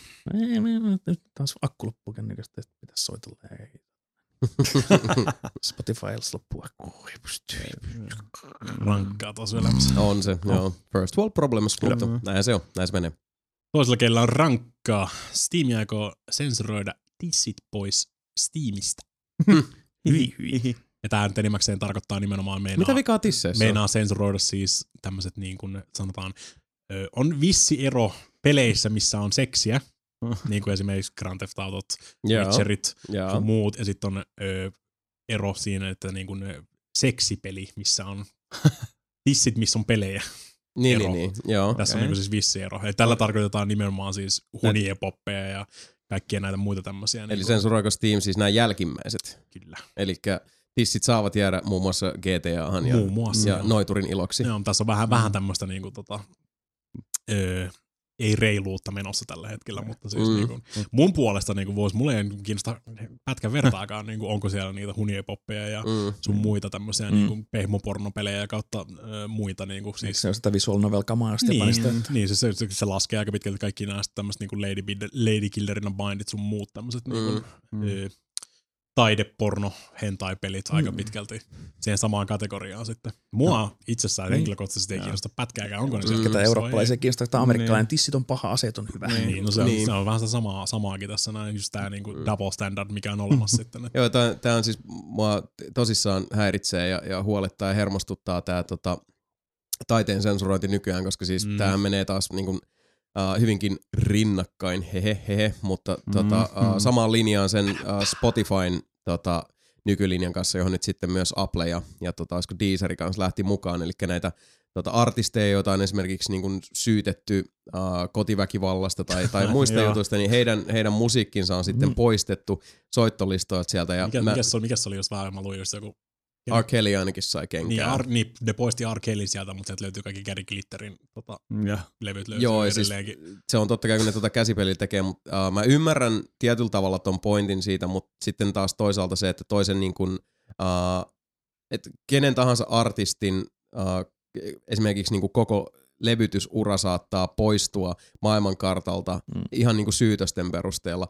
Ja sitten taas, mihin toi raja vedetään? Wagner oli niinku siis arjalaisen rodun tämmönen kovakin kannattaja ja Hitler tykkäsi hirveästi sen musiikista. Kielletäänkö kohta Wagnerin soittaminen ihan täysin? Ja mihin toi raja menee? Joku puolalainen bändi, joku toi Decapitated muistaakseni, sitä bändiä syytettiin joukkoraiskauksesta, kun ne oli kiertueella Jenkeissä. Syytteet hylättiin lopulta, mutta ne jätket kantaa stigmaa lopun ikäänsä, että niitä syytettiin siitä raiskauksesta ja muutenkin. Poistetaanko yhtäkkiä tämmöisen pienen bändin mahdollisuudet tienata rahaa tuotoksilla, kun ne vedetään veke sähköisistä jakelupalveluista sen takia, että niitä on syytetty. Mihin tämä raja vedetään? Tämä on nimenomaan se kysymys. Missä vaiheessa tämä sitten niin kun menee? Joo, mä ymmärrän totta kai sen, että joku R. Kelly on tehnyt tosi fucked up juttuja. Joku Chris Brown pieksi Rihannan silloin pahasti, sen musiikki käsittääkseni myös sieltä poistettiin. Mutta kun tää on niin nopeasti, tää mäki lähtee luisumaan liukkaasti alaspäin ja yhtäkkiä sitten taas tää menee siihen, mitä nykyään mä huomaan niin kuin vasemmalle ja oikealle äärielementeissä tuodaan koko ajan esiin sitä, että sun mielipide on väärä, joten sun mielipiteeltä täytyy täysin poistaa mahdollisuus elää ja hengittää. Ei haluta käydä mitään keskustelua, vaan halutaan kitkeä väärät mielipiteet pois. Tämä tukeutuu mun mielestä ihan täysin siihen nykyiseen mielenmaisemaan siitä, että hei, poistetaan ton ihmisen näkyvyys tyystin.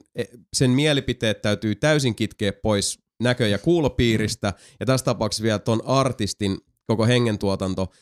Se täytyy niinku siis... Se täytyy deletoida kokonaan olemassaolosta ja mun mielestä toi on siis pitemmän päälle, tässä ei voi käydä hyvin. Niin, tässä ei voi käydä millään tavalla hyvin. Tää vaan menee huonompaa ja huonompaa suuntaan. Ja mitä tää on sit lopulta? Tää on vaan käänteistä sille, mitä nämä kyseiset Assun pikku Teutoni Viiksi-jantterin tyypit tekivät, kun ne järjestivät niitä kirjarovioita. Polttivat väärää informaatiota. Joo. Sitähän se oli. Millä tavalla tämä eroaa siitä? Please selittäkää mulle se. Millä tavalla tämä eroaa siitä muutoin kuin sillä, että tätä perustellaan hyveellisillä asioilla? Mitä kolmas valtakunta teki? Mitä ne S-subseerit siellä teki? Oliko ne sillä, että me ollaan pahan asialla? Ei. Mä haluan vaan huomioida, että me puhutaan nyt nimenomaan musiikin poistamista. Me ei jatketa tätä anime-tissikeskustelua. Ei, mutta siis tämä kuitenkin tukeutuu siihen, koska siis edelleenkin... No okei, me tiedätte kyllä, me ollaan puhuttu tässä monta kertaa ja mulla nousee tosi nopeasti karvat pystyyn tässä, kun ruvetaan sensuroimaan asioita tällä tavalla, koska siis tämä aina jatkuu eteenpäin. Sitten aina sensuroidaan lisää. Ja missä se menee sitten se raja? Missä vaiheessa, kun aletaan pistää stand-up-koomikoita vankilaan siitä, mitä ne sanoo, jolloin se siirretään taas sitten se päätäntövastuu tästä niin kuin valtiovallalle? Missä vaiheessa ne rupeaa sitten hyödyntämään sitä, että toi mielipide muuten... on täysin linjan vastainen, nyt lähdet lusimaan. Joo, ja tossakin, kun biisit poistaa, niin sehän ei yleensä ole se yksi artisti, joka sen kokonaan on siihen taustalla, että siinä on joku levyyhtiö ja ne muut bändin jäsenet ja se tämmöiset niin kuin muutkin edunvalvojat tai muut tämmöiset, joilla on joku niin kuin panos siinä, ehkä siinä musiikillisessa tuotannossa tai elokuvatuotannossa, joku Kevin Spaceyin on elfoissa muitakin tyyppejä kuin se ja joo, aika montakin. Tämmöistä, niin, että se ei välttämättä, jos poistetaan, niin sit se ei välttämättä ainoastaan sitten tai tämä yksi henkilö kärsisi sitten niin, muuten. Sepä juuri, siinä on sijaiskärsijöitä ihan helvetin monta. Varsinkin tällä jälkikäteen sensuroituna, että jos joku on tekemässä uutta, mikä se oli se murhasimulaattoripeli, olikaan se joku Hatred tai joku tämmöinen, niin semmoinen voidaan niin etukäteen sanoa, että okei, ei tehdä tämmöistä, ei julkaista tässä tiimissä, mutta jos jälkikäteen ruvetaan sensuroimaan tämmöiseen, niin aina tulee vähän semmoinen fiilis, että okei, että historiaa niin ruvetaan nyt siistimään jotenkin. Nimenomaan. Sehän se siinä on. Niin. No se oikeasti karvat pystyy ihan fyysisesti. Onko sulla siellä tähän jatko-uutinen? Ihminen sanoi, että sori siitä, ei, pitäkää takaisin pelit sinne. Ne edelleen on siellä. Ne lähti ensimmäinen uukaus, ja sitten pitäisi sensuroida. Joo, mutta sen jälkeen Steam meni takaisin sanoissaan ja perutan tämän uutisen. Ajaa, pakittivat sitten. Joo, tuli internet. Onko se nyt Pixelitissä vai mitä siellä? Kyllä, koska Internet Rage, eikö ei ne tehnyt mitään siellä? Tuli Internet Rage just tässä, että no mitäs tää Witcher 3 tissit, on samat tissit. Otetaan pois sitä Witcher 3 täältä kaupasta, tai GTA, tai ei ole ikinä myynyt varmaan yhtään kopioita tai GTA, niin jos tästä pois kaupasta, niin no annetaan olla toistaiseksi vielä nämä tissit siellä kanssa. Ne varmasti, kato, kun nehän päivitti just nimenomaan niitä user agreementteja, minkä takia toi tuli ilmi tossa. Ja sehän on nimenomaan aikaisemmin oli just niinku senkin takia, minkä takia noita visual novella pornopelejä rupesi sen Steamiin valumaan, että ne kieltää siis Steam, siellä on kielletty pornografia, ei alastomuus. Pornografia on hyvin eri asia. Erittäinkin pitkälti hyvin eri asioita. Mekin ollaan semmoista. Kaikki alasti näiden vaatteiden alla. Ei, älkää kuunnella. Mutta siis... Ajatelkaa siis, täällä on, siis ajatelkaa meidän kuulijoitakin, siis nyt nekin tiedostaa, että niiden korvissa on tällä hetkellä 4 alastonta miestä, vaatteiden alla vaan alasti. Ja välillisesti, pitäisikö meidät kieltää? Onko tämä pornograafista? Mun asianajaja sanoi, että mun pitää kieltää kaikki tommonen, missä mä olisin jonkun korvassa alasti. Mulla ei mitään tekemistä näiden hommien kanssa. Kohta mekin saadaan lähtöpassit sitten iTunesista, koska tämä on siis pornograafista. Alastonta toimintaa. Siveetöntä. Täällä on vähintään 8 tissiä. Okei, miehen tissejä, mutta siis kuitenkin tissit. Riitä nipple. Vapauta nännit ja vedä kännit. Sano tähän loppukaneetten Steam-juttuun, että siellä on ikärajat Steamissa, videopeleissä, niin mun mielestä ne pitäisi kattaa tämmöiset asiat aina, että tämä peli on K-18, saattaa sisältää alastomuutta. Deal with it. Aika pitkälti. Tai siis muuten hommaatte jostain aivan muualta ne jornopelin. Niin, tai katsoo näitä tissejä internetistä, siellä kuulemma niitä on. Tai pihalla. Niin, tai pihalla. Ja siis kesällä siis se on ihanaa aikaa. Myös niinku siis se, että Naisen vartalla on todella kaunis asia. Arvostan sitä suuresti, enkä häpeile sitä lain. Niin. Jos on nätit tissit, minä katson. Enkä häpeile sitä nanosekuntia. Katsoa saa ei koskea. Nimenomaan, paitsi jos, mutta luvan kanssa saa. Niin. Se on hyvin, hyvin tärkeää. An important distinction. Jep. Anyway. Riita nipples. Tuho sitten kaikki mahdolliset aasinsillat, mitä mulla olisi mahdollisesti voinut olla tähän seuraavaan uutiseen, mutta Black Ops 4 se ei ole single playeri. Aha. Niin ja se on nyt niinku virallista. Riita single player. Ja rupesinkin miettimään, että ei minkäänlaista aasinsiltaa. Mulla oli semmoinen niinku, siis prototyyppi aasinsilta aina, kun mä kasaan nämä uutiset, mutta niin just. Tuho sitten nämä kaikki. Niinku, yhtäkin me mentiin niinku Hitleristä Frito Nipoliin, niin aika pitkälti pilas kaikki nämä elävät aasinsillat. Kyllä. Joo, Treyarch siis tänään vuonna julkaisuvuorossa. Ilmoittelevan sävyyn ilmoittelivat, että ei tule olemaan minkäännäköistä klassista single-plageria tuossa Black Ops 4:ssä, vaan tämmönen niin kuin co-op-pohjainen zombies-tyylinen kinda sorta-ish. Kai siellä vähän tarinaelementtejäkin löytyy. Onhan niissä viitekehys. Kyllä niissä niin, mutta niissä on aina vähän semmoinen niin standalone execution-tapahtuma, ehkä samoja hahmoja. Silloin tällöin tulee silleen feature, mutta hei, muista sä tän, tää zombies-jätkä, millä oli parta. Tää hävisi silloin tossa sähköisku tonne, ja se hävisi, ja nyt se olikin, se menikin menneisyyteen. Se on tervetuloa koulutusi zombiesiin, siis toisin sanoen. Niin nää tosiaan vetää sitä linjaa sitten aika pitkälti. Joo, tässä oli kunnon foliohattuteoreita, että oliko se niinku vaan paska se kampanja ja sitten Activisionilla leikataan tämä kampanja pois ja sitten koitetaan äkkiä spin it good. Ei kuulemma. Ne ainakin niin Treyarch väittää kiven kovaan täällä näin, että missään vaiheessa ei ollut tarkoituksena julkaisuun mennessä tehdä minkäännäköistä yksinpelihommaa. Alusta lähtien ollaan suunniteltu tätä juttua. Ei pidä paikkaansa. Turpa kiinni Kotaku. Missään vaiheessa ei olla singleplayeria edes yritetty. Kyllä, koska tähän mennessä kaikki muut golfit on pitänyt sisällään singleplayerin, zombiesin, multiplayerin ja muuta moodia. Varsinkin Treyarchin. Joo, on ollut tosi hyvä hintalaatuisuudessa paketissa, kun siellä on ollut paljon kaikkea. Nyt sillä otetaan vähän elementtejä pois ja sanotaan, että please give $60 still. No, se on kyllä kieltämättä se, että niinku siis suurin osa, mitä ihmiset pelaa, niitä on nimenomaan sitä multiplayeria ja muita. Mä en tiedä, kuka hullu pelasi Battlefieldissäkään yksin peliä. Tosi pieni tämmönen niinku siis osa tästä pelaajayhteiskunnasta, ketkä pelaa yleensäkään niitä singleplayerita. Totta kai ihmiset pelaa niitä singleplayereita. Kuunnelkaa, mitä mä sanon. Mä hommasin Battlefield 1 sitä singleplayeria varten. Se on kyllä. Siinä on vissi ero. On joo, ja siis mielipuolisuuden säie. Kaikki Call of Duty, mitä mä oon elämän aikaan pelannut, mä oon hommannut ne sitä singleplayeria varten. Ne on tullut vaan niin kuin ohimennen plussana. Joo, enkä mä sitäkään, niin siis Modern Warfare 2 oli varmaan viimeisin, mitä mä oon oikeesti voisi sanoa, että mä oon pelannut kodin multiplayeria. Ja kodissakin se ymmärtää, niin se oli kuitenkin hyvin vahva se yksinpelijuonne. Sinemaattinen rymistely. Ja Lopseissa oli helvetin muista sitä niinku, konspirasymeininkiä siellä. Joo, ja sitten Infinity Warfare, se oli nää kivät avaruustajista. Se oli ihan kiva kyllä. Irlantilainen kusipää on siinä. Kiertää kaukaa. Mutta joku tykkäsin niistä siitä viimeisimpänä, mutta mullakin on näitä nettireiskintätyyppejä, niin Battlefieldiäkä en ole varmaan. No Bad Company mä oon pelannut, muita juonia en ole kyllä ikinä pelannut. Joo, vähän sama. Kyllä mä sitä nelosta silloin yritin moneen kertaan, mutta sitten kun se aina resetoi ja silleen, että vittu tää on muuten tylsää. Siinä on se Cyndi Lauper siinä introssa. Se on totta. Se intro on ihan hyvä. Se on ainoa, mitä mä oon Battlefield 4:sta niinku nähnyt silleen. Joo, se on ihan jees. Tai mikä se on? Oliko se Time After Time, mikä siinä on vai? Saattaa olla jo, en mä muista enää.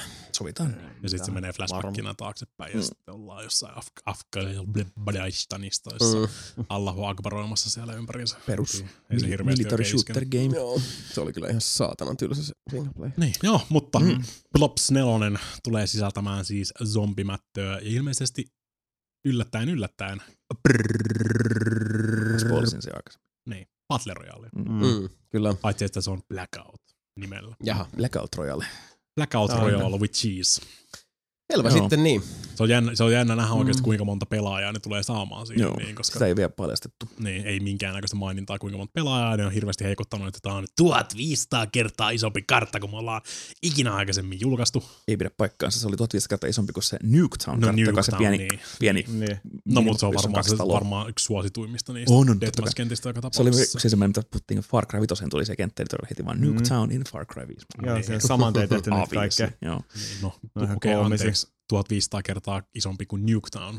Kyllä, tämä pitää paikkansa. Koska joo, ei se siinä mittakaavassa kerro paljon vielä. Ei, eikä se kerro siitä, kuinka monta pelaajaa sinne tulee saamaan. Joo, se on musta iso kysymys.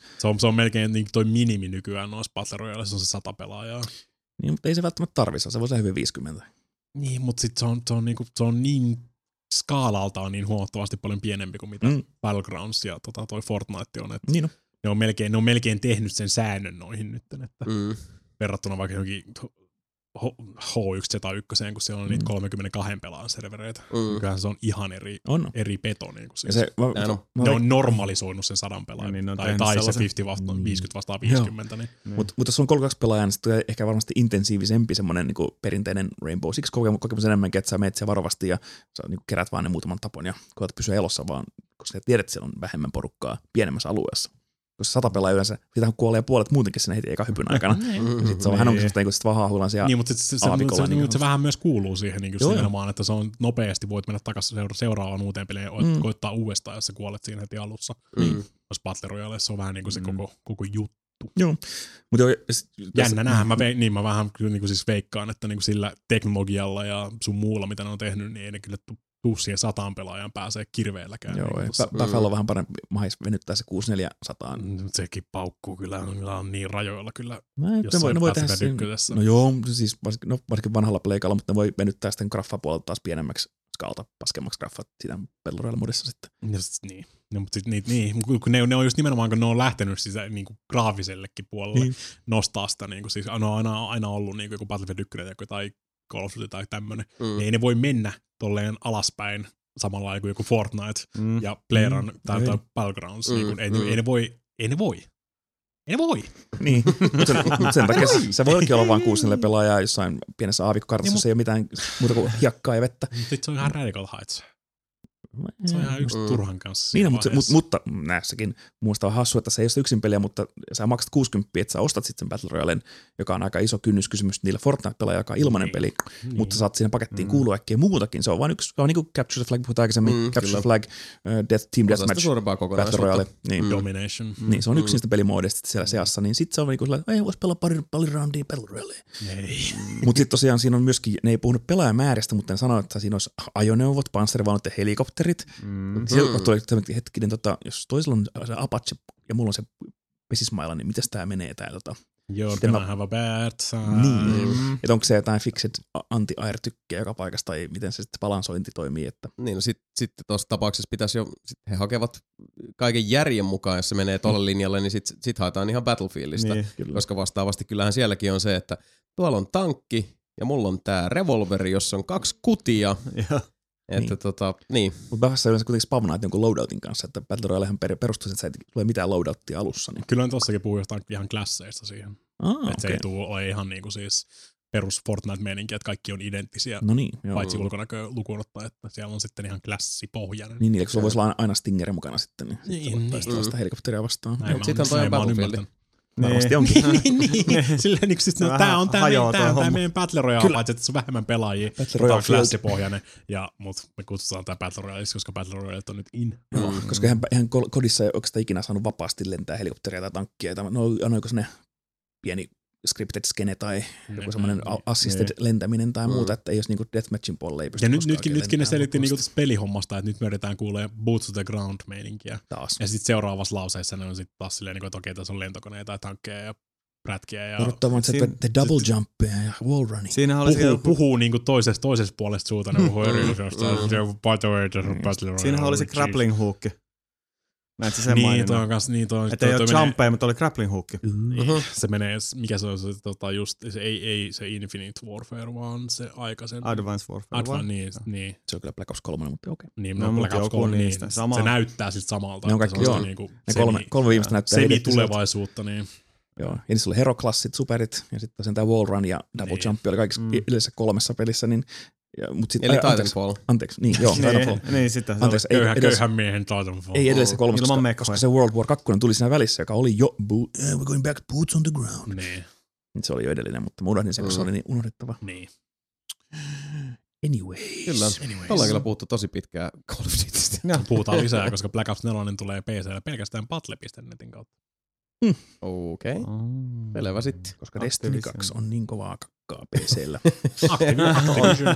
Activision keräilee näitä, kato sinne. Se on kuitenkin se Battle.net on se niitten julkaisuhomma, ei pelkästään enää Activision niin kuin sisällölle tai niin kuin Activisionin tuttaville ja kavereille ja kätyreille, vaan ne koittaa tällaista saada niin kuin tämmöistä pientä PC-markkinarakoa itsellensä sieltä hommaamalla sitten vaikka Black Ops 4.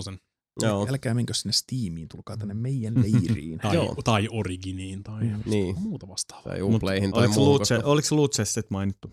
Ei ollut mainittu Loot-sestet. Musta tuntuu, että ne on taas tuolla World Warissa oppinut taas vähän. Että ei, kyllä siinä tulee olemaan, koska siinä Limited Editionin mukana tulee 1000 Call of Duty pointsia. Voit ostaa lootboxeja ja skinejä. Mutta toivottavasti karttapakit kuuluu hintaan tällä kertaa. Niin, se olisi fiksuinta. Koska mitä Battlefieldikin on, tai ilmeisesti huhien mukaan Battlefieldikin tekisi, että ei tulisi enää karttapakkeja, vaan kaikki kartat kuuluu kaikille, ja sitten kosmeettista paskaa voit ostaa sitten rahalla. No kyllä saatana on taas kestänyt, että tämäkin oppitunti on mennyt perille.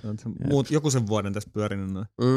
Joo, varsinkin Battlefield 1 edelleen, että miksi nämä kartat on erikseen, se on ihan helvetin tyhmää. Jep.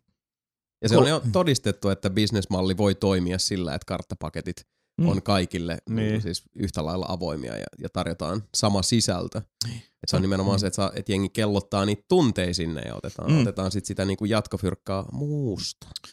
Taisi olla Call of Duty 4, joka aloitti tämän trendin. Call of Duty 4 Modern Warfare, niin siinä oli ensimmäinen Variety Map Pack. Ja oli shokkia meille. Itsekin pääsin vielä PC:llä sillä, että mitä pitäisi kartoista maksaa jotain. Silloin tämä alkoi. Ehkä se nyt tähän Call of Dutyin loppuu. Saa nähdä. Vahvasti epäilen. Toivotaan. Vahvasti epäilen myös. Jotain aivan muuta. Jaha, hyvä. Minkälaista? Melkein pehmeä. Nintendo lanseerasi sen Nintendo Switch Online-palvelunsa. Eli se, mikä tulee siis sisältämään muun muassa cloud-saveit. Internet-pelaamisen yleensäkin. Tähän mennessä Switchin ne nimenomaan puhuu siitä just alusta lähtien, että nyt alusta tai julkaisusta lähtien Switchin online-pelaaminen on ilmaista, mutta hetken me saadaan se meidän online-viritelmä sinne päälle, niin siitä tulee sitten Xbox Livet kautta PSN. Että get ready to pay. Normaali pesantit saa pelata. Ilmeisesti Puyo Puyo Tetristä ei ole mainittu siinä listassa, niin ehkä Puyo Puyo Tetristä saa pelata loputtomasti. Vielä ilmaisella, mutta joo, tosiaan tulossa sitten tämmönen 20 taalan vuodessa hinnalla. No ei paha. Eikö siinä ole jotain herkkuja mukaan vielä ilmaistetaan peliä ja vähän vanhaa kamaa? Siihen tulee siis ne perus niinku samalla sitten ilmoittelevansa myös sieltä, että ei ole tulossa virtuaalikonsoleja Switchille ollenkaan. Varsinkaan nyt, kun Switch on korkattu, eli niinku siis Switchihän on murrettu niin sanotusti homebrew-puolelta, ja se on nimenomaan hardware-vika. Sinä ei pysty patchaamaan niin kuin softalla mitenkään korjaamaan tätä aukkoa, niin musta tuntuu, että sekin vaikuttaa tähän sitten niiden ratkaisuun, että no me ei ainakaan saatana anneta teille niitä emulaattoreita ilmaiseksi sinne, mitä te voitte sitten käyttää, vaan saatte kusimulkut itse rakennella ne, jos haluatte. Niin. Please buy Super Nintendo Mini. Niin, ja se on myös sitäkin sitten, että ne on huomannut tässä näin, että ne voisivat huomattavasti enemmän rahaa ansaita sillä, kun ne julkaisee näitä uusia versioita sitten. Ja hyvästä syystä. Kaupaksi on käynyt. NES Ministäkin tuli se uusi painos nyt.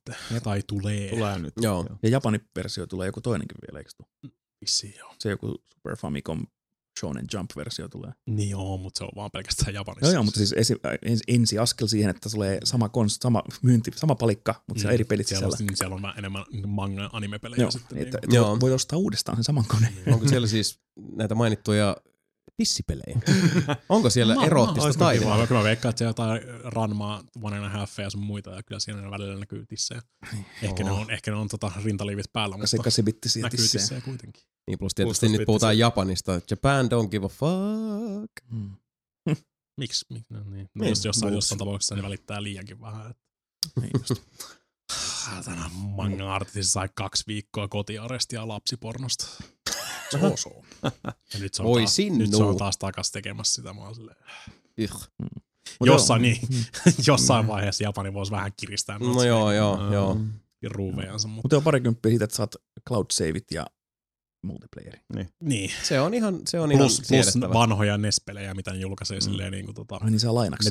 Ne tekee tämmöisen jonkinnäköinen NES-library sitten, missä on päivitettyjä versioita niinku tämmöistä jostain tietystä klassikoista sitten, mutta niissä on sitten vähän vaikka online leaderboardeja. Miten olisi vaikka online leaderboardit Ice Climberiin ja tämmöistä niinku siis.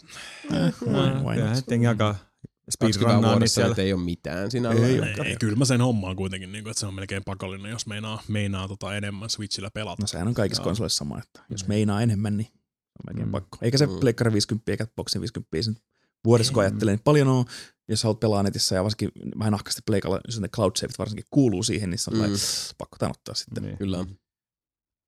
Näin on näppä. Ja varmasti Nintelokin laskettu, että hei, saadaan näistä 80 miljoonasta tyypistä 20 euroissa vuodessa lisää rahaa. Ne klassikit tuli ja aika pitkälti tuhosi sen virtuaalikonsolen sitten meillä. Se on vähän sääli kyllä, joo.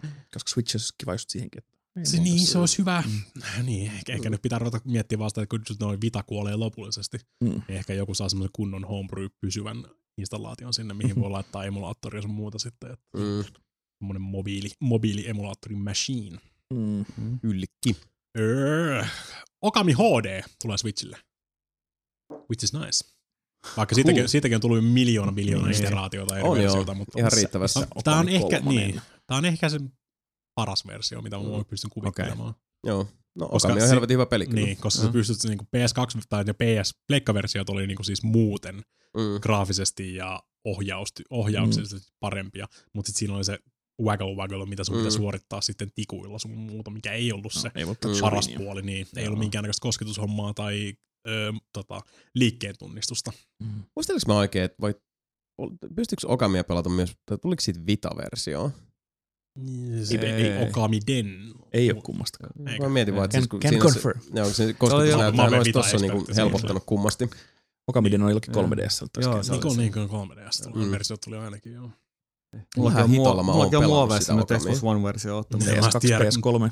Mä en tiedä, kuinka monta versiota Okamista mulla on. Mikä tahansa pleikkari, varmaan kaikille pleikkarille käännetty. Siis kotikonsoleille kyllä Okami ja Boxille varmaan. Wiille on ja. Ja se Wii-versio. Wii-versio oli se tätä aikaisempi absoluuttinen versio. Mä tuntuu, että mä olisin ehkä PS3-versio pelannut. Koska pystyi käyttämään sitä Wiimotea siveltimenä siinä sitten. Tää on sitten niinku se. Nyt Capcom jumalauta.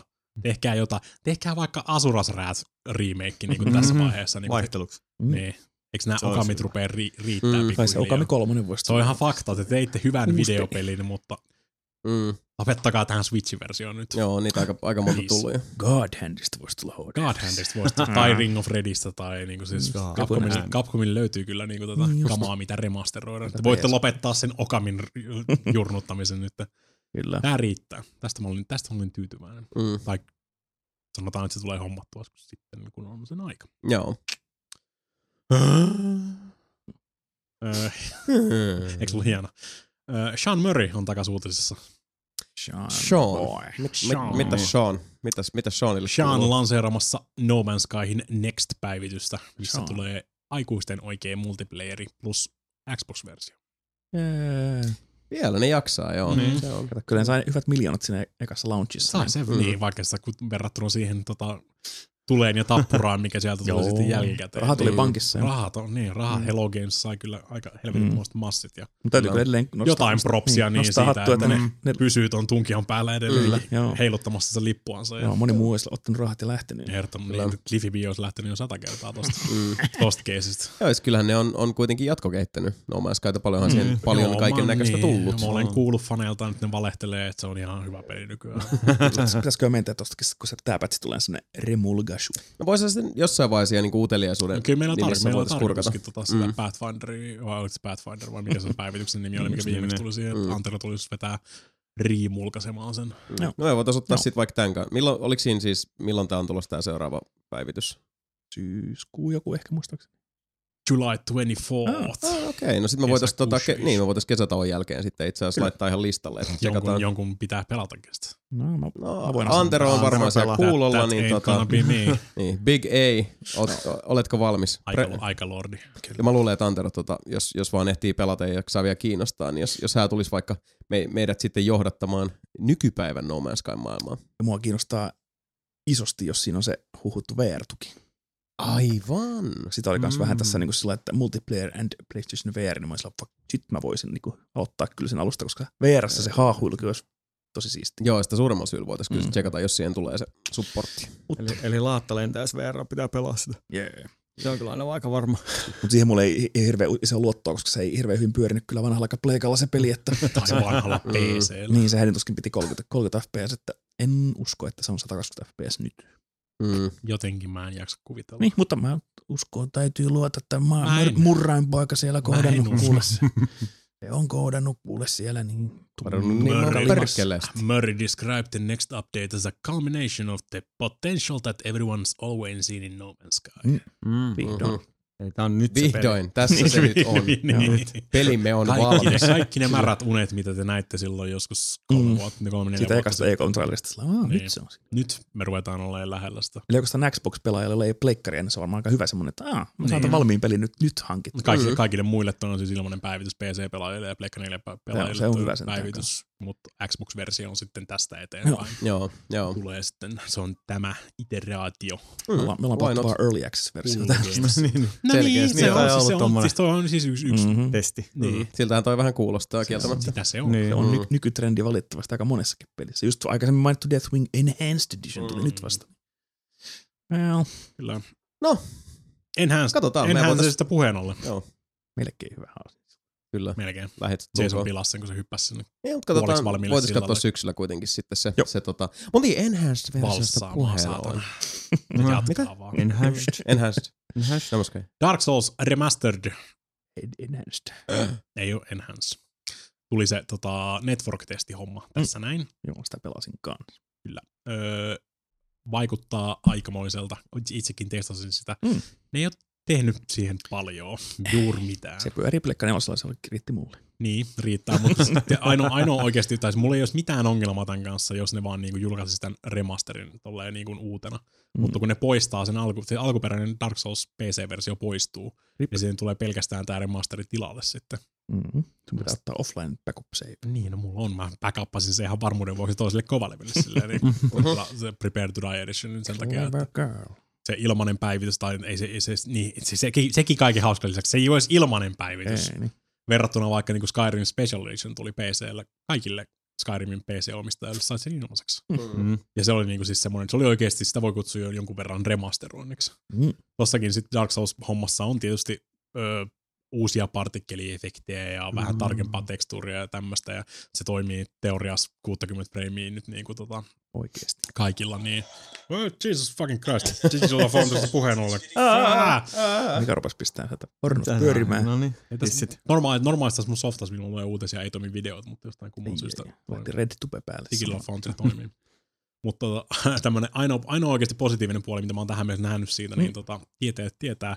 Blighttown toimii 60 freimiä sekunnissa nykyään. Se ei oikeasti toiminut ikinä, edes niinku PC-versiossakaan DS-fixillä korjattuna, vaikka sulla olisi kuinkamoinen niinku Sebun 2 Titan X:ää siellä SLissä, niin Blighttown ei pyöri 60 freimiä sekunnissa kirveelläkään. Joo, tämmöinen yksi kartta-alue siitä maailmasta, niin se on aika raskasta piimää ja puuroa. Se perus 360-sellainen niin oli aika pitkälti normaali siinä, että sä meet tiettyyn pisteeseen Blightowniin asti sinne niinku about puoleen väliin sitä itse konstraktiota. Niin se on itse asiassa kyllä varmaan on yksi monimutkaisimmista paikoista, mitä koko pelissä on yleensäkään. Niin se on semmoista perus 10 freimiä sekunnissa. Sehän ei tuommoista Dark Souls-tyyppisessä pelissä yhtään tärkeä se frame rate ja reagointinopeus. Ei se niinku silleen, että jos sulla on vaikka semmoinen 50 freimiä lagia siinä sun asioiden tekemisessä, niin ei se on niin justiinsa. Varsinkin kun Blighttown itsessään on sit myös vielä semmoinen, niin kuin haista paskaa, sä kävelet koko aika pois, saat koko aika pois, on täällä on niin kuin joka nurkan takana semmoinen iso trolli, joka heittää sua kivellä naamaa ennen kuin sä edes näet sitä, kun piirteetään, se ei mennyt sinne asti. Tai otat askeleen vasemmalle ja hyppäät vahingossa alas sieltä ja kuolet. Niin. Siis se oli tämmöinen niin kuin se oikeasti kaaoksen kaikki niinku paha yhdistyy. Yeah. Kaikki paha Dark Souls 1 yhdistyy Blightowniin. Huono framerate, vaikeusaste ja haista paska viholliset niinku. Niin se on kyllä. Sinänsä kiva nähdä. Oliko se yhtään pelattavissa kumminkaan? Kaikki sen pelas hammaa terveesti. Niin, mutta kukaan ei tykkää siitä. Niin. Se on sellainen. Kaikki niin. You have to take it. Se on monesti meikäläiselläkin ollut silleen, että tekisi mieli, mitä tekisi mieli pelata Dark Souls 1 vähän aikaa. Silloin 360 varsinkin. Mutta sitten on silleen, ei helvetti, mun pitää mennä Blightowniin jossain vaiheessa. Mä en halua. Eli nyt sä haluut ehkä pelaa sen. Teoriassa joo, mutta toi vaan oikeasti hirveästi pakuuta mua toi remasterointi tosta. Niin. Siellä on monet semmoista, niinku, jos ne on niinku noin paljon aikaa käyttänyt oikeasti se Blightownin korjaamiseen, se on vaatinut oikeasti niinku siis niin perinpohjasta niinku siis uudelleen optimisointiin. Koodaa uudestaan se alue kokonaan. Niin minkä takia ne ei sitten korjannut kaikkia muita asioita, mitkä edelleenkin pysyy samana paskana siinä. Jaksa äänivaadittomisia, helpo rahat pois hölmöiltä. Sä voit chainbackstapata vieläkin niinku siinä. Rahat pois hölmöiltä. Yksinkertaisin asia, mitä sä voit korjata siinä pelissä. Korjata sinne vitun chainbackstapit, mut ei. Rahat pois. Rahat pois hölmöiltä. Tilasin jo. Siellä on yksi bonfire enemmän siinä pelissä. Like easy mode confirmed. Ei ole easy mode confirmed, vaan convenience mode. Easy mode confirmed. Ei tarvii juosta vanokselle 10 minuuttia tai 5 minuuttia toiselta bonfireilta. Olla helpo, olla halpa. Toi ei vaan kyllä niinku siis, pakko sanoa, että toi hirveästi ei vakuuta. Siis ollaan puhuttu aikaisemmin sitä Burnout Paradise remasteridistä, kun on semmoinen vähän niin kuin aika halpa kallis cash grab remasterin. Tää on samaa linjaa, että mä taas olen tyytyväinen, että mä sain Pleikka Neoselle Dark Souls 1, niin mä pelaan trilogian sitten läpitte, niin hankitaan siihen. Niin. Ei tarvitse kytkeä vanhaa Pleikka 3 enää ja tosiaan käydä sitä Blightownia, niin. Se on niinku, se riittää mulle, se oli se rima, mikä mulla oli. Mutta sitten taas joku Burnout Paradise oli sellainen, ehkä mä en tarvista. Mulla on itsellä se EA Access-boksilla, niin 10 tuntia pystynyt pelaamaan, ihan tyytyväinen se Burnoutti. Joo, mutta siis se oli ihan täydellinen. Niin, sehän on se sama peli, mutta se maksaa 35 euroa, mitä se maksaa, niin jos hankkii se itsekseen, niin se on sellainen. Ja jos itse omistaa PC:lle sen Complete Collectionin, niin ei siinä ole mitään. Kaikki, niin, jep. Ei siinä ole mitään. Ja tosiaan paitsi moni peli tietysti. Dark Souls 1 sillä DS-fixillä, niin sehän tosiaan oli ihan aika hyvin tää sama jo. Se on parempi. Niin. Siis se PC-versio, Prepare to Die, DS-fixillä ja kaikilla modeja, mitä siihen on tehty jo niin kuin tälleen jälkikäteen. Painitsi se Blighttown. Ainoa, mikä se on semmoinen The Blight. Se vaatii vähän turhaan liikaa niin kuin pelin uudelleen koodaamista, niin se ei ole ihan samoissa niin kuin sfääreissä fanien korjattavan. Niin. Mutta joo, tästä tulee tämmönen halpis cash grab ja Switch-versio tosiaan tulee kanssa. Niin. Se myöhästyy. Mutta se tulee joskus. Tuleeko? Niin. No niin, sekin, että Kiina poppo väsäistä ja se on 30 fps ja muuta, niin se on ehkä se handicapped-versio kyllä. Oliko se mikä näytti Minecraftilta? Joo. Katoin, oli jotain hienoja kuvia internetistä. Joo, sitä Switch, se oli aika synkän näköinen. Switch-versio on vähän. Joo. Rage 2. Joo. But why? Tätä nauriskeltiin. Tosin siihen kyllä Discordissakin oli sitten hyvä kaneetti, että kyllähän se tuo ruotsalaisissa käsissä myös BJ Blazkowiczin uusi tuleminen uusissa Wolfensteineissa nahka oli luotu vahvasti, mutta silti joo, siis kyllä se Rage 2. Ei mitään järkeä. Mitään syytä, minkä takia toi IP pitäisi uudelleen. Niin, koska Wolfensteinskin on se, niin kuin, it's Wolfenstein. Okei, kiinnostaa. Siellä on jotain hyviä, niin kuin siis hyviä Wolfensteineja. Porukalla on ainakin positiivisia muistoja. Niin, siis teorian tasossa Rageissa oli ihan niin kuin, siis hyviä ideoita. Tai siis ei teoria, vaan siis siinä oli hyviä ideoita, mutta ne ei vaan oikein siltautunut semmoiseksi hyväksi kokonaisuudeksi. Peli se vaan niin kuin yhtäkkiä loppuu. Loppu on legendaarisen paska. Joo, ja sitten siinä toistetaan niitä samoja juttuja ihan niinku siis kyllästymiseen asti, ja sitä avointa maailmaa ei oikein missään vaiheessa hyödyntä mitenkään fiksusti. Borderlands teki melkeinpä kaiken, mitä se peli yritti tehdä, niin paljon paremmin. Guess what, motherfucker? Rage 2 on vähän niinku Borderlands ainakin näitten ensimmäisen trailerin perusteella. Pylläri, siis sehän väritään silloinkin. Tällainen crazy attitude siihen päin. Siis minä tervetuloa Borderlandsiin. Niin, sitä sanoinkin, että se on sama. Joo, kyllä se traileri oli kanssa, se oli jotenkin niin sieltä Borderlands-maailmasta. Sen voisi laittaa vaan vaikka Borderlands 2 niinku siihen introksi. Se saman homma. Niin, melkeinpä. Tämä on aika mielenkiintoinen. Siis aika vielä, koska hirveästi nyt uumoillaan, että saattaahan se jäädä niin kuin uumoiluksi, mutta on paljon puhuttu siitä, että Gearbox saattaisi nyt sitten E3:lla läpäyttää sen BL3 sieltä sitten tulille. Onko mitalaisia kaikki ne E3-liikit? I do not. No niin. No sillähän oli tämä joku, mikä, onko se Walmartti vai mikä ne listasi kaikki ne pelit sinne nettikauppaan vähän sillä hupstu toi. Nämä oli vaan spekulaatio. Ja sitten oli Rage 2 siellä ja sitten idea oli sillä, kuka se vastasi Twitterissä vaan really. Ja sitten kaikki vaan vuosi, koska joku meni lähettää sinne Walmartille sen listan niistä peleistä ja jotkut julkistaa ne kolmansille. Siellä on joku kesähessu taas. Kesähessu laitetaan. Laitetaan sinne pre-orderit pystyyn kaikille. Sen Borderlands 3 oli yksi näistä, niin eiköhän se siellä julkisteta. Ai se oli siellä, okei. Joo, niin eiköhän se... Siitä on saman tien, kun tulee tommonen niin liikki, niin siitä alkaa vetää sit 1 miljoonaa eri versiota. Porukka lisäilee sinne ja laittelee meemiversioita siitä. Joo, totta kai. Mutta on siitä pitkään puhuttu, että se Borderlands 3 nyt alkaisi olla niinku aika kypsä sille, että se olisi niinku, just eikä melkein. Mutta joo, se nyt on oma juttu, se Borderlands 3 mielekkyyden mä ymmärrän erittäin hyvin. Niin. Rage 2 vaan silleen, niinku, siis, mutta siis niinku Rage. Et niinku Rageille jatkoosa. Oliko Mad Max lisäksi liian kallis? En tiedä, koska se Avalanche Studios tämän tekijä, joka on Mad Max-pelistä viimeksi tuttu, Just Cause sitä nää, niin ehkä ihan kiva olla... peli, mutta miksi se IP piti ottaa? Miksi Rage, Miksi käyttäisi vaikka sitä Rage Engineä, jos nyt haluaa ihan vähän välttämättä. Mä en tiedä, siis toi on aivan varmasti ID4 toi koko tekki. Että niinku siis, miksi Rage? Se niinku kuin vahvasti se on sit se tavallaan se Mad Max iterointi. Niin, se ei sit vaan hommaa sitä Mad Max-lisenssiä. Niin, koska se uusi Mad Max-peli oli kuitenkin siis...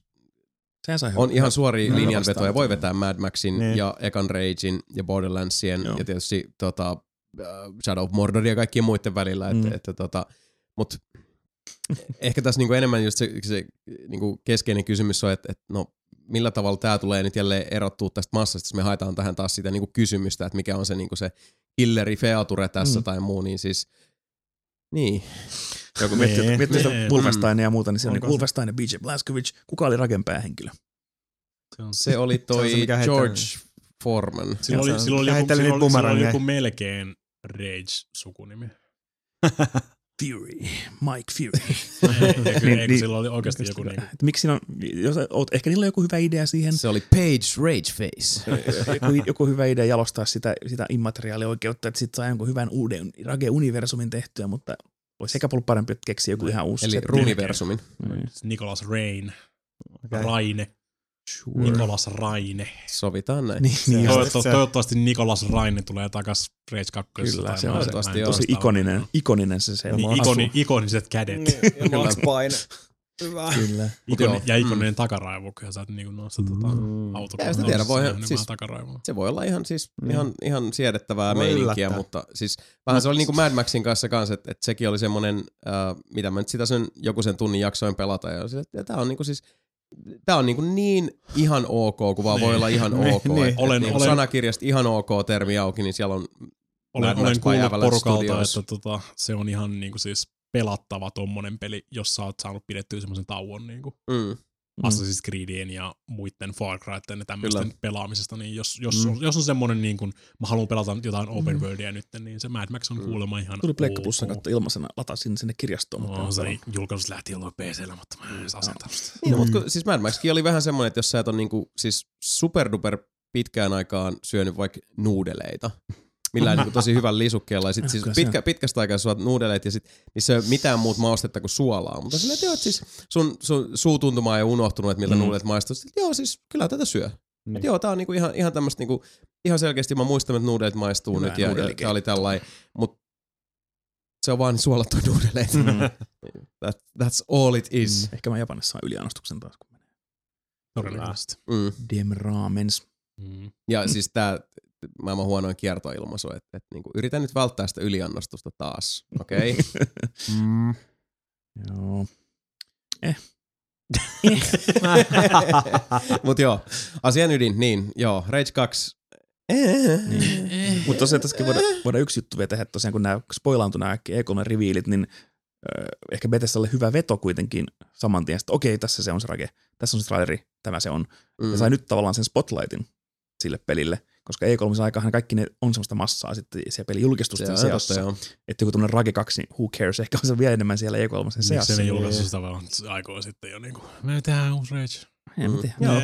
Joo. Siihen on varmasti monia syitä. Koska Bethesdallahan on nykyään aina E3 press conference, niin sinne pitää saada jotain shittiä näyttäväksi, niin tämä oli yksi niistä shiteistä, minkä se piti esittää. Tuossa on kyllä ihan vissi pointti, se on varmasti strateginen veto tuoda se just ennen sitä E3-tykitystä, koska kyllähän Rage 2 olisi hukkunut massaan niin kuin ihan mennen tulle, ihan siis niin kuin paii. Niin. Mutta siis oliko tämä vahinko, tai siis vahingon takia ne kuitenkin teki sitä, okei, julkaistaan se nyt, ja tavallaan pelasti sen tilanteen, koska nyt me kaikki puhutaan siitä.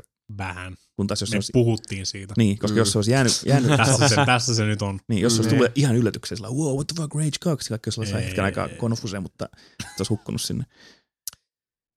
Ymmärrän sun pointin, mutta... Niin, varsinkin, kun jos sieltä se Gearboxin julkistus päräytetään, niin joo.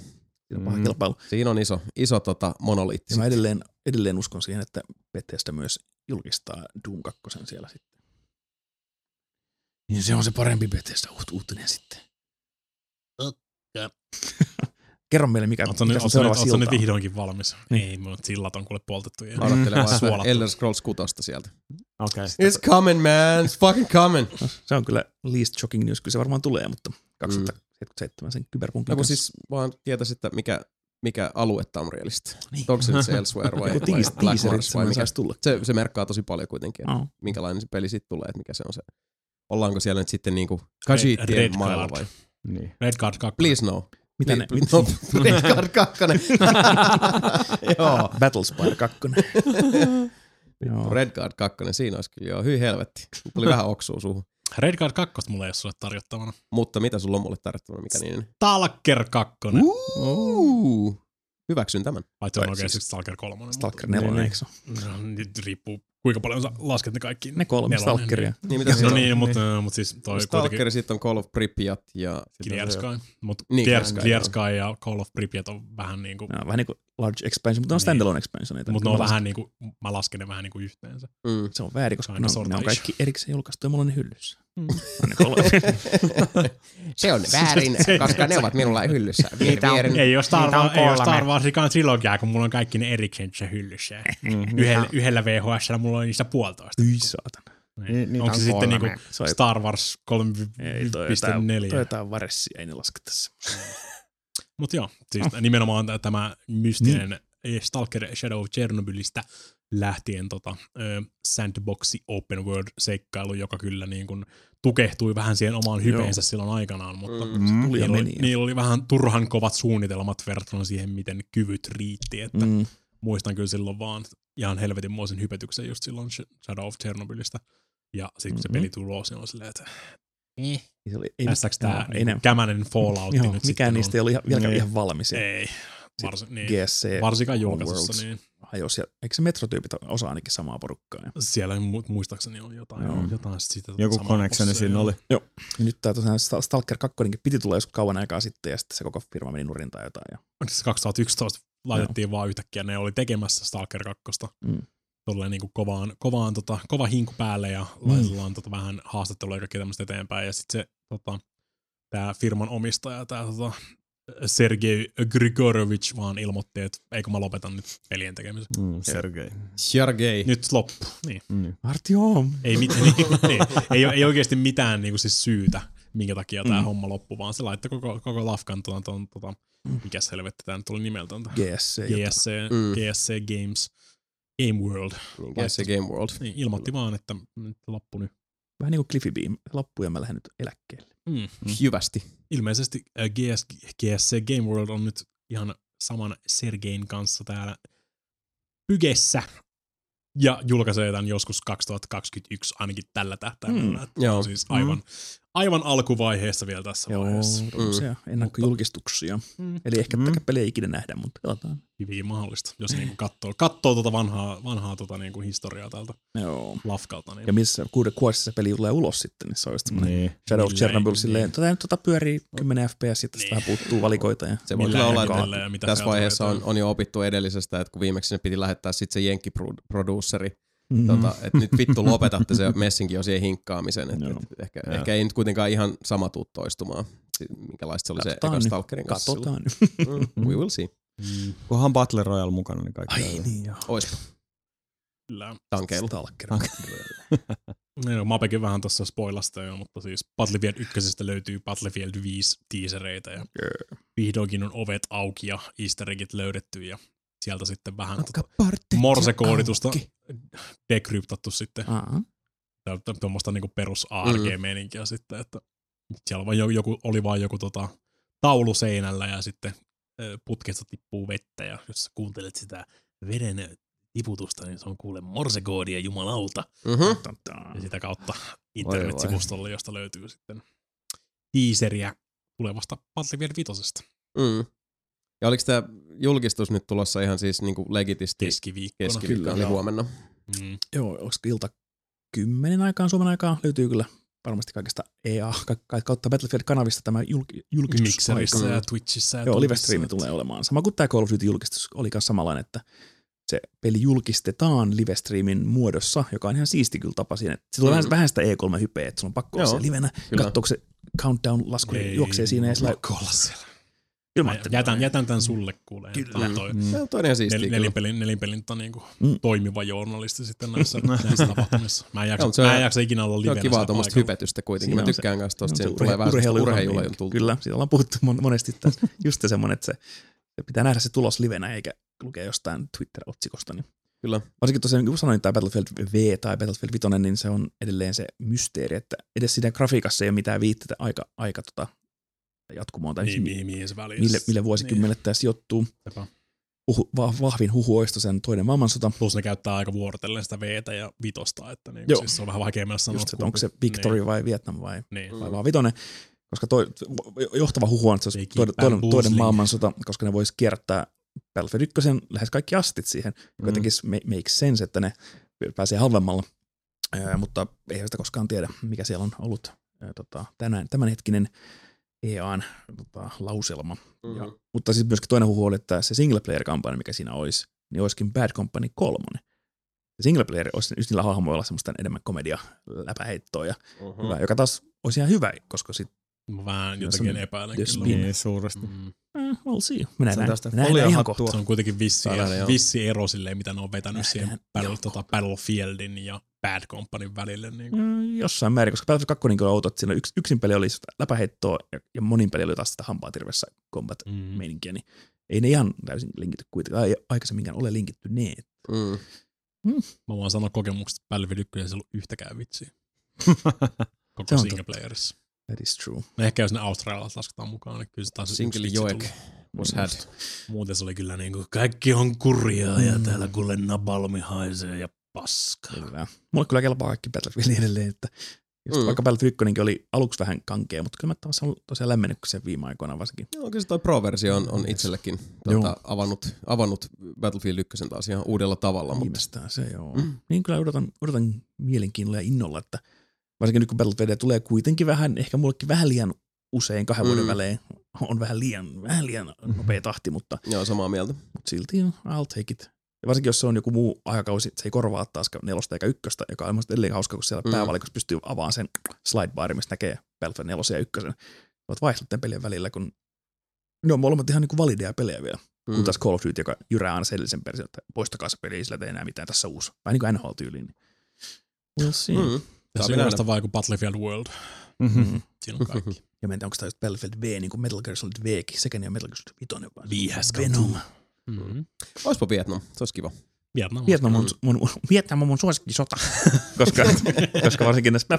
War. Joo, videopelimuodossa se aseet ja teknologia just siinä täydellisessä balanssissa. Että sulla on helikopterit ja rynnäkkiväärit, mutta ei kuitenkaan mitään niinku laserpyssyjä tai semmoisia niinku droneja ja radioittavia autoja hirveästi. Ja tosi jeppejä ja sen tyyppistä, että se olisi niinku, siinä olisi vähemmän sitä niinku tankeilla jyräämistä esimerkiksi. Viekin heittimiä ja sotarikoksia ja lapsiprostituutiota. Sehän oli hyvä silloin se Battlefield, mikä se oli se Vietnam lisäosa silloin. Joo, Battlefield 2 tuli. Se oli tosi hyvä. Ja se olisi hieno nähdä kyllä. Hieno nähdä miten käy. Elämme toivossa, pelkäämme pohjat. Kyllä. Ollaan mitä vaan. Xboxilta tulossahan mielenkiintoinen toi Xbox Adaptive Controller-systeemi, mitä ne on julkaisemassa. Että joo, se on aika mielenkiintoisen näköinen. On aina ollut vähän tämmöistä niin kuin, liikuntarajoitteisille ihmisille vähän heikompaa löytää tommosia kunnon ratkaisuja, että siellä on sitten ollut kaikennäköisiä modausbokseja sun muita, mitä sitten näillä askerilta ja paskerilta, mutta Microsoft päätti nyt sitten lähteä ihan niinku huolella tähän. Virallisesti. Ne sai hyvää palautetta siitä Elitestä silloin, että kun ne julkaisi sen Elite-ohjaimen. Ja siinä on uudelleen ohjelmoitavissa kaikki nämä nappulat ja kaikki tämmöiset, että kuinka paljon se helpottaa sitten liikuntarajoitteisten pelaamista sun muuta. Ne nyt sitten päätti, että jumalauta, mehän lähdetään tähän oikein huolella ja suunnittelisi tämmöisen, se on periaatteessa semmoinen iso kaksinappulainen systeemi, mihin sä voit sitten kaksi isoa nappulaa siinä päällä. Voit siihen ohjelmoida ihan minkä tahansa haluat ja 19 3,5 millin plugipaikkaa sinne taakse, mitkä sitten on kaikki mapattu jonkinnäköiseen kontrolliin siinä, koska suurin osa kaikista tämmöisistä just niinku liikuntarajoitteisten apulaitteista, niin ne on aika pitkälti vaan 3,5 millin liittimellä, tää on joko on tai on off, niin se tunnistaa sen aika pitkälti siitä, niin sä voit käyttää niitä vanhoja tommosia, mitä sitten on kaiken maailman jalkarokkereita ja tämmöisiä, että se on semmoinen levy siinä jalkojen alla ja kääntelet sitä vähän eri suuntiin sitten. Näytti ne videossa, että niinku pedaalit saattoi olla tai sitten tosiaan puhallettava yhtä tai erilaisia nappuloita. Lyöt pää johonkin. Se on tosi hyvä kyllä niinku kaiken näköisiin on enemmän vaihtoehtoja, ettei se ole mikään raja. Se on tosi hieno tommoinen kulttuuri. Varsinkin jos voit suoraan yhdistää sen niin vanhoihin systeemeihin. Se on aika pitkälti standardi toi 3,5 miljoonaa. Joo. Niin, että Microsoftkaan ei rupea Nickelan daimaamaan. Tässä on tämä kokonaan oma uusi. Tosi hyvä juttu. Jos Sony olisi julkaissut sen, niin olisi ollut joku oma standardi siihen. Tai Apple. Niin, just Apple. Tämä on tämä meidän M-data-plugi tänne. Proprietary technology, motherfuckers. Pitää ostaa adapterit jokaiseen näistä 19 inputista. Mitäpä edes rullaat itses pankkiin hakee lainaa, että saat meidän vermeet hommat. Tai halusit pelata pelejä vai? Parempi sitä oma GoFundMe. Voit myydä pernas. Sulla on vielä yksi toimiva semmoinen. Joo, tosi hyvä hatunnosto kyllä tosta, että viralla kyllä. Samaten tuli kyselyä siitä, että tehdäänkö me rautamiehiä tosta ohjaimesta. Mä oon silleen, että ei se välttämättä ihan niinku kolme täysin liikuntakykyistä tyyppiä. Niin. Arvioimassa tämmöistä ohjainta siinä. Niin, ellei saisi just sit niinku paikan päälle jonkun testaamaan, jolla sitten on vaikkapa niinku liikuntarajoitteita, niin se olisi itse asiassa ihan mielenkiintoinen rautamiehet kyllä tehdä, mutta ei ainakaan tällä niinku, siis kokoonpanolla. Niin, ei me pystyttäisi sillä tavalla niinku, siis mukautua siihen. Ei siinä mitään järkeä. Se voisi myös olla, niinku, vaikka emme sitä tahtoisi, se voisi kyllä olla myös niinku, sillä tavalla vähän tunteetonta ja jopa niinku loukkaavaa lähteä sitten siinä niinku esittämään. Niin. Ei siihen lähetä lain. Mutta katsotaan toisiaan mielenkiintoista. Väistellä kaikki Mape-introt siitä vaan automaattisesti silleen, että Mape ei. Alkusketsi. Mutta hei jätkät, mitäs toi invataksi? Mape ei. Mape, please don't. Mä voin jostain ettei pakkopaidani. Mape, please don't. Just sen takia. Nyt tiedätte. Eikä siinä. Tässä on pari uutista vielä, mutta vedetään noin ihan tuosta vaan aika pitkästi samaan päivityksiä just. Että joo. Siitä hyvä. Viime podcastista FTC-uutisesta kaikki ovat jopa mystisesti lähteneet siihen mukaan.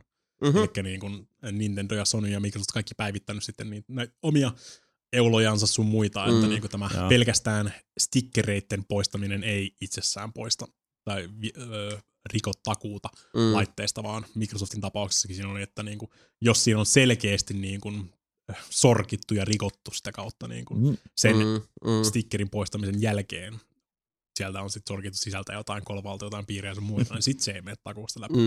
Ihan loogista. Niin, tää vaan siis niinku, parantaa mun mielestä käyttäjien asemaa huomata sillä, että niinku, siis, laajentaa tätä kirjoa, mitä sitä voi sitten niin kuin itse tehdä kautta. Third partyt voi tehdä ilman vielä sitä, että se menisi sitten automaattisesti räjähtää vaan, kun laitat sen himassa takas kiinni. Mä en tiedä, mitä vittu mä selitän. Ei se mitään. Räjähtää. Niin. Kalakset räjähtää. Okay. Kyllä. Yes. Onko technical difficulties? On. Shall we vamp? Paradox toi PDXCon Ruotsissa. Eli Paradox, tämän Lafkan oma ilmoitusjuttu, niin siellä ne ilmoittelevansa myyn ilmoitti julkaisevansa lautapelejä niiden videopeleistä. Joo, se oli aika hassu. Mutta noihän on ollut itse asiassa viime aikoina Kickstarter ja GoFundMe-kamppisten myötä nämä nimenomaan videopeleihin perustuvat lautapelit niin tosi suosittuja. Niin. Dark Souls ja kumppanit. Dark Souls, Gears of War, Niin. Onko siitäkin tullut? No. Okay. Mutta niitä on ollut tosi paljon. Operaatio sen Kickstarter. Ai niin joo, olikin joo, totta. Mä oon nähnytkin siitä jonkun mainoksen. Mutta ne on osoittautunut tosi suosituiksi. Mm. Joo. En sinällään kyllä ihmettele yhtään, että sit vielä niinku Paradoxin tuotantoa ajatellen, niin varmasti myös niin sillä tavalla mukautuvat melko helposti niin lautapelin muotoon. Crusader Kings, Hearts of Ironit ja Europa Universalit ja City Skylines. Ne kyseessähän on siis sähköisiä lautapelejä aivan pitkällä sillä tavalla. City sen pois lukien, mutta mä tarvii vaan Crusader Kings, siis ne insistinappulat sinne kanssa. No niin. Ja jonkinnäköinen, pitää olla, että jos on nopilla heitetään, niin mä tarvitsen jonkinnäköisen incesti-tablen siihen. Sitten mä näen, kuinka syvälle tää incesti menee tässä hommassa. Sukurutsaus Exceli. Tää on tää. Pitää olla. Kirjaimellisesti ensimmäinen asia, mikä mä kuulin tosta, että Crusader Kingsista tulee lautapeli, oli incesti-table. En mä voi sille mitään. Ja nyt mä, stretch goals. Mä en pääse siihen. Siitä mä en pääse niinku yli tai ympäri. Joo. Mm. Siinä on aika pitkä olikin sitten, että tämä on mennyt kyllä semmoiseen massiiviklooriseen uutisosioon. Joo, nyt oli ihan semmoinen niinku reilu. Olisi saanut reilu kattaus. Aikuisvirpa. Aina joskus tapahtuu. Tulee uutisia enemmän kuin Lucky Shalli. Kyllä, mä katselin, että tässä niinku 2 tunnin kohdalla, kun lähdettiin breakille, että tästä tulee vähän lyhyempi jakso, mutta kyllä tässä on melkein 4 tuntia on tarvitse. Meikäläinen on taas täällä tuhoon pilaamassa kaikkea. No, ei se mitään. Sä puhut tissestä, me ei voida mitään. Kiitos Heinoselle, kiitos Jalosen Yki, kiitos Mikko Kelanen, kiitos Ukkosen Jumala. Tontari me ei laskettu tuohon noin, mutta terveisiä Tontarille muuten vaan. Kiitos Jakorfol, hei, toi on vanhoja. Siinä oli. Kiitos vanhoille ja uusille. 4P-uutiset, laittakaa nyyssykää tulemaan.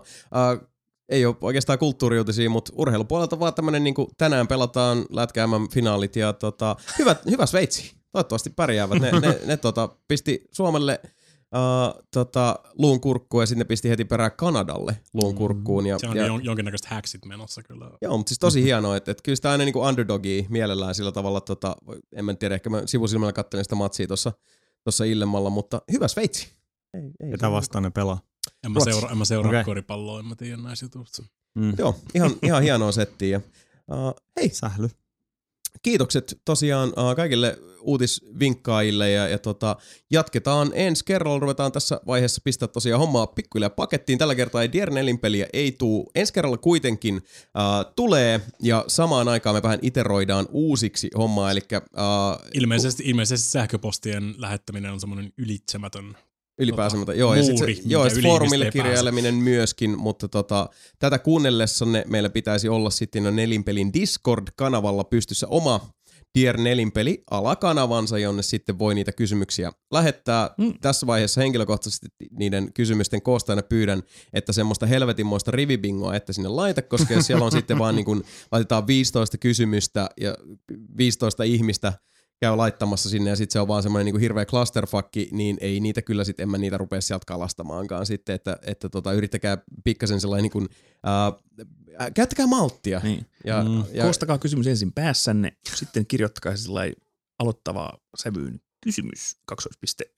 Kyllä, mutta podcast4peli.com ja sitten toi foorumilta löytyvä kysymyspalsta myöskin edelleenkin sitten ovat käytössä, että hyödyntäkää, mitä reittiä haluat, mutta nyt myös meillä on Discordissa alkaa olla se porukkaa niin paljon ja se porukkaa tosi aktiivista, joten se on ihan hyvä, että saadaan myös sinne se pyörimään, koska se on sen nopeaseen tiedonpitoon muutenkin. Se on nyt meillä aika lailla yliajanut ton irkin, että se on se Discordi on nykyään se the place to be meillä. Se on paljon monipuolisempi. Mäkin on kuulemma siellä. Joo, ja kysymyksiin ja vastauksiin liittyen niitä kysymyksiä kannattaa nyt tosiaan pistää sitten tulemaan, eikä suinkaan ainoastaan meille, sillä seuraavaan Nelinpeli-podcastiin, joka julkaistaan sitten 5. kesäkuuta, meillä on saapumassa tänne Johanna Puustinen ja Janne Kaitila, eli Janne Kaitila tuo pelaajalehdessä pienen ikuisuuden vaikuttanut mahtimies Fingamer-nimellä myös tunnetaan, ja niitä ASMR-videoita ja unboxausta ja kaiken näköistä sisältöä tekee myös omalla ajallaan ja yksi näitä pelaajalehden kantavia voimia, mutta hän tiputti tuolla pelaajakastissa hiljan melkoisen pommin.